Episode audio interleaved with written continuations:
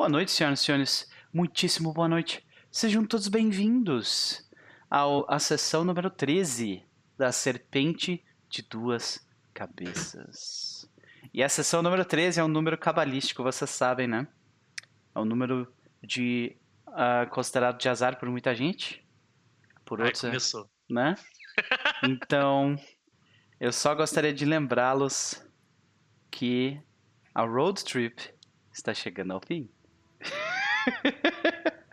Porém, antes de nós começarmos a jogar, antes de nós começarmos a, a curtir o nosso jogo de Pulpo Cthulhu, seja bem-vindo, galera do chat, é Bruno 2020, uh, que está ali no chat conosco, chegando mais uma galera aos pouquinhos aí também. E antes de nós começarmos a, a jogar de fato, eu quero saber rapidamente como foi Uh, como foi a semana de vocês? Alguns de vocês, mais especificamente a Eve e o, e o Caso, eu já conversei agora há pouco sobre isso, então a gente vai começar por eles rapidinho, né? E aconteceu alguma coisa contigo, Eve, nessas últimas duas horas e meia que, não esteve conosco? Eu fiz o marketing e tô muito feliz, é isso. Boa, boa. Qual é a inspiração da, da Make aí? Eu ia fazer uma columbina, mas aí as, as orelhinhas de otaku chamaram mais atenção. Olha eu disse, só. por que não perturbar meu nessa noite linda de carnaval? Sim, claro, né? É, tem, tem que ser. Se, se, se é pra fazer algo legal e ainda tirar onda da minha cara, acho que a galera vai, vai fundo nisso, né? Mas beleza, beleza. Seja bem-vindo aí, Júlio Matos, mais uma vez. Obrigado pelo retweet que tu deu ali antes. Uh, Kazi, contigo, cara? Aconteceu alguma coisa contigo aí nessas últimas duas horas e pouco? Assisti alguns vídeos no YouTube. Olha eu aí, acho. É olha isso. aí. Excelente, excelente. Mas agora que nós temos a Eve de volta, porque acho que a internet dela deu uma caída e voltou. Né? Uh, Eve, quais são as expectativas para a noite aí de Doutora Dora?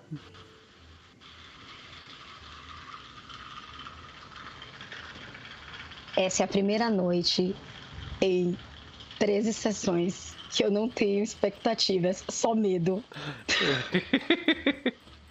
ah, eu, eu queria fazer um comentário legal que tu postou, tu fez uma postagem, né, como se fosse um diário da, da doutora Dora, né, uh, que eu, eu li, tu postou primeiro pra mim, depois resolveu postar no, pra galera lá no Twitter, né, e eu me sinto muito honrado de, de, de ter te ajudado a chegar a escrever aquilo, sabe? Eu te ajudei a escrever aquilo de alguma forma, então fico muito feliz. Vocês realmente. E, uh, Vocês todos me inspiraram. Eu só gostaria de lembrar, senhoras e senhores, se alguma coisa acontecer com, com os personagens aqui, a culpa não é minha, tá? Isso é um jogo. Por favor, não, não me crucifiquei. Por favor, não me crucifique. De qualquer forma, uh, mais alguma consideração, Ivy? Vamos nos divertir hoje à noite, como sempre. Excelente. Uh, vamos pro caso então, e aí, quais são as considerações de James W. Norton? Ah, sempre dar uma risada e que, que rolar uns dados. Risada eu, te, eu tenho certeza que eu vou dar. Uhum. Então é isso aí. Vamos ver, né? Vamos ver como é que. Tá com. A, a, é, é, a, é a segurança de quem tá com 100 de sorte, né? Ninguém pode Não, vir. que isso. Meu, meu personagem é um, é um doente terminal, cara. Ah, Ele isso. tá vivendo a vida, os seus, os seus últimos meses de vida, bem. Não, se- serviu de, de cupido, né, pros. Pra, pra você dois membros aí, né? É, completamente altruísta. Ele colocou os, a possibilidade do seu relacionamento em linha, que é pra deixar Andrew Gillett e Eva Nightingale na cara do gol. Então, ó. Parabéns. Ali, incentivou ali, né? É. Altruísmo, não é, não é todo dia que se vê esse tipo de coisa. É? Ainda mais do, do Norton. É, pois é. Mas e vamos conversar então com Cris. Cris Viana, como vai você? Sempre que eu acho que não sou eu, sou eu. É incrível Ah, isso. Incrível, né? Eu tenho essa habilidade de ser completamente randômico, assim, desculpa. Tudo bem, tudo bem. Tá tudo bem essa semana, glória a Deus. Foi tudo ótimo, tudo certo. Meus pais estão na cidade, mas eu tô conseguindo controlar. Uhum. Apesar de ser uma coisa muito frenética, pais, assim, viajando e fazendo coisas e tendo que sair turistando com eles, mas tá tudo certo. Nossa, excelente. E aí, como é que foi a semana Agora com, com, com o carnaval chegando, curtiu, pulou, pulou em algum bloquinho? Como é que foi? Não, não, não. Eu vivi muito, muitos carnavais em Salvador. Os carnavais de São Paulo não me atraem tanto assim, Ah. não. Ah, fiquei, fiquei mais pra descansar em casa e tal. Mais tranquilo. E só São Paulo, tem que melhorar esse jogo do carnaval aí, hein? É que eu- é- é- o carnaval daqui melhorou bastante, mas é porque é outra pegada, assim, Ah. é bem diferente. assim. Pode crer, pode crer. Mas e aí, tem, eh, viu alguma coisa, leu, leu alguma coisa que tu gostaria de comentar relacionada ao hobby? Olha, eu não, não vi muita coisa essa semana, não. Vi muitos filmes pela metade, pra falar a verdade, mas eu tenho duas indicações que eu vou dar aqui, que vão começar as segundas temporadas dessas duas coisas. Ó, Um é um desenho chamado Hilda, que é um dese- uma animação ah, eu muito vi o teu tweet. Uhum. muito legal. Fala sobre. É, é, vai falar sobre a adaptação de uma menina se mudando para uma nova cidade. Só que é todo um universo meio mágico, assim, em que essas lendas é, mais europeias, assim, todas elas existem. Então, trolls existem, existem criaturas muito loucas. Então, tem muito a ver com Changeling. Uhum. Então, quem gosta também aí, vai lá assistir. Aí. Vai ser a segunda temporada agora. E vai ser a segunda temporada de Kingdom. Gente, gente, vão assistir Kingdom, por favor. Eu já tava de saco cheio de seriado de, de zumbi, mas Kingdom fez umas paradas muito legais. É uma pegada assim, é, é um seriado coreano, né? Com Uhum. uma pegada meio de conspiração de corte, assim, sabe? E os personagens, sabe, quando eles sempre- eles estão dentro ali do que eles são, do- da forma como eles foram escritos. Eles não vão sair do. do- porque muitas vezes esses- essas coisas de zumbi, as pessoas começam a fazer merda toda hora, porque o plot precisa que elas entrem num lugar, o plot precisa que elas vão, sabe? Então, Sim. eles são espertos, pelo menos isso, sabe? Porra, que Então- interessante, cara. Olha só. É, é muito Não. legal, vão assistir. Tô dando uma Quando olhada aqui. tava- Eu normalmente não gosto de coisa zumbi, cara, mas misturar essas duas ideias de. Sim. Seria tipo o quê? Um, é um- uma Coreia feudal, né? E, É, é uma Coreia feudal. Aham, e o E a ideia é que assim, a, a, a infecção dos zumbis lá tá totalmente conectada com um golpe de Estado. Então, velho, Nossa, vão assistir. olha sério. só. Vai pra lista, olha o cara vomitando ali. Excelente. Então, então Ai, beleza, beleza. então, Aí são essas indicações que eu tenho. excelente. E quais são as considerações de Eva pra noite de hoje? Pois é, é- ela tá um pouco apreensiva, assim, porque ela já imaginava que a dificuldade dessa missão ia- iam ser as pessoas, e já de cara, assim, já foi, logo nas fuças dela, assim, né? Então, ela tá, assim, meio que respirando profundamente. E, Gillet, meu filho, aperta o cinto aí que esse avião vai decolar. Nossa senhora. ok. Excepcional. Não pode crer. Bom, beleza, vamos pra ele então. Pedro Lobato, como vai, senhor? Muito, muito bem, gente, tudo tranquilo. Semana foi, foi bem diferente, acho que feriadão vindo assim, aí o, o motor do avião foi desligando, saca? E então não, não vi muita coisa, não li muita coisa, mas vim aqui para São Paulo nesse feriado, aqui para casa da família e tal, dar uma descansada. É, e eu tô naquele, naquele ritmo assim de. Eu, eu encostei num canto assim, eu durmo, manja? Sei. Então, tô, tô em modo lento. É, Recomecei, tô rejogando Pokémon Heart Gold, cara. Resolvi pegar um classicaço aí. Olha aí. É, Pokémon é uma das franquias de jogos favoritas pra mim, assim. E aí me deu a pira, assim, falei, cara, eu vou, vou pegar esse negócio, vou rejogar no carnaval, dar uma brincada e tal. Então, Qual que é o teu, basicamente, quando- qual que é o teu starter pra, pra aquela versão? Cyndaquil. Segunda geração. Ó, é- é- o Cyndaquil ele é a minha escolha na segunda geração. é, e a maioria delas é o de fogo. Mas a segunda geração é a minha favorita. E eu sou apaixonado nos três starters. Ok, ok. Interessante. É. Eu, eu, eu acho que o meu preferido é o Cyndaquil da segunda também. Eu acho que é o único de fogo. É ele e o Charmander, na verdade. Que são os dois de fogo que eu pego. O resto eu sempre pego o cara de água. Melhor Pokémon de todos os tempos. O resto Qual? eu pego todos de água. É a evolução do Litten, do. Ah, Ah, qual que é o nome do. Do Black. Ah, do último que saiu. Não, penúltimo que saiu. Sun and Moon? Acho que é Sun and Moon. É, o, Isso. o último Ele Sword vira- Agora tem o Shield Sword. Aham, é do, é do Sword que ele vira na última evolução você dele tá um? Pokémon Wrestler e é maravilhoso. É o Incineroar. Uhum. Ele... Desculpa, eu amo os Ives. Ah, Ah, eu, eu, Por eu que amo será, todos os né? pokémons. todos eles. E o, tu, tu- quando tu joga é Catch 'em All mesmo, tu pega todos. pode crer. pode Total. crer. Beleza, beleza. Mas e aí, eh, viu alguma coisa essa semana relacionada ao hobby ou, ou tangente ao hobby que tu gostaria de comentar? Bom, vamos, é, essa semana ao hobby não. É, É, então, mas como eu tenho aqui o meu espaço, né, É, tem falar de espaço. animes, eu vou dar esse espaço cativo. vou deixar claro: Pedro Lobato é o único membro que joga no, no, no No que tem espaço pra falar de anime aqui. O resto não tem, Ó, tá? Pedro Lobato, então, fale de anime. Isso foi- eu, me, eu me senti desafiado, mas tudo bem. na sua, o Chess, na sua vez, Velho, você fala, manda um anime. Não vai falar de da velho, vida, eu vou cortar. Eu vou botar, eu vou Pegar cortar. animes velhos. A partir de agora, toda semana eu vou fazer uma indicação de um anime. tá? Olha aí. E aí Então o, tá, e o pessoal, então, otaku... a gente faz o seguinte daí. A gente faz o seguinte daí. Eu, eu, eu, a gente começa uma hora mais cedo, então.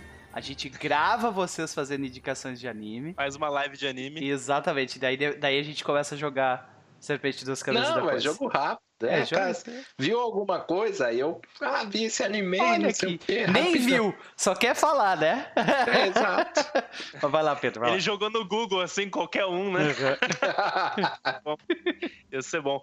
Cara, é, a minha indicação da semana, na realidade, vai ser um anime já um pouco antigo aí, se não me engano, de 2014 e 2015 ali, final de 2014 início de 2015. Com uma vibe muito diferente, porém muito boa. O nome dele é Shigatsu wa Kimi no Uso, Your Lie in April. Ele é um anime de drama, slice of life, que conta a história de um menino que, desde criança, ele, ele é um pianista profissional, participa de competições de piano e tudo mais.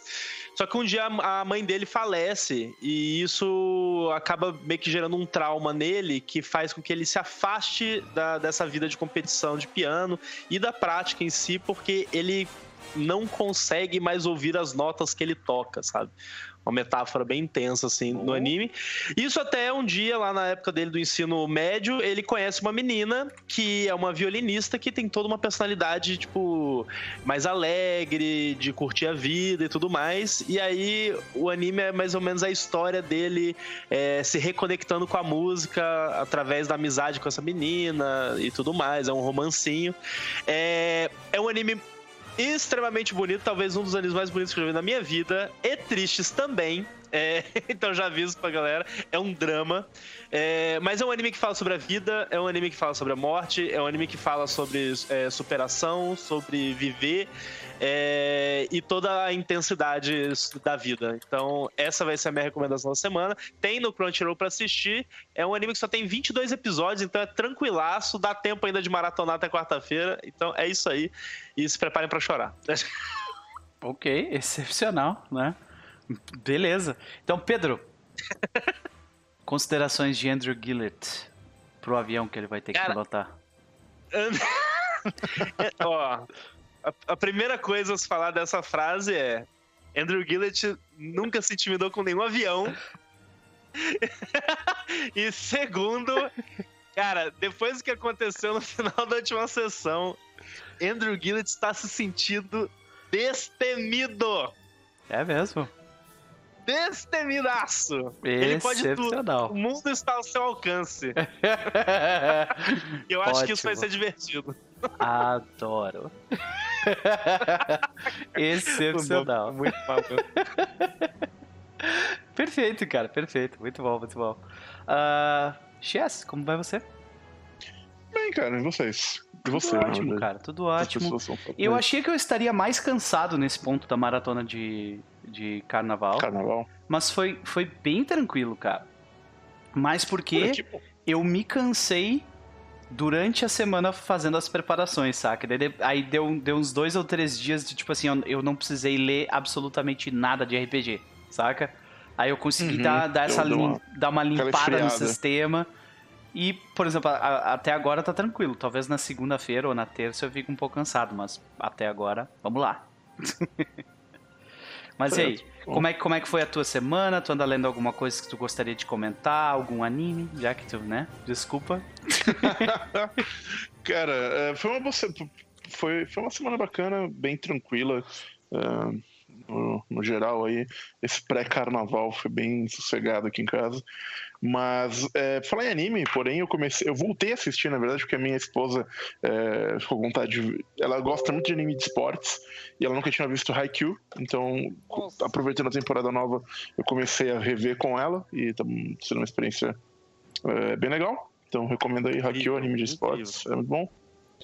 É, E deixa eu ver aqui mais. Aí te- continuo jogando muito Divinity Original Sim, que é um jogo muito bom.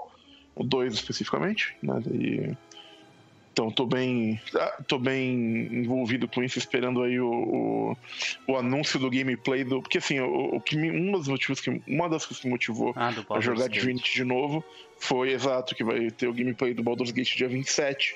É a mesma empresa que tá fazendo. Eu tô muito curioso em como é que eles vão transformar a D&D quinta edição em um jogo tático interessante. É, essa vai ser talvez o maior desafio. Ignorando quinta edição?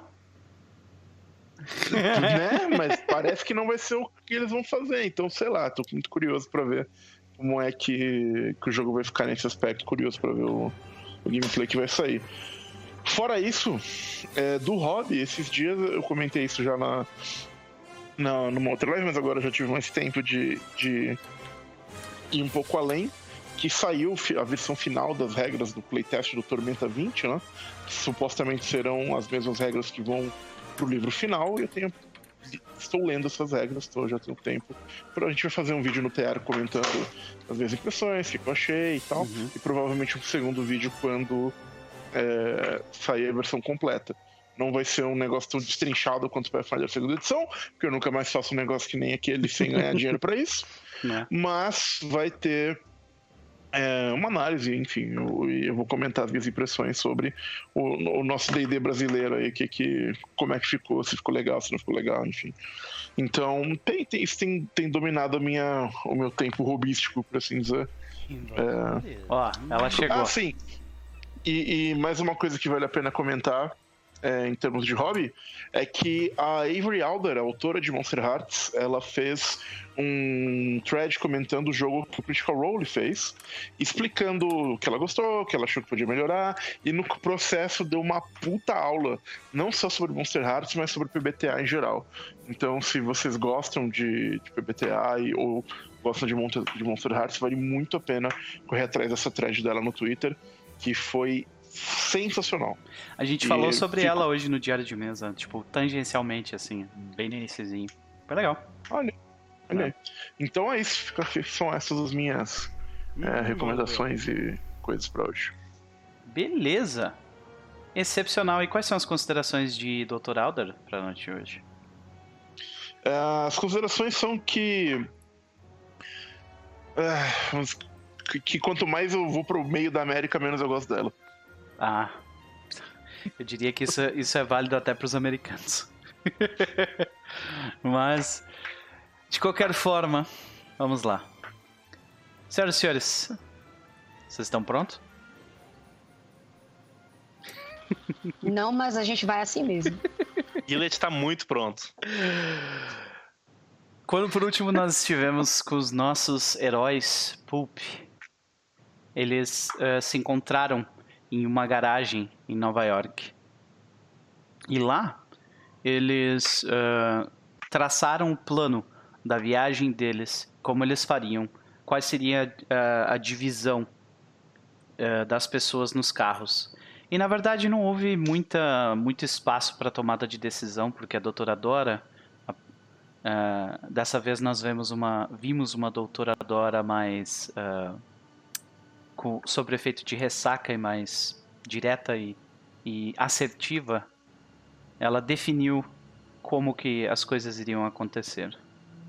Os grupos estavam separados, porém, logo, logo após o Dr. Alder ah, tirar uma foto do grupo onde as pessoas, os indivíduos estavam todos em, em situações, em momentos de suas vidas bem distintos. Logo após isso, James W. Norton resolve ignorar uh, o pedido, ou barra ordem de doutoradora e, e ir para um carro diferente.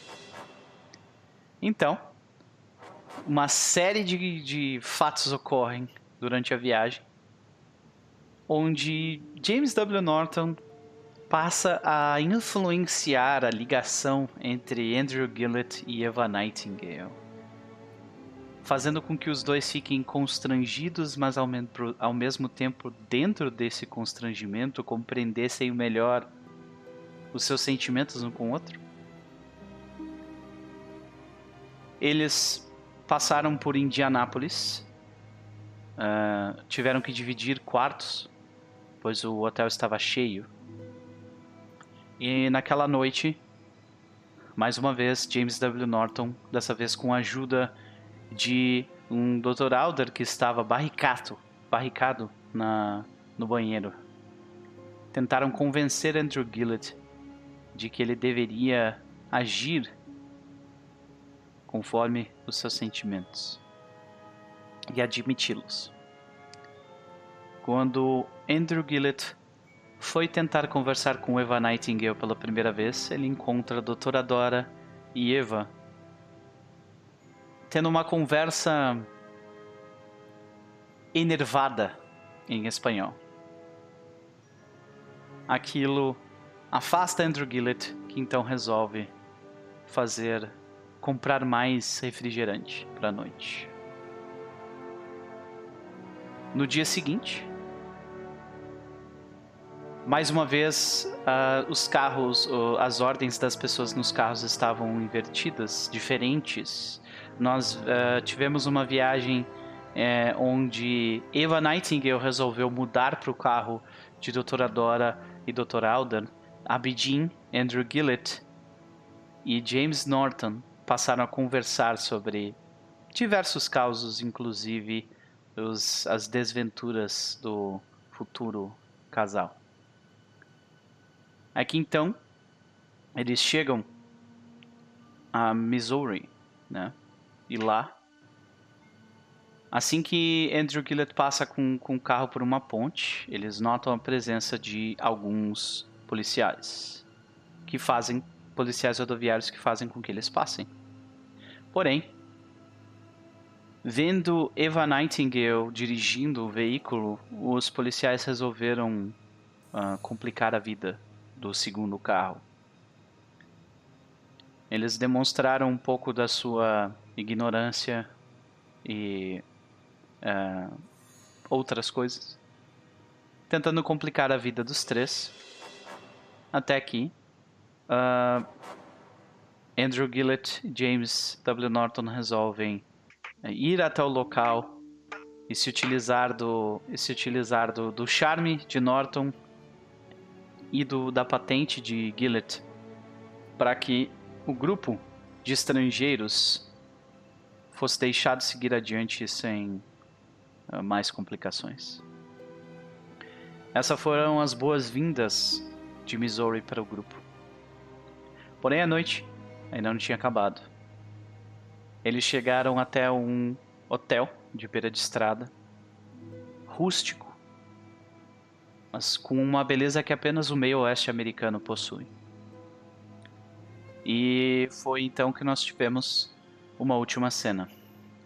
Eva Nightingale, indignada com as realidades da época, começa a beber uh, à frente de, de uma piscina. Então, mais uma vez, Norton dá um empurrãozinho final para que Andrew Gillett seguisse com a coragem que precisava a conversar com Eva, que estava bastante nervosa. Durante a conversa,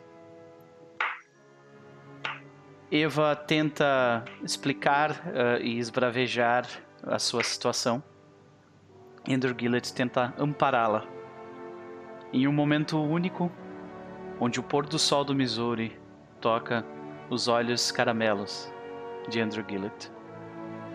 Eva Nightingale viu algo que ela não poderia ignorar. A última cena então foi de um beijo. E nós seguimos desta cena para o que nós vamos começar hoje. E ah, a minha pergunta é: depois do beijo,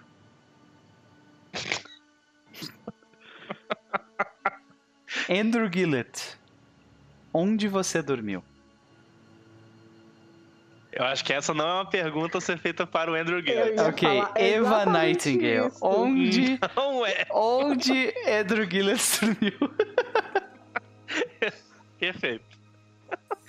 Você, você quer que a gente faça essa, essa cena rápida ou você quer que eu descreva o que, é que eu pensei? Ah, Bom, fique à vontade. Foda, viu? Vamos lá, então. Eu achei que, eu ia, que isso ia ser um flashback. Já tá começando assim. Eita, Laia.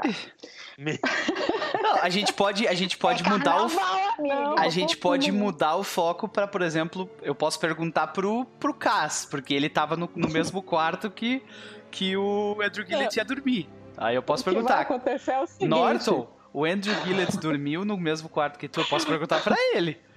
Se Não, quiser. Não, beleza. É, Então, os dois ficaram ali um tempo naquele beijo, assim, Aham. tenso e demorado. Ok. É, O negócio foi ficando, assim, mais quente. A Eva foi tomando umas certas liberdades ali. Já tava quase, assim, alcançando o botão da camisa dele e ela meio que parou, assim. Ok. Ela parou e segurou no pingente que Uhum. tava com ela, assim. Certo, é, tipo, vocês estavam no ato e alguém fez algum barulho, tipo, de empurrar uma cadeira em Não, algum Ninguém lugar. fez barulho nenhum. Não, foi Ninguém tu parou mesmo. nenhum. Ela que, parou. Entendi. ela que parou. Ok. Já pegou no pingente que ela tem, assim, aí ela. Só afasta um pouco, assim, encostada na a testa com a dele, assim, tipo. "Ai, desculpa, eu. Ela fala como se fosse pra ela agora, tipo, eu preciso ir mais devagar. O E aí- Se o Gillett não falar nada, é tipo. Cara, dá uma, dá uma vontade de fazer o Gillett ter que rolar alguma coisa pra ele, pra ele, pra ele segura, se Não, segurar, sabe? Sem. Sacanagem, Se né? segurar, não. O- Bicho, ó, eu É. vou falar agora pelo Gillett. Aham. o Gillett, pra ele, assim, é tipo. Tudo bem, tá tudo certo. É, Cara, aquele momento ali, Aham. assim, o mulherão que Eva é, com certeza o Gillett não teve antes, entendeu? Sei. Entendi. Beleza. Não, ela, tipo. Ela sorri pra ele, assim, se afasta. Aí ela pega a bolsa dela no. Tá faltando musiquinha, né? Eu tô sentindo, assim, a falta de alguma coisa aqui. Ela pega a bolsa dela, pega a garrafa de vinho, assim, e dá um gole. Aí entrega pro Gillett. Aí fala assim: pelo menos não foi um desperdício de um bom vinho. E aí ela vai embora. Ah, não, e antes disso ela vai falar assim. Talvez seja melhor a gente manter isso aqui entre a gente e depois a gente conversa. Oh. Tá Bom, A gente vê essa cena, então, é, é o, é o Andrew Gillett deitado, deitado na- naquelas, naquelas é, é, cadeiras de, de tomar banho de sol, saca? E a câmera mostrando ele e o corredor no fundo e a Eva de costas caminhando, indo pra longe dele, com, a, com o vinho na mão. É isso? Né, ela deixou com ele. Ah, vai contigo. Tá, vinho. pode crer. ai, Cris, não pede isso, cara. Por que, que você foi pedir isso? Quanto tempo você vai conseguir resistir na frente do norte. Ai, meu Deus. Eu, eu já tô sofrendo aqui. Tá bom. Bom, então o Gillett vai voltar pro quarto em algum momento, né? Aí a Eva, depois que ela, ela vai pro quarto, assim, tipo, deita assim na cama e a cena é ela deitada assim, o olho dela meio brilhando Aham. no, à noite, na noite, assim, sabe? Com um sorriso, mas quando ela fecha os olhos, desce uma lágrima, assim. E ela Ah, dorme antes que ela perceba por que, que ela tá chorando. entendi. E o Andrew Gillett? A gente fica lá com ele, com o vinho na mão, deitado lá, tipo. Como é que ele reage depois disso? Andrew Gillett, tipo, da- na cena que você falou, né? Tipo, deitadão lá, olhando pra cima, sorrisão no rosto, pensando, é, Gillett. Hoje você conseguiu. E aí, em algum momento ele vai levantar e vai voltar para o quarto. Aí eu vou abrir o a música. Não! Não! Faça isso comigo, não! Não! Ai, meu Deus, só pra entrar no espírito, desgraçado. É... ok, ele, ele abre a porta, assim, tipo. Ele não faz muita questão de ser silencioso. ok? Uhum. Mas ele abre a porta, fecha a porta, e aí ele vai andandinho assim, tipo. É o, o Norton tá acordado? Como é que tá? É óbvio que tá. Ele tá lá dentro. Tá, luz acesa, luz acesa? Só, só tipo abajur e tal. Hum, e aí ele, ele só, só tá seguindo com os olhos o, o, o Gillet. O ele Gillet fica, tá tipo... dançandinho, ele tá assim andando. Aí eu olho e não preciso perguntar muito, eu só fico esperando ele falar, tá ligado? Que eu sei que ele quer falar, mas eu não digo nada. Eu só fico olhando para ele. Ainda mais que nessa época, né? Tipo, tinha todo aquele código do gentleman que não fala, né? Que ele, que ele, ele é. beija, mas não fala, sabe? Aham. Uhum. O, o Gillet, ele ele nessa andadinha, né, indo pra cama dele ali e tudo mais, tira camisa, não sei o quê. Ele olha pro Norton, vê o, vê o Norton olhando para ele. Aí ele manda assim: Eu não posso falar nada. Mas aí quando ele fala eu não posso falar nada, ele se vira e ele tá com o vinho que a Eva tinha na mão, tá ligado? ele deixou do lado assim. Pode crer. O Norton só dá um, um sorrisinho tipo, apaga o abajur e vira de lado e vai dormir. Mas ele, ele tá, tá feliz pelo colega ali. Uhum. Excelente. E é isso aí. Deitou, dormiu com um sorrisão no rosto. Alguém mais quer fazer alguma cena durante essa noite? Não? É. Só aquilo, tipo, saí do quarto, uhum. demorei um pouquinho, voltei pro quarto, não quis falar com, ah, é? com o doutor nota... e fui deitar. Uhum. Tu nota isso, ela, a doutorada ela te chamou pra, pra ir pro quarto para vocês, tipo, estudarem, né? Uhum. Uhum. E no final, uh, o quarto. No final, ela, ela saiu rapidinho do quarto logo depois que tu entrou, provavelmente. E depois ela entrou e disse, e disse o quê? Tu diz, o que, que tu disse pra ele, Eva?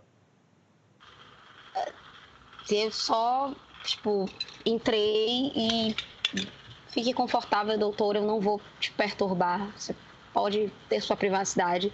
Virei e deitei, mas ela não está bem. Isso é bem claro, ponto. É, doutor abaixa o, os livros, a papelada toda, né? Olha para ela. Me, perdoe, me perdoe a indiscrição, mas é evidente que como diria o, o, os alemães, algo de errado não está certo. Então, você quer conversar? O, o tá cérebro de psicólogo um do doutor começa a. Né? É, né? Você nota que ela guarda uma coisa com a qual ela saiu. Aí ela senta assim. Pra, tipo, é óbvio que esta mulher está segurando muita coisa dentro dela, mas ela não está falando. Ela para Tem um monte de coisas que eu queria conversar, doutor. Mas eu acho que. Por favor. A missão é mais importante? Eu acredito que nós já nos conhecemos há tempo bastante. Pode me chamar de Alder se quiser. Ela para. Se o senhor me. Se você retribuir, pode me chamar de Dora. Tudo bem, Dora?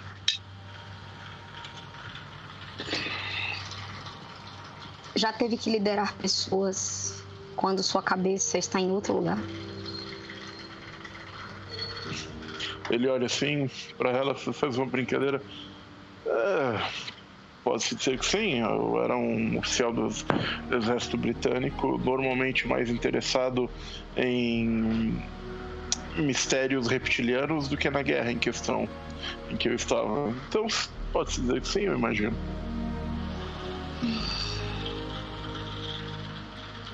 Como foi lutar a guerra? Ela quase ia dizer doutora, ela. Alder. Verdade seja dita, eu lutei muito pouco.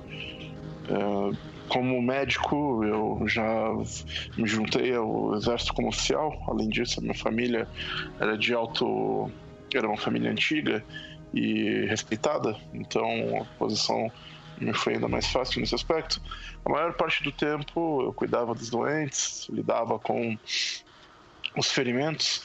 Raramente eu ia junto com um, um destacamento de homens para alguma situação que exigisse um, uma emergência médica, mas foram poucas as vezes que eu tive que de fato lutar, por assim dizer. Não que eu nunca tenha feito, mas não é muito diferente do que nós fazemos, o que nós fizemos naquele, naquela floresta. É muito confu muita confusão, muito medo, muito nervosismo, poucas certezas.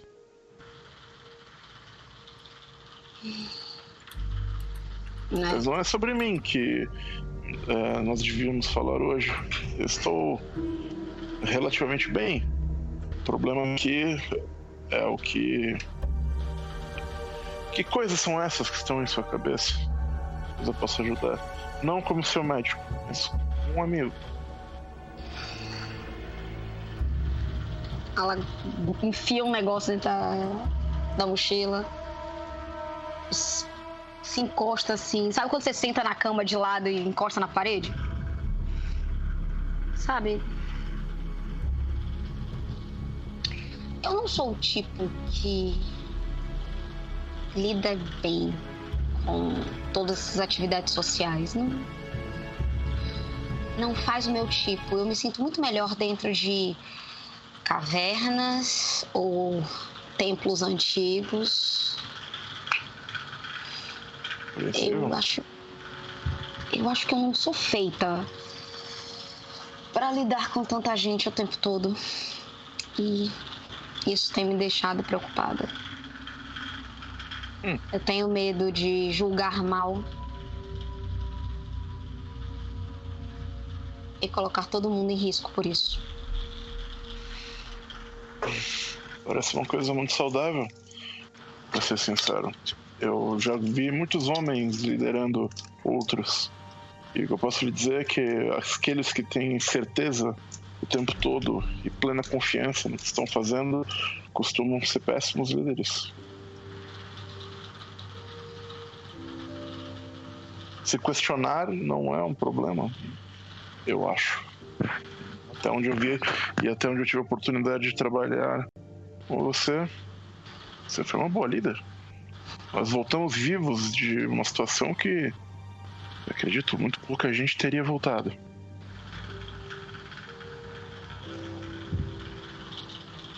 É. Só que. Sendo bem honesta.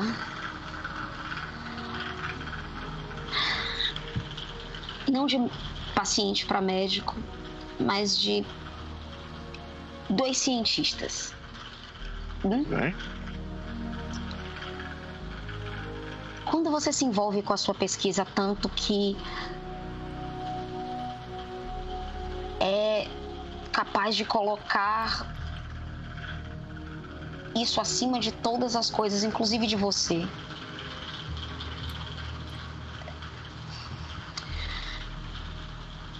Às vezes eu me sinto duas pessoas brigando sem saber para onde ir. Alder e eu. Ela olha para a mochila, olha para ele. Eu queria ser uma pessoa só nesse momento, focada numa coisa só. Hum. Eu entendo. Eu acho. A dualidade do ser sempre foi algo que me perseguiu também. Não mais agora que informações recentes parecem indicar que, o, que a minha dualidade vai além do comum e talvez no sobrenatural. Mas eu sei que não é disso exatamente que que você está falando. Mas. Se me permite um conselho. É, como cientista, a nossa pesquisa nunca é mais importante do que nós mesmos. Essa é a desculpa dos tiranos e dos imorais. Pouca coisa é maior do que a humanidade que temos em nós e daqueles ao nosso redor. Menos é como eu penso. Se você acha que a sua pesquisa é mais importante do que você, talvez seja o caso de dar um passo para trás na pesquisa e pensar mais em você.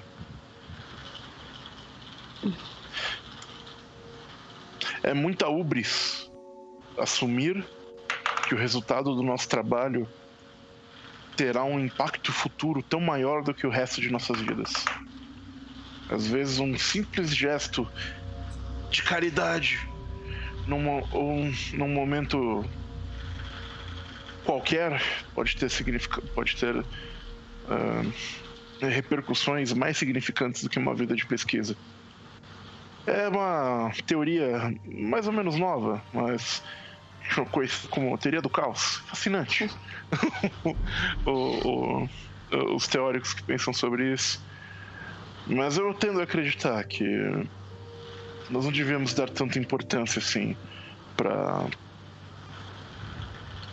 para essas coisas. De que adianta viver assim? De que adianta estar vivo se nós não podemos viver? Ela engole essa, tipo, olha pra cima. Sabe quando você olha pra cima, o olho mareja?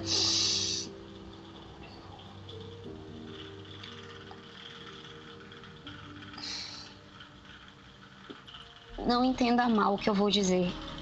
Eu falo isso de todo o coração. Você é a pessoa mais gentil com quem eu já tive que trabalhar em muito, muito tempo.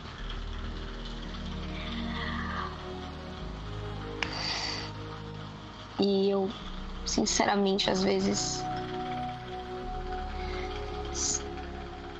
Eu sou uma pessoa desconfiada, Alder. Eu, eu tenho anos de prática nisso. Mas eu agradeço honestamente a sua sinceridade para comigo. E fique à vontade. Eu não julgo as pessoas pelo que elas parecem, mas sim pelo que elas são. E você tem se mostrado uma das pessoas mais confiáveis com quem eu tenho lidado. Ele dá um, um, um sorriso, o que agradeço. Eu não sou perfeito, nem longe disso. Homem nenhum é. Eu tenho certeza que em algum momento, de alguma forma, eu vou decepcioná-lo. Só espero que quando isso aconteça, você saiba que não foi intencional e que nós fazemos o nosso melhor. Todos os homens são assim. Todos nós ferimos uns aos outros, às vezes por querer, a maior parte das vezes por não, por simplesmente como resultado das nossas imperfeições, eu acho. Mas se essa gentileza é importante para você, isso me deixa satisfeito. E ele vai além. Não fale como se você também não tivesse sido extremamente gentil comigo. Você teve em, um momento importante nas suas mãos meu destino. Você podia ter dito para Caduceus a minha condição. Você podia ter reagido com ódio e raiva que você sentiu naquela hora, com medo. Você poderia ter sido dominada pelo medo que você evidentemente tem da condição que eu carrego. Mas você também foi gentil.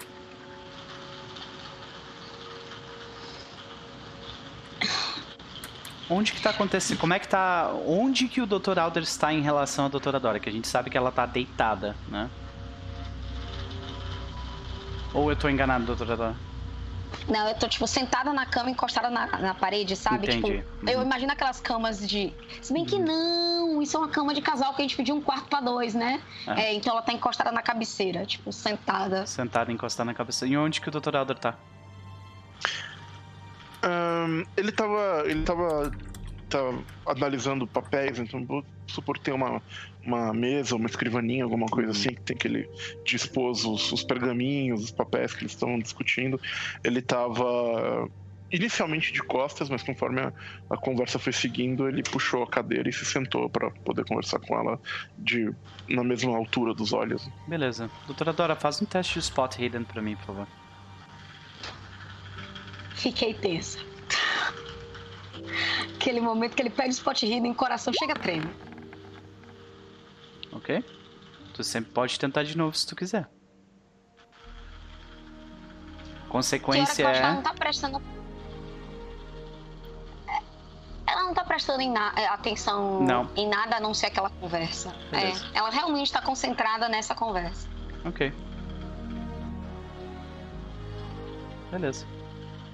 Doutor Ah. Elder, é, essa, essa conversa foi de alguma forma uma, uma, uma intervenção de um psicólogo tentando a- a- acalmar ela de alguma forma?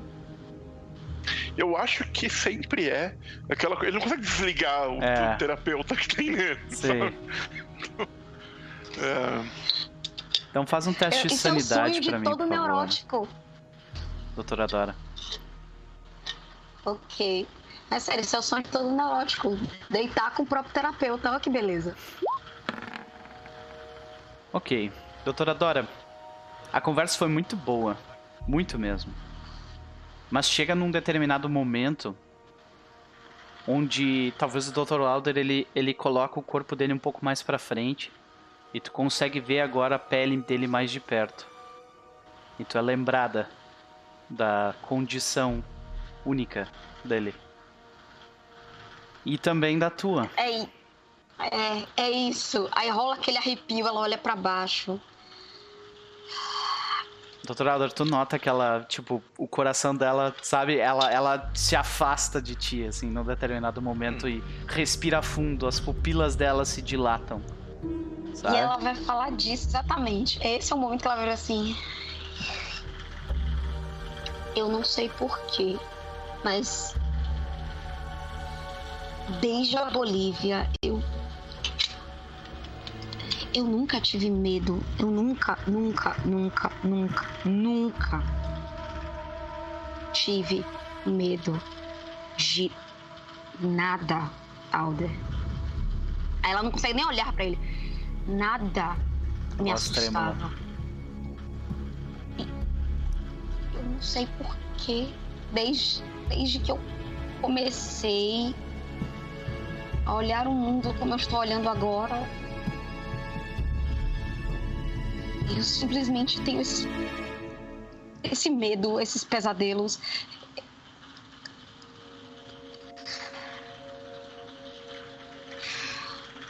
ele levanta e vai. Ele Doutor vai Alder, faz um a- teste de sanidade. Ok.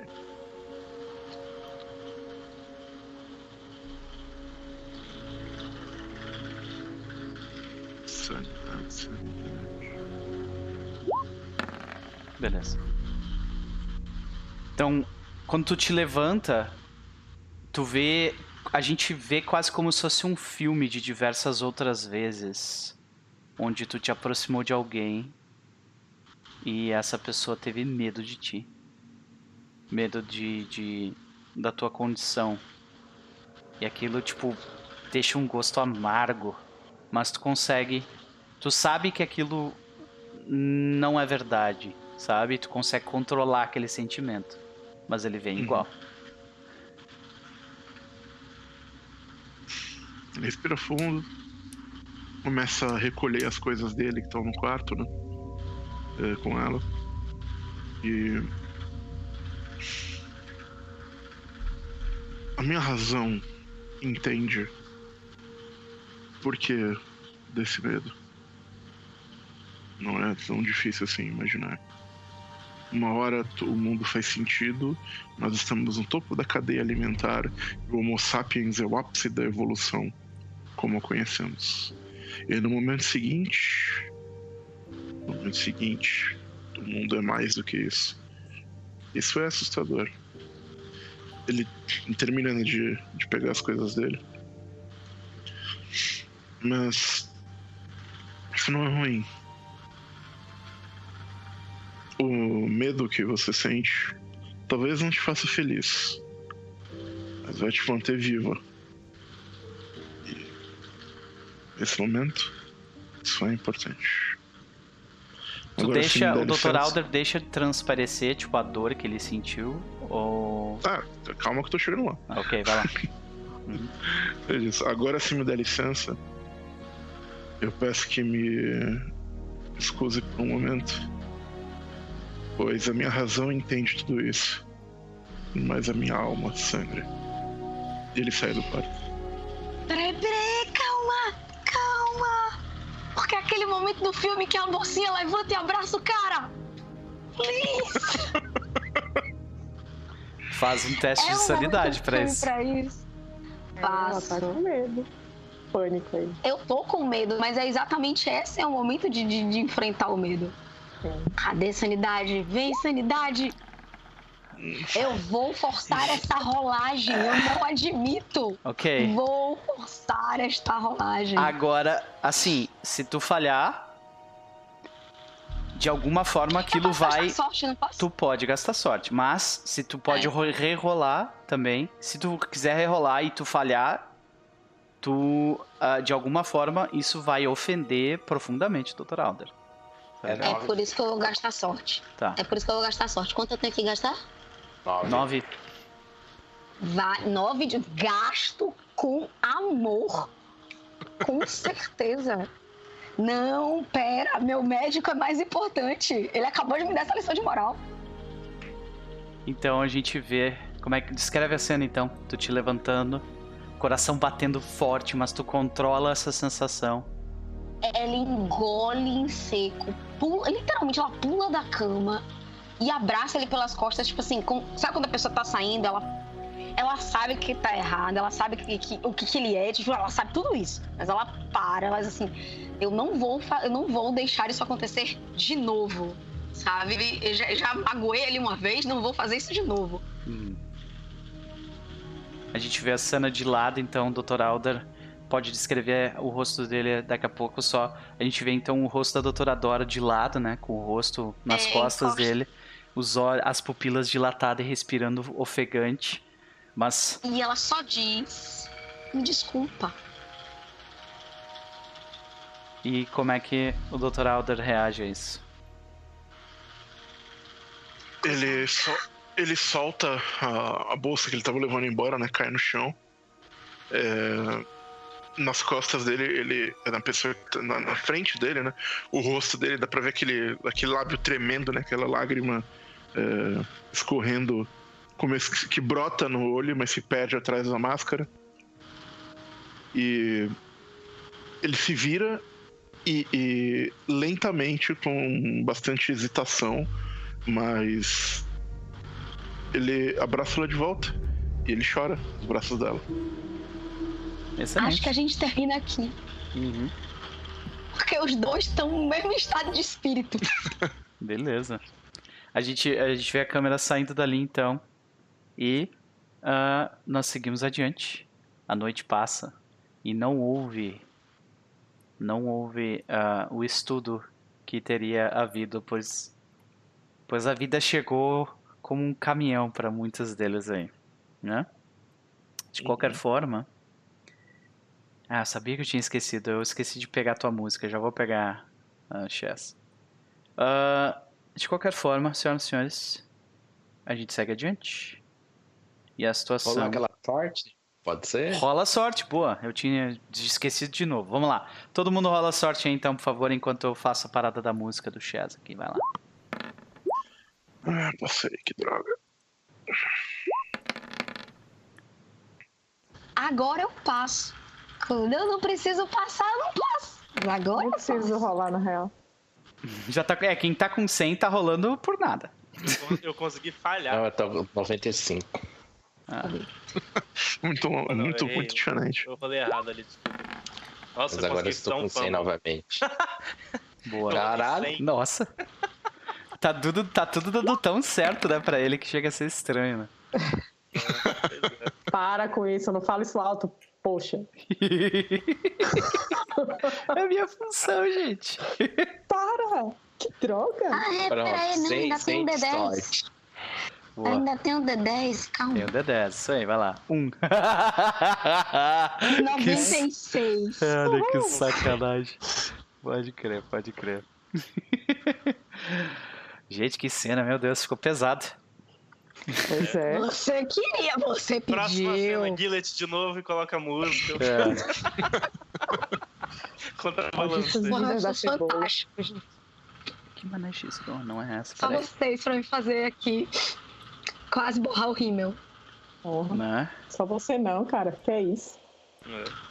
Mas beleza, gente. O dia seguinte começa com ah, o grupo já na garagem, se dividindo entre os carros. Vocês sabem que a viagem até Bingham é próxima, talvez umas duas ou três horas no máximo. Vocês acordam cedo, tomam o café da manhã de vocês, vocês se preparam para a viagem. E dessa vez nós estamos mais uma vez com um grupo né, de seis indivíduos ah, com todas as suas coisas à frente dos carros. Como vocês se dividem? Quantas horas é que a gente falta pra chegar? Umas duas horas. Ah, Eu vou com o Gillet novamente. Ok, ok. pera, calma. Eva fala assim. Ah, é. É, a gente, na verdade, já tem que se dividir entre os nossos grupos. Eva está já, ela, ela tá, na verdade, já está vestida com outras roupas. Tipo, ela tá com um vestido, um trench coat, assim, uma bolsa, meio que, meio que jornalista, assim, sabe? Aham. Então, ela tá já. E propositalmente de óculos escuros. Aham. E ela já fala assim, a gente já tem que chegar nos nosso, nas nossas equipes. Eu sugiro que a gente, que eu e o Guilherme a gente chegue antes, porque você chegando depois, vocês vão ser a equipe que vai chamar a atenção e a gente vai ser a equipe que vai ficar mais por baixo ali. O, o Norton sorri e fala. Ah, entendi. E ele dá um sorrisinho assim de canto de boca. Eu entendi. E ele vai saindo do carro. Você só olha assim, tipo, A Rapadora tá focadíssima. Ela para, olha pra, pra Eva, pra Gillet. Precisamos combinar uma forma de nos comunicarmos. ca- Só porque eu acho que não é bom que nos encontremos na cidade de forma. mas fatalmente ficaremos no mesmo hotel. Fatalmente. Não é uma cidade muito grande. Então, não acredito que a gente precise ficar em hotéis diferentes ou coisa parecida, porque não vai existir essa possibilidade. Então, eu, eu acredito que durante a noite a gente possa se reunir e trocar as informações. O Andrew Gillett tem um mapa da cidade, que tem ali indicações de onde ficam as coisas. Só lembrando. Hum. Bora, Gillet. Tá. Só, só uma pergunta em off aqui. A gente, é, no fim das contas, vai, vão ser dois jornalistas e o resto equipe de cinema? Como é que é? É isso Não, é exatamente a pergunta em. Essa pergunta é em um. Em on, é, porque. Ok. tá, no fim das contas, a gente vai ser quem? Quem eu sou? Eu olho, até, eu olho pra Eva. A Eva olha assim. É, o Norton fez uma sugestão antes da, da gente chegar aqui de que você poderia ser o meu marido. Isso não seria ruim, visto que nessa cidade eu estar desacompanhada seria um problema. Ela fala assim meio a contragosto, sabe? Aham. Mas aí fica a sua escolha porque o que você estiver mais à vontade é o papel que você vai ter melhor desenvoltura. No meio dessa Enquanto- sua frase, de você falar de, ah, você está à vontade, o Guilherme vai dar uma tossida, assim, tipo. É, Não, eu, claro que eu, que eu, eu consigo é, fazer esse papel. Que faz. E fica com a cara assim, olhando pro outro. O Abdi, ele aparece pro comendo cara, um ele pro sanduíche. Ele, ele aparece comendo um sanduíche do lado, assim, só ri. É, vai ajeita os óculos escuros assim, tipo, ela tá dando graças a Deus que ela trouxe. Acho um bom disfarce. Ah, Certo. E vocês três, eu sugiro que o Norton seja a estrela desse possível filme. Talvez nosso querido doutor possa ser o produtor desse filme. E a Dora pode ser a roteirista desse filme. os três estão indo procurar uma locação? Não, possível. Acho. Acho bom. Todos concordam com isso? Essas são minhas sugestões, mas. Pode ser. Parece razoável. Então, Carros, eu vejo vocês na nossa nosso destino final. a gente vê então Só a. dirijam com cuidado. A gente vê então Ela Eva, olha, assim, olha pro Gillet, tipo. Eva e Gillet vão pro, pro carro do lado da direita e enquanto o resto do grupo, os outros ah, quatro, ficam no carro da esquerda, né? É isso? Sim. Beleza. Então você Eu segue. dirigindo. Você segue. Ah, primeiro a gente vê o carro dos quatro lá. O Abedin fica cantando. Ah, mas eu quero ver em que posição que está sentada a doutora Dora. Em que posição que está sentada Norton. Eu, tô eu vou dirigindo. Ok. Você é culpado. Doutora, Dora tá no fundo conversando com. doutora Alder, agora certo. não mais doutora, agora ela chama de Alder. Alder. Eita!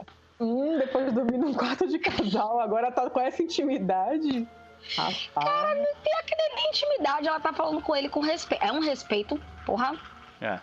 Tipo, ela realmente respeita o cara.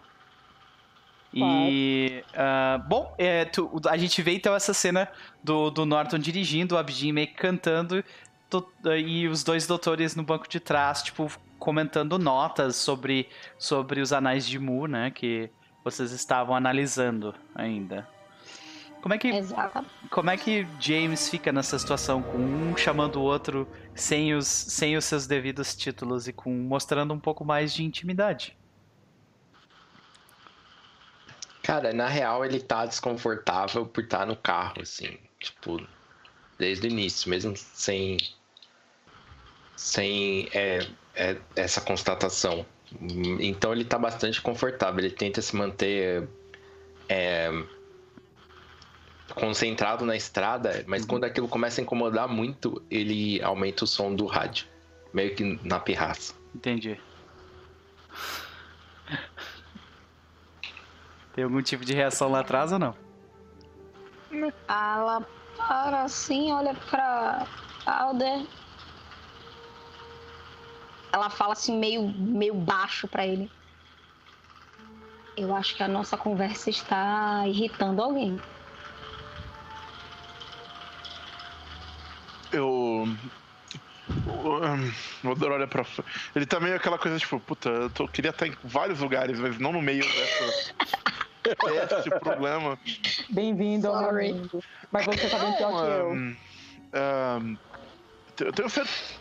ele fala mais alto agora. Norton, eu, eu não conhecia tanto assim uma música americana. Tem algo mais a recomendar? Ele olha. Não, não, não sei. É só uma música que tá tocando no rádio. O que, que tá tocando no rádio? Que ele nem, ele fez questão de sintonizar nada em específico, ele só aumentou o volume mesmo. Tá tocando Robert Crumb and the Cheap Suits. Essa musiquinha. Foi um hit de 1930. Diferente. É, então, né, enfim. é, tra- pesquisa, trabalho, né, volto a, tentar puxar o assunto de volta pra. É. ah, sim, como eu ia dizendo, essa inflexão aqui em Nakao. Você não parece achar que seria pronunciado com um S mais estendido? Imagino que sim, esse bilance parece.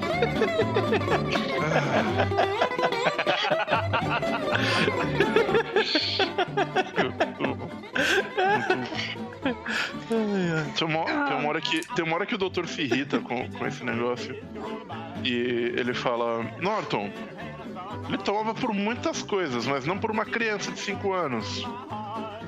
Eu, tipo, falo assim: O quê? Aumenta mais ainda. Dora fecha o caderno, Da põe a mão no ombro de. Põe a mão no ombro de Alder e sussurra. Ah, vai ser uma longa viagem.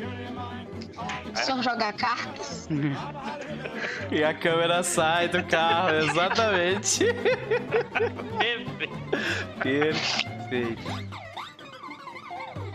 Então, senhoras e senhores, a situação é a seguinte. Ah, quando vocês atravessam o Missouri e entram em, em Oklahoma, vocês rapidamente veem uma drástica mudança no clima local.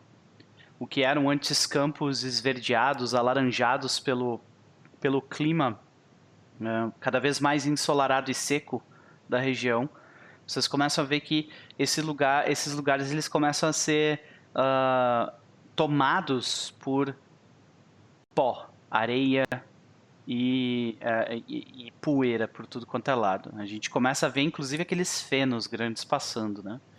E as cenas ah, as cenas começam essas eh, esses pontos específicos espalhados que existiam de areia começam a aumentar, aumentar, aumentar cada vez mais. A pobreza que vocês viram no Missouri não é nada se comparado com a pobreza desse local. Vocês passam por diversas casas que vocês pensam, não, essa casa só pode estar abandonada. Mas aí vocês passam e vocês veem que tem uma família vivendo lá dentro. Sabe? E ah, gente muito, muito, muito pobre tentando plantar coisas em uma terra que está, obviamente, praticamente morta. E ah, cada vez mais dunas de areia, cada vez mais dunas de areia, cada vez mais dunas de areia. Esse é o interior de Oklahoma, em 1933, na época do evento que foi conhecido como Dust Bowl, né? a tigela de poeira. Esse é um evento que de fato aconteceu na história americana, não estou inventando isso, foi horrível. Então, se quiserem, tem documentários bem interessantes sobre o assunto. De qualquer forma, senhoras e senhores, ah, a gente segue com o grupo entrando na, na cidade, que, o que dá para se chamar de cidade, que seria tipo. ah, a cidade ela tem três ruas. E essas três ruas são cortadas por vielas de chão batido, né? Mas essas três ruas são de asfalto mesmo. Quando vocês entram, vocês estão vindo por ah, por Ampendo, que é uma cidade um pouco maior. E vocês entram já direto pela rua principal. Vocês passam por aglomerados de residências. ah, vocês passam na direita de vocês por um cemitério. Ah, logo depois disso, um, um aglomerado de, de lojas que ficam próximas da intersecção entre as duas ruas principais que se ligam na cidade. São três ruas que eu tinha falado. A principal, a que corta ela transversalmente, e tem uma diagonal que passa pelo lado de fora da cidade que conecta as duas. né? Então, ah, na prática mesmo. Peraí que tem um bicho na minha tela aqui. Sai, bicho. Sai. Sai, bicho. Obrigado. um bicho na minha tela, beleza. Pronto. A gente vê então, tipo, o, o, o primeiro veículo chegando, que é o da do Andrew Gillett e da Eva. A gente vê algumas pessoas meio que parando o que eles estão fazendo, né? Saindo nas, nos, nas porches, que é aquela parte da frente das, das, ah, dos prédios, ah, com, com suas cadeiras de balanço e, e, ah, mascando fumo. Eles se, se levantam e ficam olhando o veículo estranho chegar, né? Uma coisa que é extremamente diferente é essa, esse hábito que as pessoas parecem ter no local. Em Nova York, ninguém olha pra ti. Se eles puderem, eles te evitam de qualquer forma. Eles, eles ignoram a tua existência mesmo se tu estiver passando na frente deles. Aqui, no entanto, se você existe e eles não conhecem vocês, eles vão ficar encarando vocês como se vocês tivessem algum tipo de doença. sabe? E, e eles. A gente vê diversas pessoas diferentes. Algumas pessoas estão lendo jornais, uh, outras que estavam mascando fumo na frente de suas casas, outras pessoas trabalhando. Uh, mais ao fundo, vocês seguem adiante até uma, a estação de trem. Vocês passam perto da estação de trem. O hotel, no caso, onde vocês vão ficar, eu estou mostrando um mapa aqui da região, tá? Pra galera. Primeiro vou mostrar como é que era a região em 1933 pelas fotos aqui, areia, na cidadezinha e os casebres como eu tinha descrito. Uh, pra galera que tá ouvindo, desculpa, mas, né, tem, um, tem uma parte visual importante. E nós temos um mapa aqui de Bingham. Uh, no caso, vocês estão indo pro hotel do lugar que se chama The Bingham Hotel, número 8, que fica justamente na intersecção entre, entre as duas ruas principais. Então, assim que Eva e Gillett se aproximam do prédio, o que a gente nota é o seguinte. Vocês veem esse prédio, esse, esse é o hotel. Tentando achar aqui, hotel, hotel, hotel. Biblioteca. Bingham Hotel. Esse aqui é o hotel. O hotel, uh, pelo lado de fora, vocês veem que tem bastante lugar para estacionar. Porém, tem alguns carros ali, então o que indica que alguns, algumas pessoas estão uh, permanecendo no local uh, também, além de vocês. quando vocês passaram rapidamente pelo centro, vocês notaram que Uh, apesar de ser uma cidade de 700 e poucos habitantes, pelo menos o centro ali parecia estar tá bem movimentado por algum motivo. Uh, Eva e Gillett, vocês estacionam o carro de vocês, ninguém aparece para tipo buscar as bagagens de vocês nem nada do tipo. Esse hotel não é um hotel de, de quatro estrelas, ele é um hotel de três, sabe? Então ele é bem simples mesmo, né? O que vocês fazem?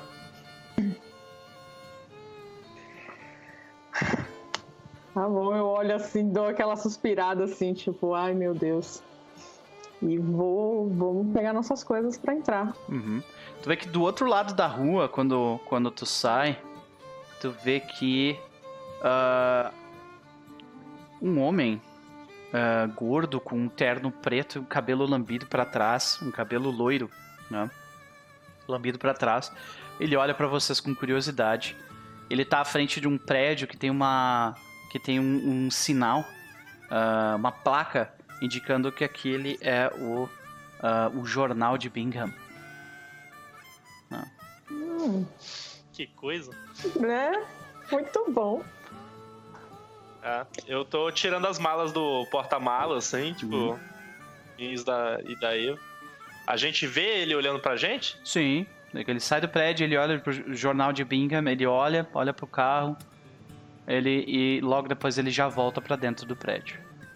Ah, tá.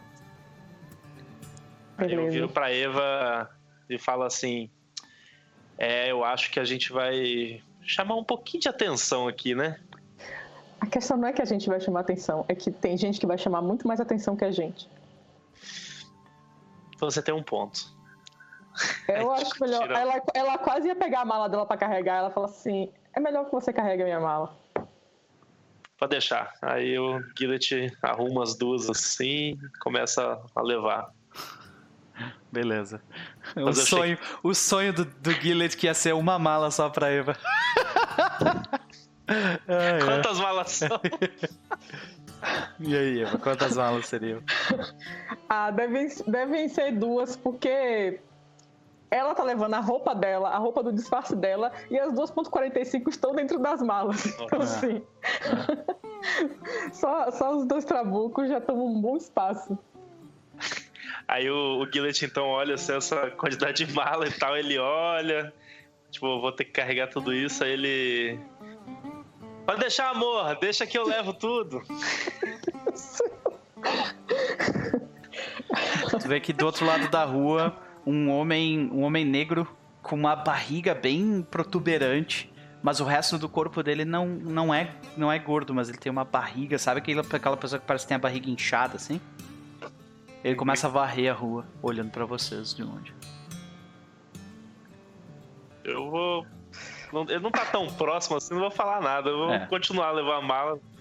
Vamos fazer o check-in, Eva. É, tu vê que a, a- o local que ele tá varrendo ali é uma ah, barbearia. Barbearia de Kunko, né? Uhum. Beleza. Então vocês pegam as coisas de vocês e entram pra dentro do, do prédio? Do, do hotel? Uhum, Sim. sim. Perfeito. Check-in, primeira coisa. Quando vocês entram, ah, do outro lado do balcão, o local em si é, é cheio de estatuetas ornamentais curiosas, né? O estabelecimento ele é bem básico, porém ele é limpo e organizado. E vocês veem que antes de entrar tem uma placa do lado de fora declarando algumas acomodações. Quando vocês entram, vocês veem ah, que tem uma mulher mais velha ah, do outro lado de um balcão ah, alto, daqueles balcão assim que, que pega só o, o do peito pra cima, sabe? Ah, A Uhum. gente vê um daqueles lustres verdes escuros iluminando algo ali no, no- que ela tá mexendo, provavelmente escrevendo alguma coisa. A gente escuta o barulho da da, da, do tinto, da tintureira que ela tá usando para escrever. Ah, ela termina de riscar. E ela olha pra vocês dois e ela diz: Mai, mai, sejam bem-vindos! Com um sotaque sulista fortíssimo, né? Howdy! e Aí aí? eu abro um sorriso pra ela, tipo, Aham. é bom dia ainda, né? Bom dia. Isso, bom dia, bom dia. É E tipo umas chama 10 um da manhã. dia. Bom dia, dia. Isso aí, é. Aí tu vê que ao fundo vocês veem um, um homem velho também, ah, próximo da idade aparente dela, ah, que, que passa por, por ela atrás do, do balcão e entra pra um dos quartos lá pra dentro, ah, pra um da para uma porta que parece ser um escritório pra dentro. Ela, ele, só, ele fala dia também. Sejam bem-vindos e passa adiante. E que posso ajudá-los? Meu nome é Rosemary Adams. Vocês estão no Hotel Bingham. Essa é a nossa propriedade. Sejam bem-vindos em- a Bingham. Prazer, Rosemary. Eu sou Eva Mendoza. Prazer. Eu falei pro Gillet pra ele escolher um outro sobrenome, viu? Eva Mendoza? Você por acaso é uma. E ela, ela tipo, estende, estende a mão pra ti, né? Ah, pra só pegar na tua mão. Ah, ela diz: Você por acaso é uma mexicana ou você vem da Europa? O seu sotaque não é muito parecido com os daqui de baixo. Isso, eu sou, eu sou da Europa, sim. Ah, que maravilha! O senhor. Aí ela aponta pra ti, esperando tu dizer teu nome. Aí eu dou uma olhada assim, tipo, eu, eu- eu- eu hesito um pouquinho. aí eu- Meu nome é Andrew Erickson. Andrew Erickson, você deve ser um rapaz de muita sorte para ter trazido uma. Uma. Uma, Span, uma Spaniard, né? ah, Com você. Você viu? É, que Aí eu, exótico. eu, eu, eu coloco o Eu braço na Eva. Então eu imagino que vocês gostariam de, ah, de um quarto para dois, é isso? Por gentileza. Certo, nós fe- felizmente nós ainda temos vagas, mas não muitas. Ah, ultimamente a cidade tem tem ficado bem ocupada. E ela sorri. Ah, é? É. Tá tendo algum evento aqui? Alguma coisa parecida? Vocês provavelmente não ouviram então a rádio. Hum, por que vocês estão aqui então? Ela disse. É, na verdade, nós somos de um jornal de New Jersey, é, Daily Faith. A gente Ah. veio ver aqui algumas questões sobre religião, assim dizer. Soubemos, ouvimos boatos de que a igreja Ah. aqui é bem forte. Isso, é verdade. Nós, ah, nós somos muito gratos da presença do reverendo Cornfield aqui. Ele, ele, tem, ele é um grande pilar desta comunidade. Você sabe, comunidades pequenas costumam ah, gravitar em volta de, de indivíduos ah, de, de muita integridade, não é verdade? Nós aqui somos fiéis, fiéis cristãos e vamos à igreja sempre que pudermos. Não é verdade? Sim, ela, sim. ela diz, eh, grita pra trás. Não é verdade, Delbert? Ele só diz, certamente. E continua fazendo alguma coisa. Ela- dá um tapinha na mesinha. Amém? Aham.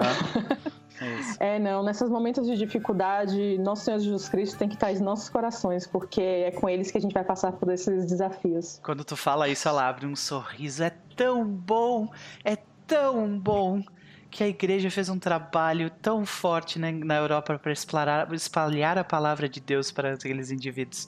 Eu fico tão feliz. Ela diz. Então, ah, ah, ela, ela diz então que, certo, vocês vão querer eh, um quarto para dois, é isto, né? Sim, por Eu favor. preciso que vocês anotem seus nomes e eu preciso de um documento de identificação ah, também. Daí ela passa o tintureiro para vocês. E apenas um documento de identificação é suficiente. Eu passo a minha identidade falsa, Sei, essas coisas beleza. Aí a gente vê. ah, nós. Eu, eu- eu vejo assim, ah, ele tá com as mãos muito ocupadas, pode usar o meu mesmo. Aí ela Uhum. começa a escrever o nome dela e o nome dele ali. Aí tu vê que ela pega o, o- ela pega o teu documento e ela olha pro pro ah, pro Andrew e fala ah, Feisty, né? Tipo, como se ela fosse, né? Tipo, ah, como é que seria isso em português Feisty, cara? Meu Deus. É tipo, Sapeca. é tipo, né? a- Não, uma pessoa de, de não é, não é bem sapeca, né? Puta, agora... Ela é irreverente. Moderna, Irreverente. praticamente. É verdade, isso aí. E daí tu vê que ela ah, começa, começa a fazer as anotações, né? E ah, assim que, que, ela, que ela termina de fazer as anotações, vocês colocam os nomes falsos de vocês no, no, no livro. Né? Ela pega a chave do quarto e diz: Mas por favor, Delbert, faça alguma coisa da sua vida, traga os. Pegue os, o- o- os, as bagagens dos nossos novos ah, clientes, por favor. Ah, meu perdões. Tu vê que ela- ele se levanta, tira o cachimbo, ah, guardando na mesa, sobe. Ele, ah, por favor, senhor Andrew, deixe que eu, que eu pegue a, a bagagem de você. Ele Muito estende as mãos. Uhum. Ele pega as bagagens pesadas e você segue adiante até o quarto de vocês. Tu vê que a Rosemary ela anda junto com o Delbert o tempo inteiro. ah, junto com vocês, ela fica dizendo: Bom, nós servimos o café da manhã às 8 horas e ele fica disponível até às 10. Não mais que isso. É, é a política da casa, é o que ela diz. Sim, pode deixar. Muito obrigado. Nós- o, serviço de quarto está disponível. Apenas aperte um botãozinho que tem na. Num, ah, aí ela mostra no quarto, tipo, tem um plugzinho que tu aperta um botão e indica que vocês querem serviço de quarto. né? Muito E- obrigada. É, Aí tu vê que ela, ela fala assim: o chuveiro ah, do local ele tem água aquecida, mas eh, pelas condições eh, da região, às vezes a água pode sair um pouco turva. Então eu recomendo que vocês abram bem o registro, deixem um pouco a água sair, aí depois tome banho, ok? Ok. Ok. Tenham uma excelente estadia aqui e eu espero que vocês encontrem a luz de Deus nesta nossa comunidade. E ela sorri. Com certeza. Amém. A Eva dá- abre um sorriso pra ela, assim, Aham. tipo. Ok, vamos ver o quão bem vocês conseguem passar essa fachada. Faça um teste de. Faça um teste de, de carisma. Ou seria de persuade? Bom, o que for maior pra ti. caso. Aí um ajuda o outro Não no é caso, disfarce? ou os dois rolam? Um ajuda o outro. Os dois rolam com um dado a mais. Ah, Disfarce. Então rola. Disfarce, muito boa. Disfarce. É, na verdade, eu tenho um acting, que é mais ou menos a mesma coisa, pelo menos pelo que tava ali no. Ok, Mas certo. aí nesse caso, como é uma ação dupla, eu acho que é uma pessoa que rola só, né? É, É, como tava. é, é, é que que tá. Cara. Tipo, vamos ver o quão, o quão convincente ambos são, entendeu? Por isso que eu pedi pra cada um rolar com um dado a mais. Vai lá. Ah, Não- entendi. Não custa tentar. Ah. É com emoção, gente. É com emoção. Ó, um dado a é bem mais. Foi bem sucedida. Muito bem. Ok. Agora vamos ver o quão bem o Gillet passa essa impressão. É, calma aí que eu tô preocupado. é, disguise. Se tu não tiver aí. disguise, ah, tu rola carisma. Como tu não falou muito, eu deixo tu Mas rolar carisma carisma. não- Mas não tem rolagem de carisma. É. Charm. Charm, isso. Charme. É. É, vai ter que ser Charme, então. Ai, meu Deus do céu. Falha. Não, Falhou. 10 por 10, por 10, por 10. Não, tu por não 10. falhou por... É, tu falhou por 10, exato. Tu quer É, gastar mais sorte? um. Gastei já, pelo amor de Deus. É. Beleza. Tô Com 100. Vê que, cara, a- vocês conseguiram passar uma, uma boa impressão, mas o Gillet já viu que quanto menos falar, fa- menos ele falar, melhor. Tá ligado? mas beleza. na hora que a senhora saiu do quarto, assim, eu. Ah, Como é que você faz isso, Eva? Como é que você consegue fazer isso? É. Não sei, talento. Mentira, eu treinei muito pra isso. Precisa me Beleza. passar umas dicas, porque senão vai ser difícil. Principalmente se eu tiver que fingir que eu sou um jornalista. Já sei, eu vou falar que eu sou o motorista do jornal e eu vim te trazer aqui. Vocês não melhor são ainda. casados? É que ela falou pra mulher que a gente é, trabalha no jornal. Ah, sim. Não, mas a gente, eu falei que você. Que, que- acho que eu falei que você era meu marido. É, e tu falou bem alto na rua, amor, pra ela. É. Isso. Não, É. isso sim, isso sim. Eu sei. E, e a- eu falei que, a gente, que você era meu marido e a gente trabalha no jornal. Tipo, os dois Uhum. trabalhando no jornal. Então fica mais fácil. Eu sou o motorista do jornal. Pronto, resolvido. resolvido. Enquanto isso, doutora Dora, Norton, Doralder e Abidin chegam no carro. Quanto tempo depois, Norton? É, antes da gente estacionar, quer dizer, antes da gente chegar na cidade, eu acho que a gente tem que trocar. Dora vai interromper o rádio. Norton. Norton. Ele Até ele abaixa, o- ouvir. ele abaixa o rádio um pouco. Beleza, eu... Você não Fala. acha melhor o Abidin dirigir, já que você é a estrela do filme?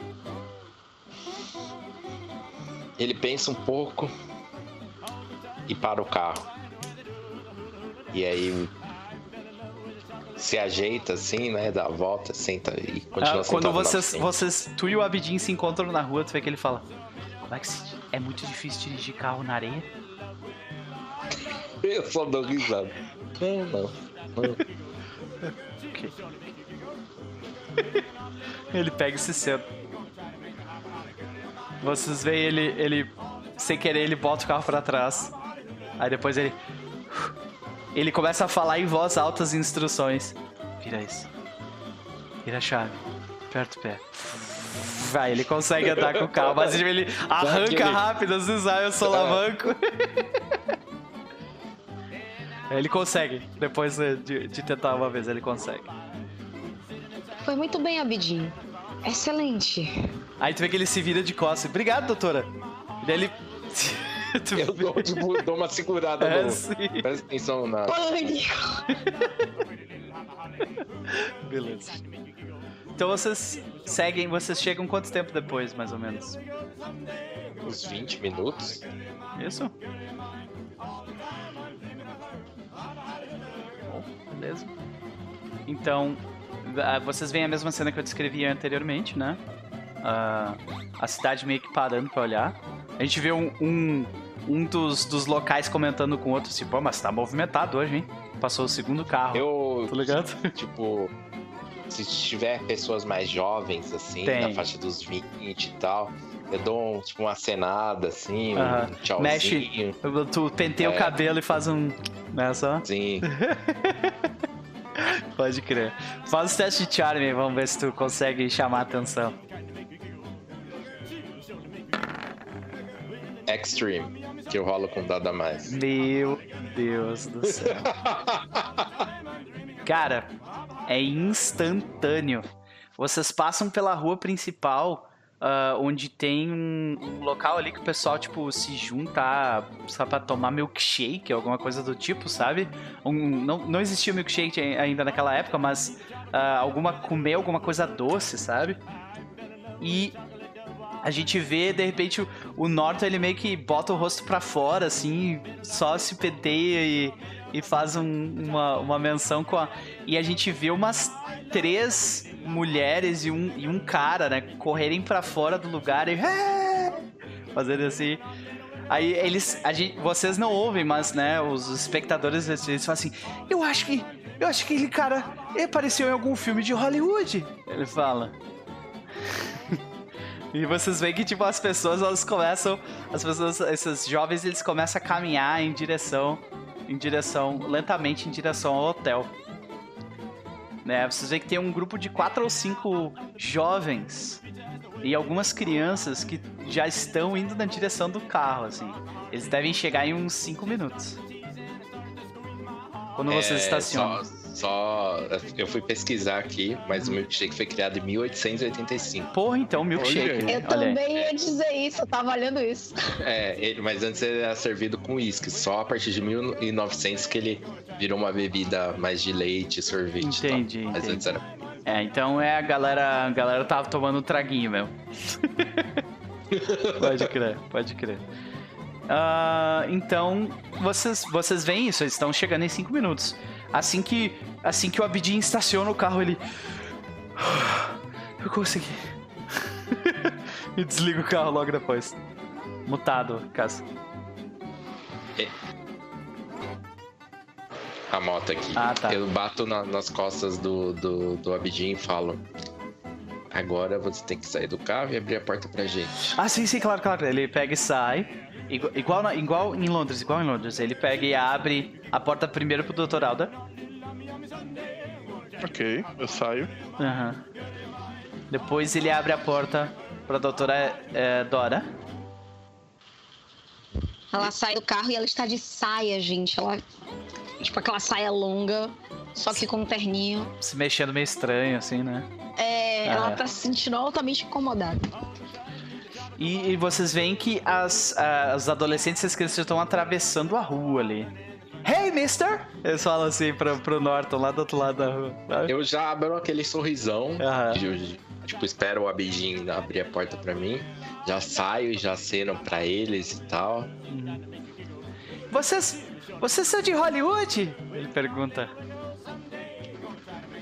Sim, somos. "Ah, o que vocês estão fazendo aqui em Bingham? Mas, eles perguntam.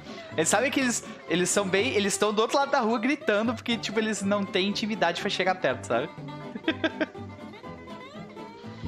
Eu. Eu olho. A gente vai gravar um filme aqui. Tu vê que eles se entreolham. ah, eles come- as, as gurias as mulheres começam a gritar assim, né? Nossa. Aí tu vê que elas começam a se aproximar de ti, Norton. Tá, eu vou, eu vou tipo, até elas, assim, e, tipo, é, é, caderno, dou autógrafo. aham, Elas Deixa eu ver, começam. só deixa eu ver o que, que, eu, que, que eu assino aqui. Vou procurar um nome bacana aqui.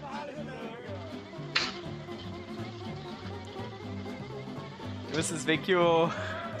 que o. Eles pegam, tipo, guardanapos, coisas assim, sabe? Tipo, Pra, pra te dar pra tu, pra tu assinar. Eu, eu assino o Reynolds. Reynolds. Sim, Ah, W. Reynolds. O, o JW e Reynolds. Aham, assim, pode crer. bonito. Pode crer. E abraço ali. Se tivesse a época do selfie, ele tiraria selfie. Mas, Sei, tem. sei. mas ele. Pode crer. Tu vê que elas. Tá bom. Você acha que a gente consegue ter. Daí tu vê que elas fazem umas, umas caras e bocas assim, sabe? Fazendo pose. Sabe que a gente consegue ter alguma chance de participar do seu filme? Eu olho assim pra trás. Aí tu vê que uma delas vejo... fala: Você não tem chance nenhuma, você é feia, tá ligado? Dora revirando os olhos. Só isso. Eu olho, eu olho, eu olho ali pra trás assim, com uma certa malícia nos olhos. Eu falo, eu sou o astro desse filme, mas quem vocês têm que convencer é aquele rapaz estranho ali com a máscara. E dá Aí uma vê que- piscadinha, sabe? Aham. Tu dá uma piscadinha pra quem? Pro Dr. Alder? Não, não, pras meninas, tá ah, ligado? pras Tipo, meninas, pode crer. É, eu quis falar assim que se elas querem um papel, elas têm que correr atrás do doutor. Aham. Ah, e daí tu vê que elas olham pro Dr. Alder com a máscara. Como é que, o- como é que o Dr. Alder. Porque tu notou que elas estão te olhando, sabe? Como é que tu reage a essa, essa cena de. ah, ah, jovens adultos e adolescentes te olhando assim com tipo. curiosidade. Ele. é, o Alder não é muito bom com pessoas no geral. Então ele fica. Ele, ele tá com uma aparência muito séria. Muito quietão, assim, muito. E a máscara intimida um pouco, né?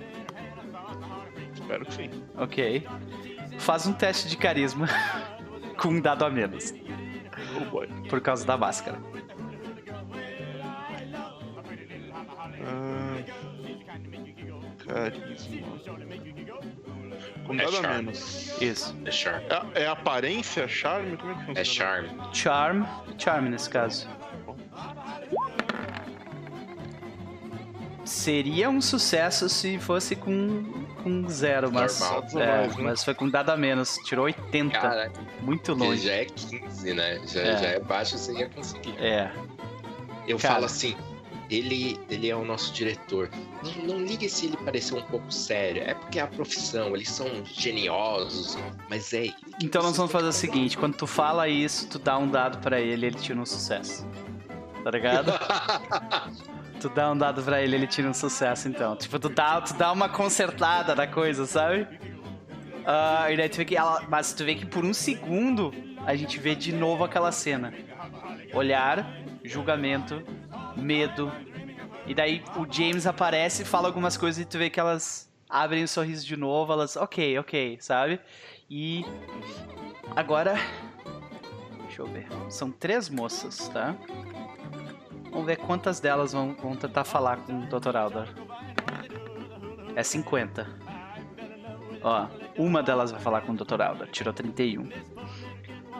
E teve que ela, ela pega e passa por, por, por vocês que tava ali, eh, o Norton e as três moças, né? Tu vê que tem um cara do outro lado da rua, um cara mais. eh, parece ser um pouco mais alto, assim, forte que elas e tal. Parece ser um pouco mais velho também. Tu vê que ele tá, tipo, naquela pose de. Ah, eu não quero. Eu não quero te dar o, te ceder o ponto de tu é mais legal que eu, sabe? Então eu não vou nem interagir contigo, assim, eu vou ficar aqui do meu lado, sabe? E. ah, tu vê Cara, eu, eu, eu noto, eu noto essa postura Sim, dele. claro. Uhum. Eu, eu, tipo, pego a- o, meu cigarro, Uhum. tipo, procuro aqui. Eu falo, amigo, fogo. Assim, ele. Claro, claro que eu fumo. Mas eu tô sem, meu, sem minha carteira agora. É, Aí tu vê que um deles fala um assim. Ricky, eu nunca te vi fumar. Aí tu vê que assim, mas é claro que eu fumo. É que ele fala pra ela assim. Eu, eu procuro, eu procuro, é, tipo, pego o meu zipo, acendo o meu e pego um, um cigarro pra ele. Eu que ele, ofereço. ele pega na tua, da, da, da tua mão, ele coloca E na eu boca. acendo. Eu acendo ali pra ele. Sei. Obrigado, É. obrigado, senhor. Thank you, mister. Né, ele fala. Vamos fazer um Eu- testezinho pra ele aqui pra ver se Tá. ele. Se ele consegue tragar sem, sem passar vergonha. Consegue? Conseguiu tragar sem passar vergonha. Tu vê que ele traga, solta a fumaça. Eu, eu olho assim, o que me diz? Boa qualidade, não? Excelente, Nilson. Onde é que tu consegue essas aqui? Porque eu acho que não tem pra vender aqui. É, cidade grande, a gente consegue muita coisa. Mas eu te falar, você tem um tipo certo pra trabalhar no cinema. Eu, tipo, olha, você estrutura. Aí tu vê que ele. O ele tu vê que ele. pessoas assim, Assim como? homens fortes e que tem uma certa imponência. E eu dou uma tragada. Mas eu tô, tipo, puxando o saco Aí dele, que traga. tentando quebrar essa armadura dele aí de. Sabe, eu tenho que ajudar minha família na colheita, mas aí ele olha pra rua e tu, vocês veem as colheitas ao fundo, assim. Tá horrível, não tá, não tá saindo nada, sabe? Mas ultimamente a gente tá trabalhando na madeireira local. É, quanto é que paga, Ah, tu é? acha, hein? Eu. Cara, o Norton não manja muito de valores, porque ele é Ah. um cara rico, ele não sabe. Ele. Ah, Eu não sei direito. É, você teria que falar. Ele olha ali com aquela mocinha ali. E aí ele aponta pra. para Dora. Certo, certo. Mas, pô, muito obrigado, senhor, muito obrigado. Tu vê que ele, ele, ele baixa a guarda de durão um pouco contigo, sabe? Eu falo assim, só uma coisinha, onde que a gente pode tomar um, um drink aqui? Ah, ah, descendo. Aqui na. Tu vê que ele, ele para um pouco pra pensar. Mas na verdade ele não para pra pensar. Quem para sou eu, porque eu não me lembro o nome exatamente. Certo, certo. Sim, é. É. é, é... Deerhead Saloon. É, é o, é o, é o saloon da, da, da cabeça do, do cervo. Né? Deerhead Saloon. Eu, que- eu aceno pra ele falo assim, ó, obrigado pela dica. Uhum. Que no, no mapinha aqui, Deerhead Saloon fica número 9. Bem. Bem próximo ali, cara. Uma quadra descendo praticamente do hotel. Em direção do outro lado da estação de trem. Ah, eu olho assim e falo, acho que eu vou dar uma passadinha lá agora. Eu, eu olho pra trás. Abidin, coloca minhas coisas no meu quarto. Eu vou dar uma passada aqui, conhecer a cidade. Então que ele fala, sim senhor. E ele. Eu, ele- eu digo pra ele: é, é, cuidado, lembre-se de não se, se machucar. É importante que você esteja bem para as gravações. E aí a moça chega perto do Dr. Alden e fala: ah, Mister, ah, what- qual, qual é o teu nome, Mister? Eu olho pra ela assim: é, Eric. Eric Emmerich Henrik. Eric, Emmerich, Henrik. Tu vê que ela. Eric. Miss, Sr. Eric. ah, você pode. Você vai fazer. É verdade que vocês vão fazer no filme aqui? Tu vê que ela fala. A mais absoluta. E por acaso vocês estão precisando de uma bela moça? Ela diz. É, sim, você viu alguma? Ah, senhor Henrik, eu acho que precisamos ir. Está quente, o senhor não pode tomar muito sol. Perfeito, vamos. Cara, tu vê que É, tu, a- cara, tu destrói a mulher. ela. Este, local não faz bem pra minha complexão. Tu vê que ela tava, tipo, toda aberta, né? E, e- e sorriso no rosto, né? E daí tu vê que ela se fecha, assim, um pouco diz... N- Nesse momento, o Alder tá agindo como um inglês padrão, babaca, Sim. que ele aprendeu na vida. E. e é isso que, não- que ele tá. Que tá por, por não saber o que fazer, ele tá sendo grosso, que é Sei. o que ele aprendeu que Ok, tu, as tu, pessoas fazem. tu não precisa te justificar, ok. Tranquilo. Ah, tu vê que, tu vê que ela, ela, ela baixa um pouco o ubris dela diz, e, e sai dali, diz... ah, ela, ela grita pras amigas dela, diz... Ah, eu vou... Eu vou pra casa, volto depois. E ela sai. Claro que o Pablo fez um clipe dos meus gritos, né? Muito obrigado, Pablo. Boa! Então, ah, gente, ah, doutora Dora, tu vê que um, um rapaz, assim que, que tu termina de fazer essa, essa, essa conversa e fala pro Dr. Alder, né, ah, pra ele entrar, Eric, né, ah, você vê que um, um, um rapaz, aparenta assim uns 17, 18 anos de idade, forte, tipo, tipo que trabalha, né, na rua e tal, com a, a pele corada, ah, um cabelo bem, bem ah, ah, cortado e bem cuidado, né, lampido, daqueles com óleo pra trás, né. Ele se aproxima de ti com um cigarro e tu sente o cheiro e tu lembra é, é o cigarro do Norton, sabe? Porque, tipo, é muito característico dele. E é como se tu estivesse vendo uma versão nova do Norton, sabe? Oh, God. Ele se aproxima de ti, doutora Dora, e diz assim: "Ah, ah, Lady, né? É com você que eu preciso falar pra, pra conseguir um papel no, no, no filme? O que ele fala?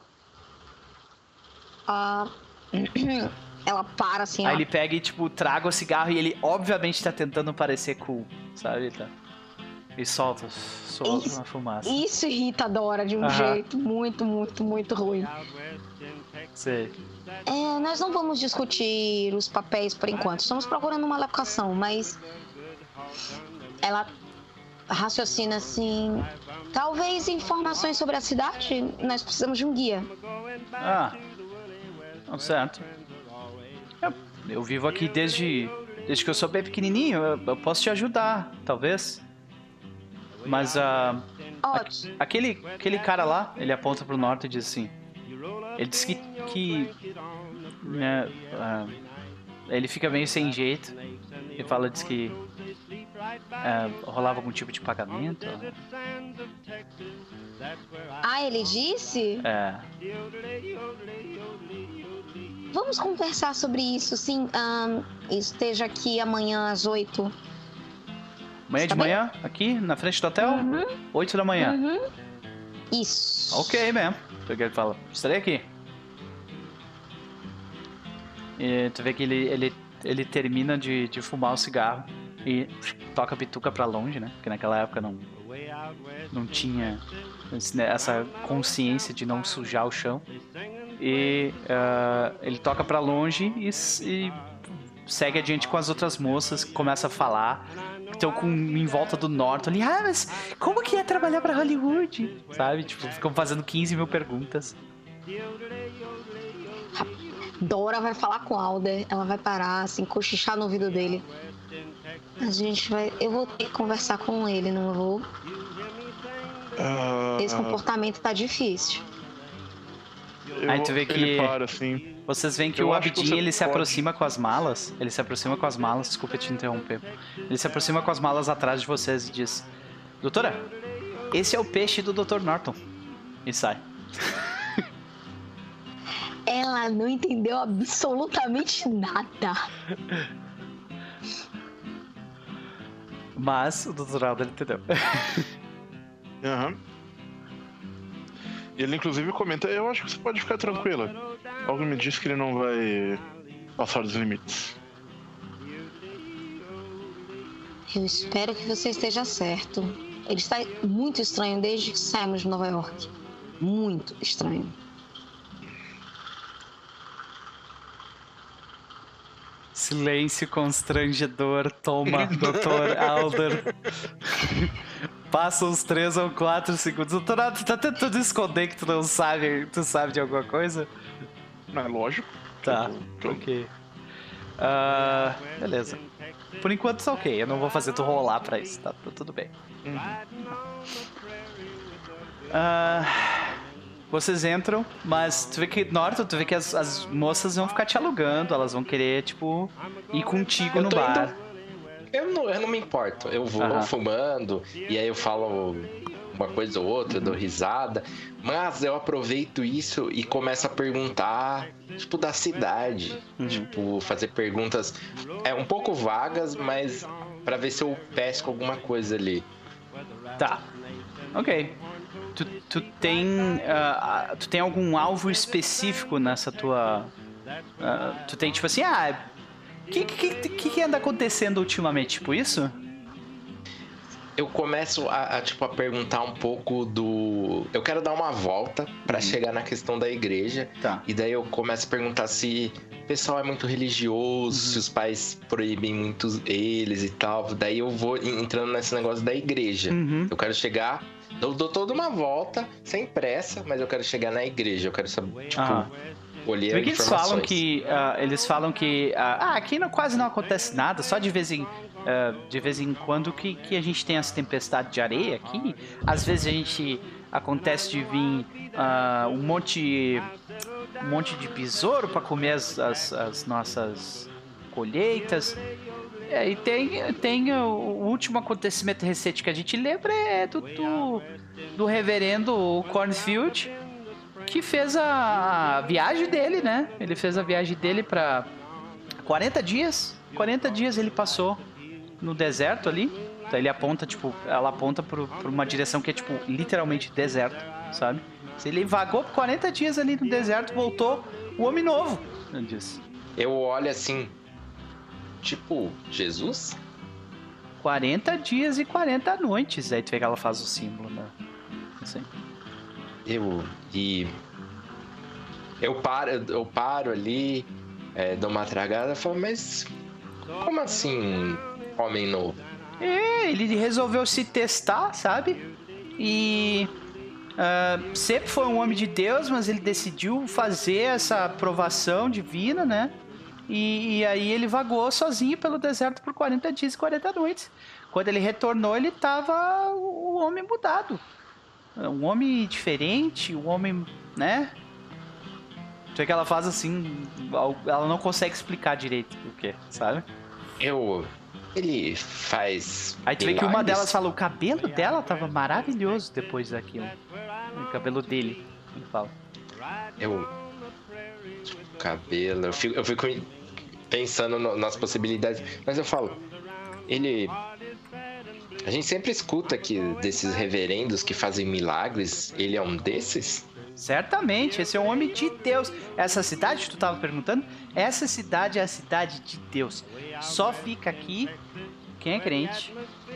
E infelizmente, né? Infelizmente a gente tem.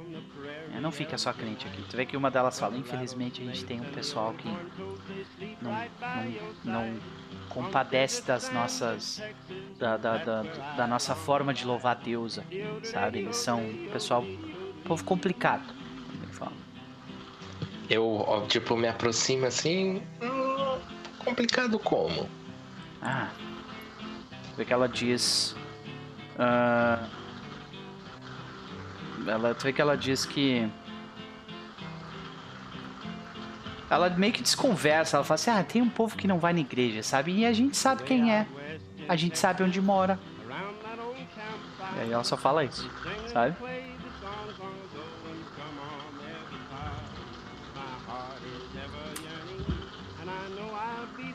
E daí logo depois ela já muda de assunto e começa a falar do Dr. Cornfield de novo, sabe? Tava mutado aqui, mas é, eu vi um, um. Quando ela disse isso, uhum.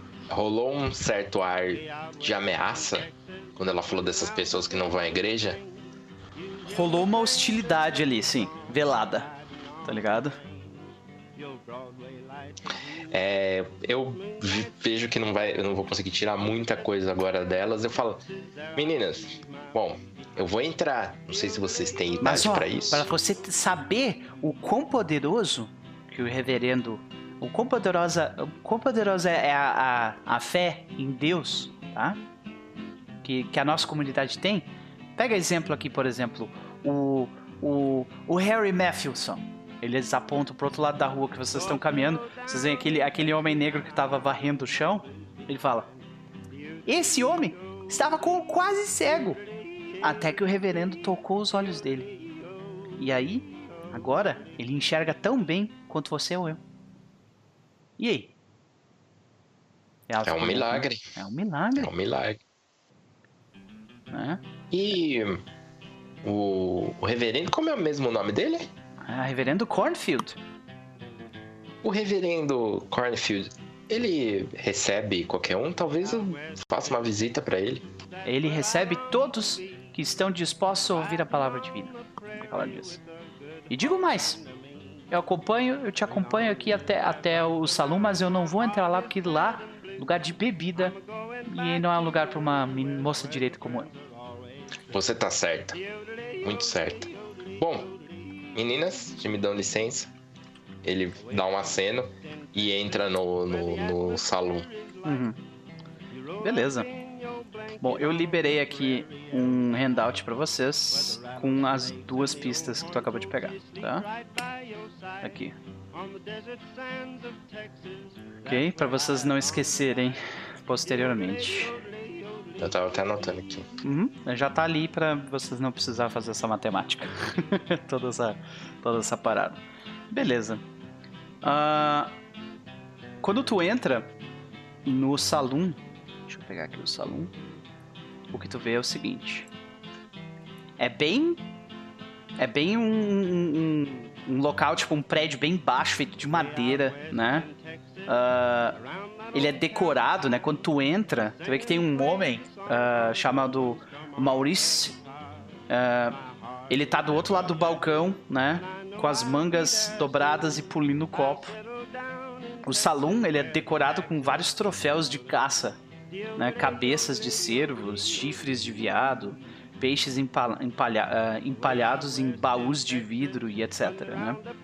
Uh, vocês veem um, um, urso pardo inteiro que está sempre sobre suas pernas traseiras no fim do bar. Né? Ele tá tipo.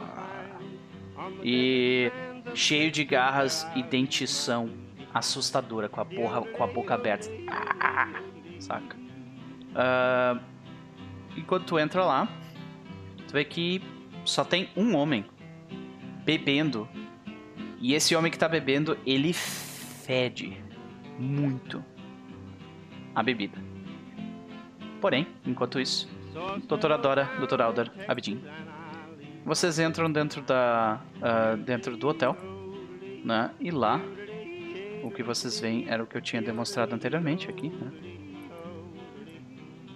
E ah, o hotel o hotel Bingham, né?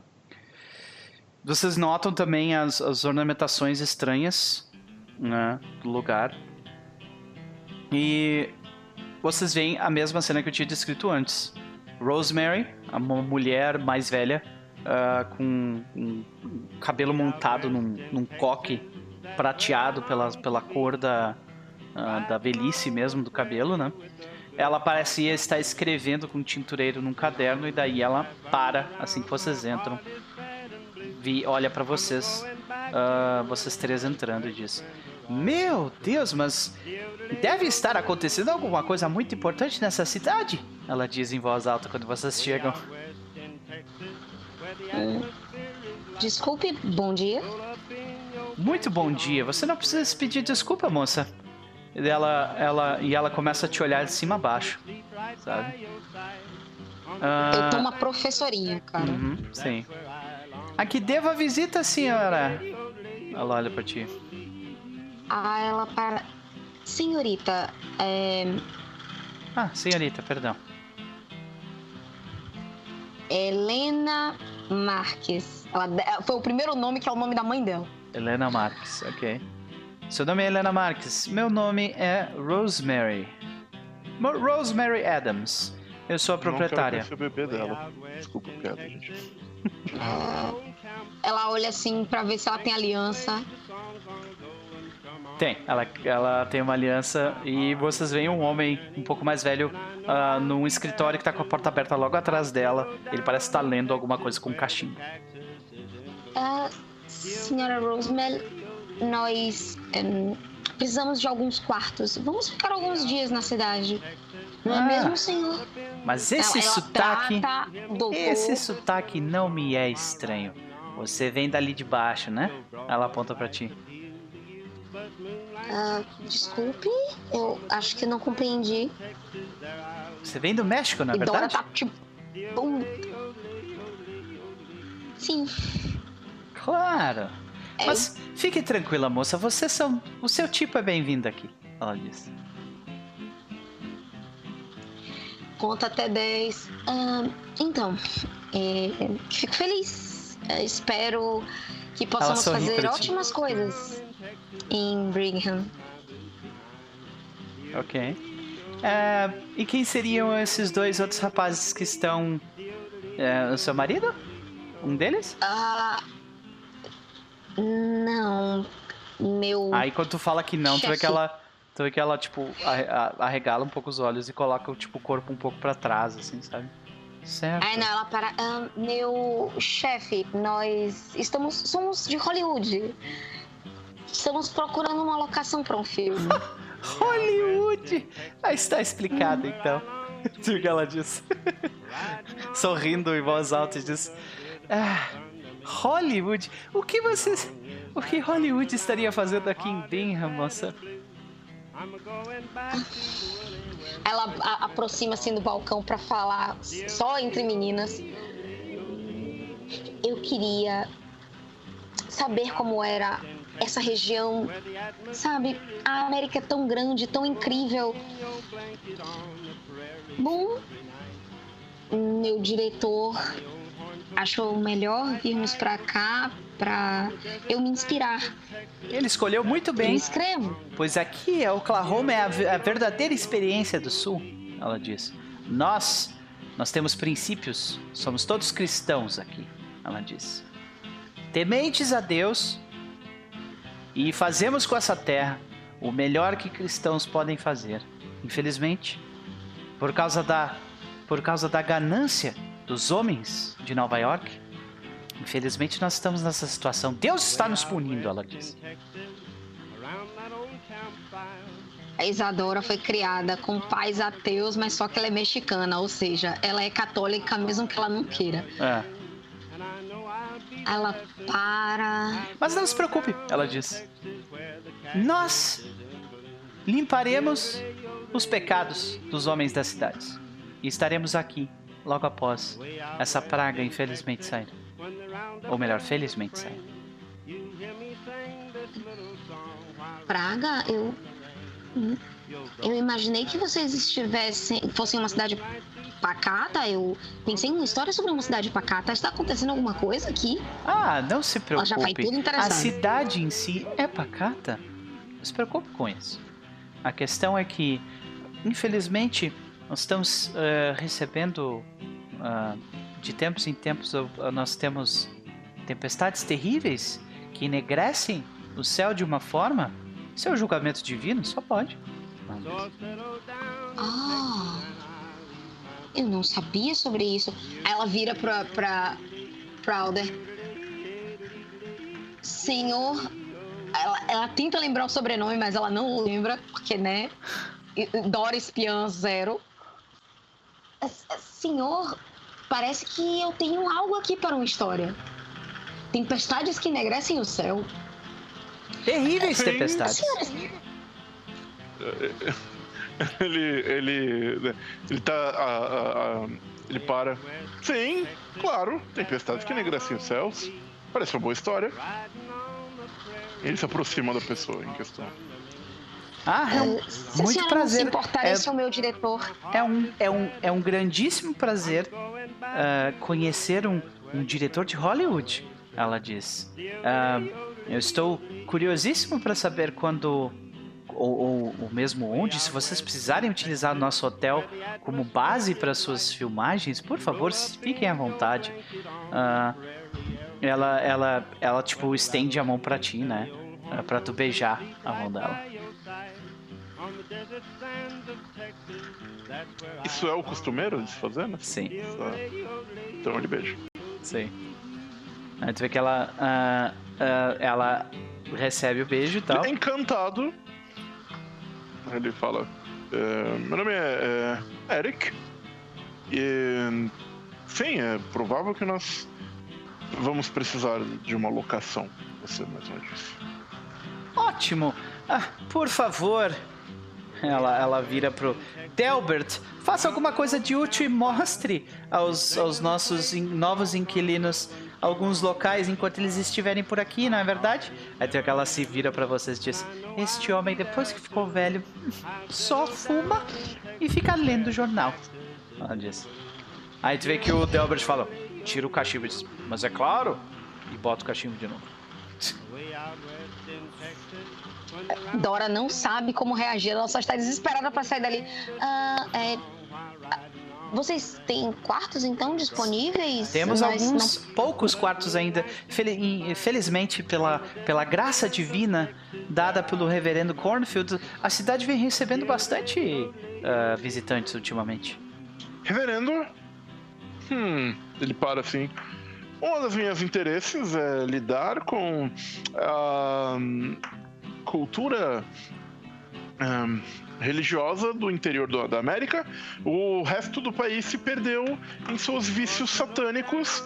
Então eu busco a verdadeira pureza da fé para o meu filme. Talvez seja uma boa ideia conhecer este. Este reverendo, onde posso encontrá-lo? Ah, mas que sotaque maravilhoso! tu vê que ela A pega. Dora não tá se aguentando. Sim.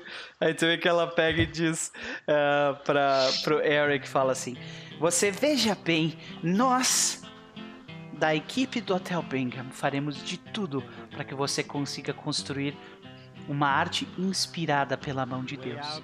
E ela pega e fala: Nós podemos, eh, nós podemos conseguir que vocês tenham uma reunião. O, o Reverendo Cornfield é uma pessoa muito aberta a todos que ouvem a palavra divina. E daí ela diz, logo depois, que, e veja bem, se você está fazendo um filme sobre verdadeiros milagres cristãos, ela diz, olhando para os lados, diz, talvez você não acredite em mim, talvez você diga que eu, eu seja maluca, mas eu vi a verdade. Eu acredito em Deus e acredito neste homem. E ela diz: Reverendo Cornfield tem um toque curativo. Louvado seja Reverendo Cornfield. Pessoas nessa cidade estavam doentes. E pela mão divina dele, eles foram curados. como. Eu gostaria de falar com um desses curados também. Quem foi uma dessas pessoas? Pode ser uma. Uma um relato que vire um roteiro interessante. Há pouco Aí tempo. Tá assim, aham. Uhum. Há pouco tempo atrás, por exemplo, George Hensey, um, um jovem rapaz que trabalha na madeireira, teve um acidente terrível. Uma das. Uma das. ah, eu ouvi falar, né? Uma das. ah, das árvores caiu em cima dele, quebrando os ossos de, suas- de sua coluna. As pessoas achavam que ele ia morrer. Ou, se vivesse, que não ia andar. Porém, Reverendo Cornfield, com a sua mão curativa, fez com que o homem não somente ficasse vivo, mas também voltasse a trabalhar como ninguém. Esta é a mão divina de Deus. Louvado seja. Eu acho que a senhora me permite, seria uma ótima fonte para os nossos trabalhos, não acha, diretor? É, sem dúvida, mas é, é, se você nos conseguir um- uma maneira de conversarmos com o tal reverendo, nós podemos achar uma, uma palhinha para a senhorita no filme em algum lugar, como uma demonstração de gratidão. Imagine mostrar para seus. senhor- Eu olho para ela assim: a senhora tem filhos, netos? Ah, infelizmente, eles já se separaram do ninho. Ah, mas ainda assim. Imagine seus netos olhando por, pela toda a América, o seu rosto na tela de prata. É, por favor, nos apresente ao, ao reverendo quando puder. Ficaremos aqui há um tempo. Certo? Então. Se vocês quiserem conversar com ele, basta irem até a residência dele. Ah, tu vê que ela aponta. É, tu vê que ela aponta, ela faz ah, duas ruas pra cá, uma pra lá. Ou então vocês podem encontrá-lo na, na própria igreja. E ela dá as Falei, direções Não pra perderei tempo. Vou virar as costas e falou: vamos à casa dele. E tô indo pra lá. Ai, Dora para, olha para um lado, olha para o outro. Ah, Abidin, por favor, registre nossa, nossos quartos e vou atrás, né? Sim, sim, senhora. Aí tu vê que ele pega e. Aí, aí tipo, a última cena é do Abidin olhando nervoso com, com a, com a tintureiro na mão. E a, e a Rosemary, tipo, olhando pra ele com um olhar de julgamento. E corta a cena aqui.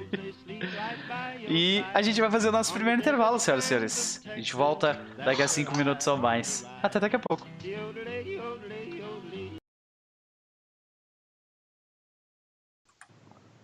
Voltamos, senhoras e senhores. Voltamos para a segunda parte. Da Serpente de Duas Cabeças. E nós vemos um, um homem, o biotipo pronto para as câmeras. Um rapaz no- na, numa, ro- numa roupa alinhada, né? Cabelo milimetricamente mantido, com o óleo, aquele que tem o aroma correto, né? O pente de prata bem guardado. A gente vê esse homem abrir as portas do salão à frente dele. A gente vê esse homem ver ah, um outro homem limpando um copo do outro lado no balcão.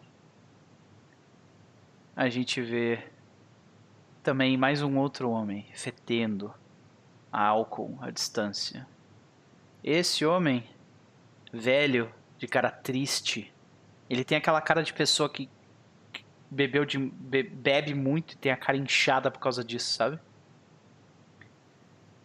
O cabelo dele é bagunçado, mal mantido. Ele fede a whisky e a sovaco suado que já secou, sabe? O próprio salão, assim, também não é aquela coisa, né? Então, o que a gente vê é isso. A gente vê de um lado do balcão esse homem fedido, do outro o homem limpando o copo. O que, que James W. Norton faz? Eu olho em volta, né? Aceno. É, a gente tá aqui hora? Que horas é mais ou menos? Umas talvez 10 e meia da manhã agora. Eu entro. Bom dia, bom dia. Howdy! E sim. Sento no, no balcão. Olho em volta. Aponto cara, com o cigarro assim. o cara Eu se vou move. querer o mesmo que o amigo ali. Tu vê que o cara olha pra ti e faz um. E, Eu aceno. aham, e bebe um pouco do whisky dele sem. ah, sem gelo nenhum. Cowboy, né? Tu vê que o cara. O, o- esse homem Maurício, ele chega. Meu nome é Maurício. Você é novo na cidade, né? Estou de passagem. Estou de passagem.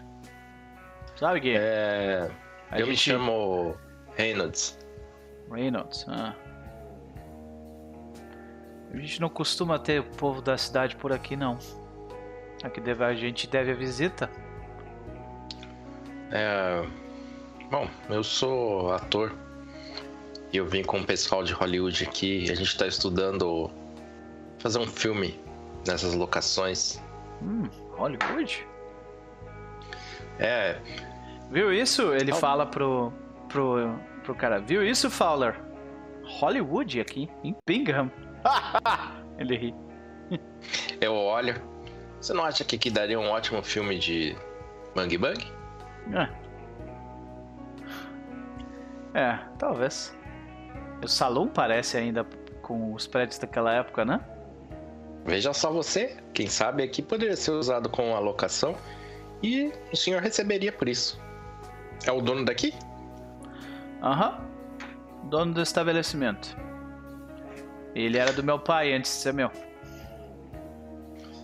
Manter na família é a melhor coisa. Eu, infelizmente, fui uma decepção pro meu pai. E entrei nessa vida de artista, ele não vê com bons olhos.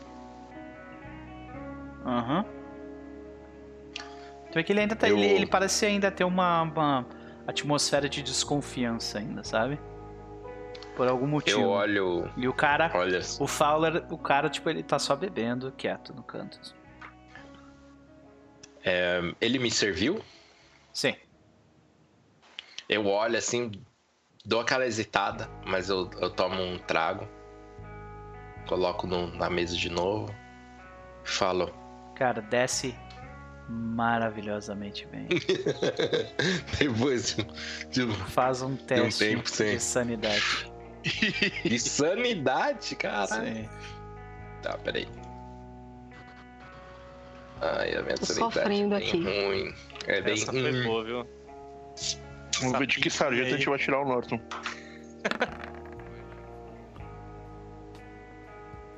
E aí? É uma falha. É. Bom, eu posso gastar aqui, deixa eu ver. Oito? Eu gasto oito Ok. pra passar. Tu bebe, tu sente, tipo, os, os efeitos de endorfina e serotonina, tá ligado? Tipo, se espalhando pelo teu corpo. Ah, o desejo de querer mais daquilo.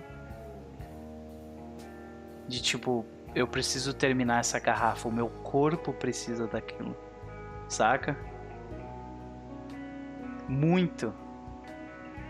Mas eu resisto. Como tu resiste? Ele toma, olha pra garrafa, olha pro cara ali. E aí ele, tipo, massageia o peito assim, sente algo ali no, no, no paletó e, e para. Mas ele foca, que ele tá ali numa missão. Ele fala: É. Eu tava conversando com umas meninas ali fora. Parece Ah. que essa, essa cidade é bem religiosa, né? O senhor tem clientela aqui? É um, pouco complicado. O pessoal confunde as coisas. Sabe que Jesus Cristo devia. Sim, sim. O vinho é sagrado. Exatamente. Mas eles não veem dessa forma. Tenho problemas com o pessoal daqui. É, Aí nessa Desculpa. hora tu vê que ele, o, o, o bêbado, Fowler, ele pega e fala: Bando de maldito. E continua bebendo. eu, eu olho. Nossa, é tão grave assim? Pra quem que tu pergunta isso? pro, pro atendente. Eu, tipo, vi o cara reagindo, uhum. aí eu volto pra ele e pergunto: tão grave assim? É, tu vê que ele, ele pega e, tipo, se aproxima e fala: Quanto tempo tu tem, amigo? Eu olho lá para fora. Bom, eu tenho até o horário do almoço aqui livre. Hum. Sabe que a gente serve almoço. O melhor, melhor bife da região. Por que não? Eu tiro, eu tiro uma nota de, de um dólar uhum. e e já coloco na mesa ali. Uhum. Ok. Tu vê que ele, ele, ele pega a nota e fala: Mas e você? Além do filme? Eu imagino que o pessoal de Hollywood não se dê muito bem também com o religioso, né? Pelo fato de ter perguntado. É, eu vou. É. Você entende que eu preciso tomar um certo cuidado com quem falo? Porque normalmente conseguir uma alocação como essa envolve autorização, e se a igreja é contra, isso cria certas dificuldades pra gente. Então, bom, é por isso que eu perguntei. Ó, eu só vou dizer uma coisa, que eu não gosto de ficar fazendo muita fofoca, saca? Por anos, Pearl Show, uh, uh, Pearl Schoenbaum, a mulher do ferreiro, ela sofria com algum tipo de doença de pele, sabe? Dolorosa. Cornfield fez algo nela. O que quer que seja, o marido dela, o Bill, não gostou nem um pouco. Agora ele e a família não vão mais na igreja. Ocasionalmente, você consegue ver a Pearl. E francamente, ela pior, ela parece pior do que antes. Eu dou uma memorizada nesse nome aí para fazer uma visitinha depois. Mas aí eu vou vou induzindo ele e falo: "É, as meninas disseram que ele era um milagreiro. Você tá me dizendo então que não é bem assim?" Aí tu vê o bêbado virando pra ti. Assim, ele bate com o copo, chega a quase que quebrar. Aí tu vê que o Maurício fala pra ele: Ô, ô, ô, Fallor, calma aí. Aí tu vê que ele, ele, aponta, ele aponta o dedo pra ti e fala assim: Reverendo Corvus, gospe um pouco, né? Tá possuído pelo demônio. Ele fala: Sobre o disfarce desse curandeiro. Ele na verdade amaldiçoou todas essas pessoas. Todo mundo aqui, ninguém acredita em mim. Eu olho pro cara, olho pra garrafa, coloco mais uma nota de um dólar, pego meu copo e a garrafa e me sento com esse cara. E coloco a garrafa assim, ó, pá, na mesa. Uhum. E aí eu deixo o cara se, se embebedar à vontade ali. Ele pega a garrafa. Vou fazendo essas perguntas dessas histórias aí. Entendi. Ele conta uma história em específico, tá? Que é a seguinte. Eu tinha um fus... eu tenho fus... eu tenho, eu ainda tenho, eu sou, sou ainda, eu ainda trabalho lá. Então que ele para e fica pensando um tempo. Ele diz: Eu tenho um funcionário, George Hansen teve um acidente na minha madeireira. Tá? Cornfield convenceu todo mundo que George morreria sem intervenção dele. Hã? Talvez ele tenha morrido mesmo. Ah, essa é a verdade. De acordo com Peggy, a esposa dele, George não se deita na cama dela mais. Ele dorme no espaço embaixo da casa agora. Que um lagarto. Isso é coisa do demônio. Esse homem. Aí depois ele começa a, tipo, falar: Eu vou pegar esses caras. Vou fazer alguma coisa com eles. Eu posso deixar isso acontecer. da minha, na minha comunidade. Ele começa a falar.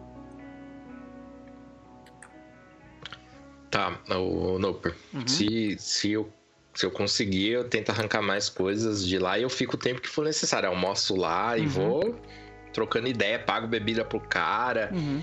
vou incentivando ele, assim, sabe, dando um apoio. Não, isso é um Uhum. absurdo. É, alguém deveria fazer algo, alguma coisa assim. E, Cara, tu vê que o, do bêbado tu não tira mais nada. Ele fica falando do. Aparentemente, esse caso do, do, do, do empregado dele, o George, tipo, impactou muito ele, sabe? Tipo, cara, ele, ele morreu. E, tipo, o que aconteceu com ele é uma coisa horrível que não tem explicação. Sabe? Tu nota ali que, tipo, a sanidade dele foi quebrada com aquilo, sabe? E ele tá lidando com aquilo na garrafa. Lembra alguém, né? Então, quando, quando eu não consigo mais tirar nada dele, Uhum. eu volto pro Maurício e me sirvo lá do almoço Uhum. E falo: pelo visto, esse reverendo, ele é um valentão, né? Abusando do poder que a religião deu pra ele. Ah. Até então eles. Ele em si não faz nada desse tipo, não, mas ele tem que tomar cuidado mesmo com o xerife da cidade. Ele provavelmente vai tentar encontrar vocês cedo ou tarde. Ele sempre faz isso com os novatos da cidade. E ele também é um membro da congregação? Braço direito do reverendo. O nome do homem é Xerife Benson. É um homem gordo. Rosto avermelhado, sabe? É com ele que tu tem que te preocupar. Fala, para de beber, tu vê que ele fala. Vai fazer merda, depois tu vai ter problema com o xerife de novo. Aí tu fica assim, eu não posso deixar isso acontecer. E começa a gritar, sabe? Derruba os, o vidro no chão, derruba um monte de coisa no chão.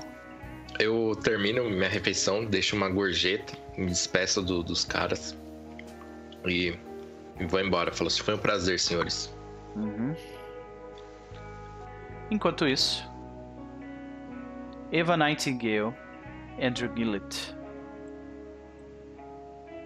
vocês estão no quarto. O que vocês fazem? A Eva, depois que eles conversaram lá, ela, ela se olhou no espelho assim, se ajeitou assim, né? Ajeitou a roupa. Aí ela foi até a cama, botou um dos pés em cima da cama, levantou um pouco assim a saia. Tem uma cinta com a 38, ela tirou assim, deu uma. Tá, essa cena, essa cena ocorre em câmera lenta, né? A gente tá, vê a visão, é, é, o Andrew, é o Andrew Gillett que tá olhando, tá ligado? Ele tá parado, É. de pé, assim, com a mala na mão. É. Aí ela comenta, assim, ela comenta, olhando a arma assim, é, o Norton já sabe. E aí ela coloca, dá uma checada na arma, assim, ó, meio que no. Já no, no- Como é que diz? No instinto dela, né? Aham, tipo, né? Não tá nem prestando Então atenção no que tá fazendo com a mão, mas tá, tipo, desmantelando a arma, olhando pra ver se tá tudo certo nela, assim. Pode É. crer, pode crer. E aí? Aí ela coloca de volta, assim, ajeita o vestido. E aí? Qual o plano agora? Ele ainda tá, tipo, olhando pra ela. É, Eu vou descer para pegar alguns endereços com a nossa querida Rosemary. Assim, o nosso, a nossa melhor fonte mesmo seria ir até o jornal. O problema é que se alguém pode ver nosso disfarce com mais facilidade, seria esse jornalista. Então, vai ser um pouco mais arriscado. É. E eles vão poder nos atrapalhar também, né? Às vezes é querer alguma. querer evitar que a gente faça matéria, né? Ah, eu imagino que não. Mas a gente poderia pegar mais informações mais rápido, talvez de uma fonte menos é, influenciada pelo padre. Uhum. Nessa altura do, do campeonato, eu acho que os nossos companheiros já, já devem ter chegado, né? Tipo, aqui na cidade. Então. Talvez seja o caso de. Vocês começam a ouvir barulho no, no corredor. Vocês É. ouvem a Rosemary conversando com alguém. Tá, a gente ouve a outra voz? Sim, vocês ouvem a voz do Abidin, dizendo, claro, claro, senhora, claro, claro, claro, senhora, claro, claro, claro. Aí eu aponto pra porta assim. Eu acho que eles chegaram. Em algum momento a gente vai precisar ter que trocar informação, né? Mas enfim, é, eu tô com você. Vamos pra onde você achar que seja que é o melhor lugar. Certo. Nossa, eu ia falar um negócio, esqueci agora. Esqueci. É, vamos esperar então eles se. Eles entrarem no- nos seus devidos quartos e eu vou tentar in- interceptar aqui a Rosemary enquanto Uhum. ela estiver passando. Sim, tu vê que eles saem, ah, eles se afastam um pouco, vocês estão no mesmo andar, no, andar, no, no segundo andar, ah, mas eles estão mais num quarto que fica mais próximo da, da janela que dá a vista para a estação, né? Ah, De, de- Lembrei o que, eu ia, o que eu ia fazer. A gente fez um negócio meio errado, eu vou corrigir aqui. A gente usou o mesmo sobrenome, né? Porque afinal de contas os personagens são casados Sim. e a gente esqueceu desse pequeno detalhe. É, Vamos fazer é. essa correçãozinha. Qual foi o sobrenome que o Gillet usou? Erickson. Erickson. Tá Ah. É esse que eu vou usar. beleza. E aí, nisso ela chega pra ele assim. Você tá, você- o Gillet tá onde no quarto? Eu tô p- plantado assim, tipo, meio que no, no corredorzinho antes da- das camas. Ela, ela assim vai chão, até a, ela vai até a bolsa assim, pega alguma coisa lá dentro, aí vai até o Gillet. Aí ele, ela bota um, vai até ele assim, coloca um um colar nele com um crucifixo, uma correntezinha de ouro com um crucifixo. Uhum. E aí ele, ela pega a mão dele e coloca uma aliança na mão dele. Eu ruborizo. Aí ela olha pra cara dele e fala assim: esse romance tá começando meio invertido, não é verdade? O, o Gillet dá. Ele olha assim, ele, tá, ele ficou vermelho. Ele é, é. Por mim, tudo bem. Assim. Tá risada. Só dá Ai. risada.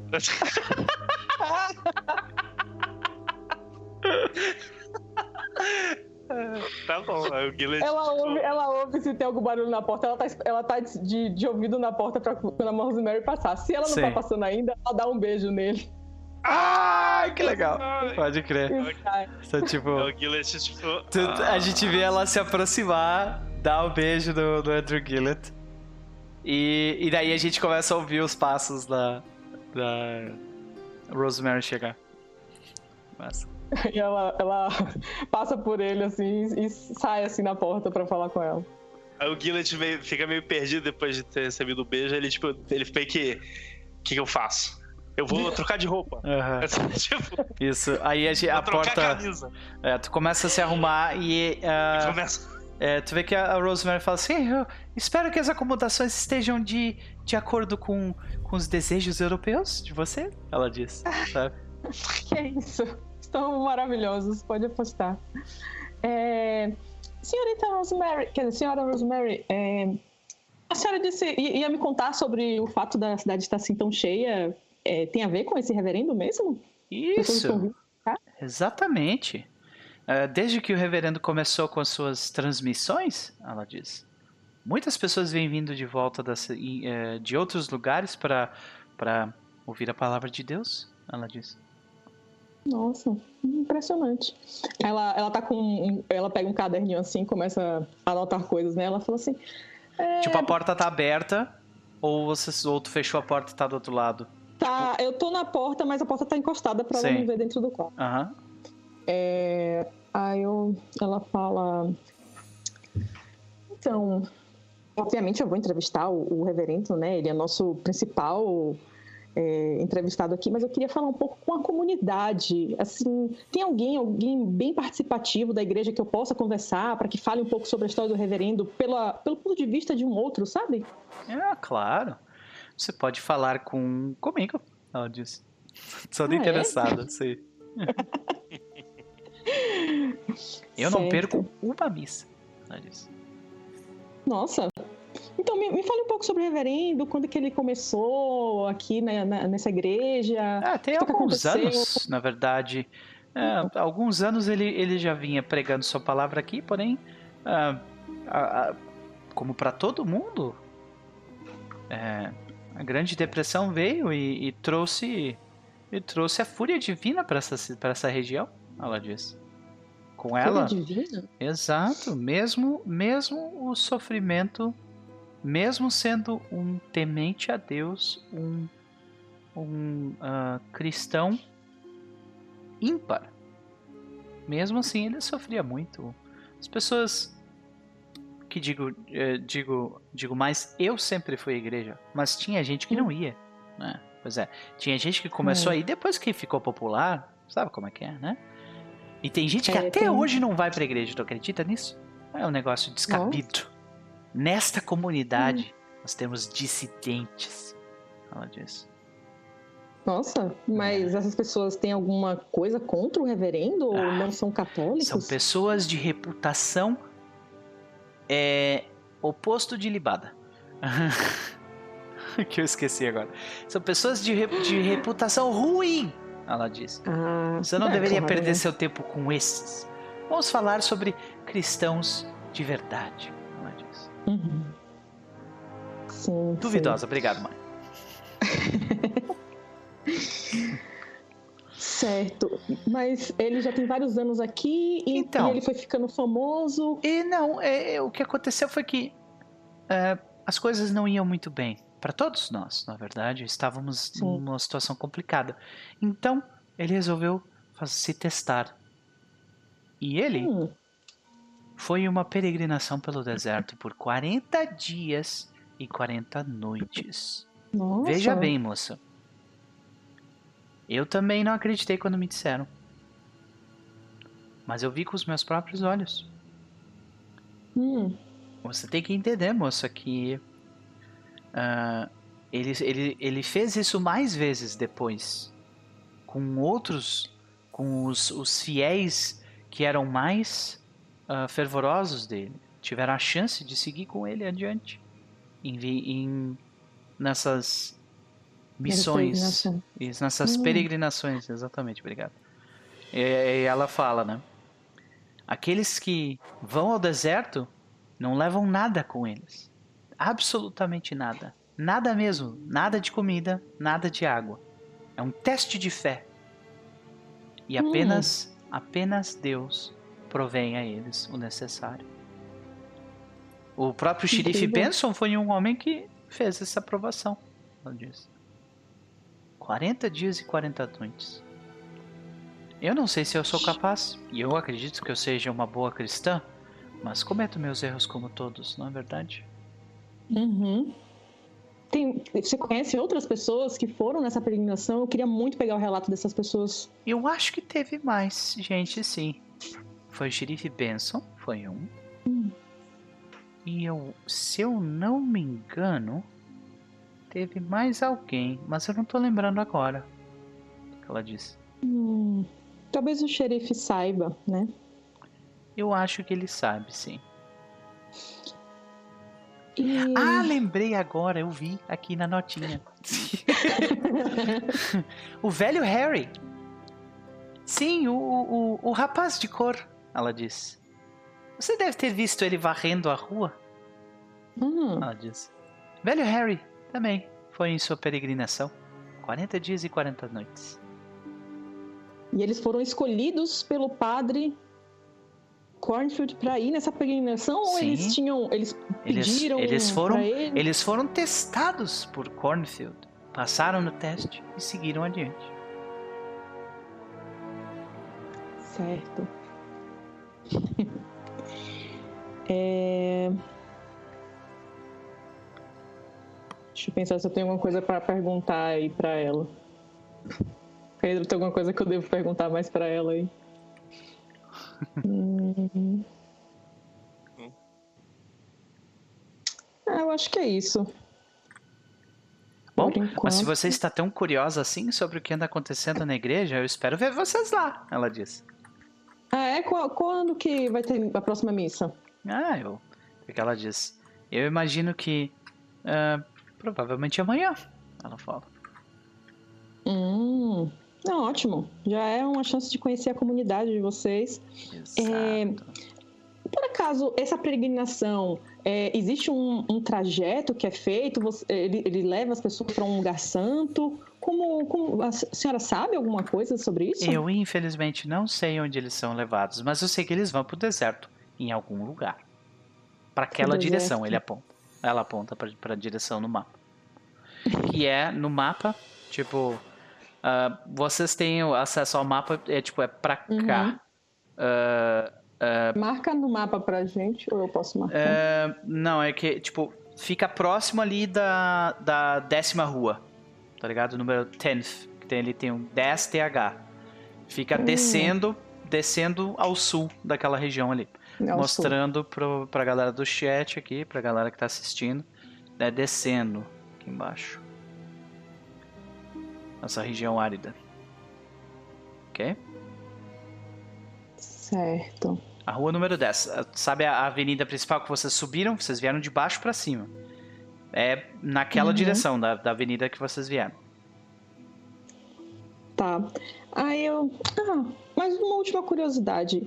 Eu vi que vocês têm um jornal aqui da cidade logo à frente. É, quem é o, o redator-chefe desse jornal? Ah! Eu queria muito conhecê-lo, mas eu, eu, gosto muito de saber que, pessoas que ela fala assim, redator-chefe. A gente não é tão chique assim aqui, moça. Tu que ela disse. Não, ela fala, mas ela fala querida, sabe? Daquele jeito bem condescendente mesmo. E ela diz... Uh, ela diz o nome do cara que é... Deixa eu achar aqui, peraí. Ah, Telegraph Correios. Não, não, não. O Jornal de Bingham. Ah, tchu, tchu, tchu. Ele fala o nome. O editor do jornal se chama Baxter Fendyke. Baxter Fendyke. Hum. É um homem. Uh, é, um, é um rapaz de peso. Cabelo loiro, uh, com bem cuidado olhoso. Ele provavelmente deve ter visto vocês passar. Ela disse. É, sim. Ele é um crente em Deus também, vai. Sempre que pode, ah, ele vai às é? missas. Uhum. Gente hum. boa. Gente muito boa. Oh, muito obrigada, senhora Rosemary. A senhora ajudou muito. O seu nome será citado na nossa na nossa reportagem, com certeza. Ai, com prazer. É, é você sabe, nós apenas queremos demonstrar o, o, a hospitalidade de uma verdadeira comunidade cristã. Seja Sim. muito bem-vinda. Fico muito grata.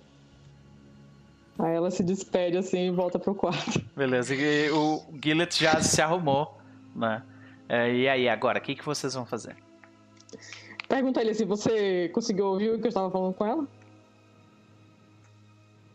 Mutado. Tá mutado. Eu consegui, Noper, ouvir? Sim. Tranquilamente. Então, ela não é uma pessoa que fala baixo, a não ser quando tá falando mal de alguém. Bom, então vamos até lá? Não, temos algumas opções: xerife, Harry e o jornal. São algumas das nossas opções.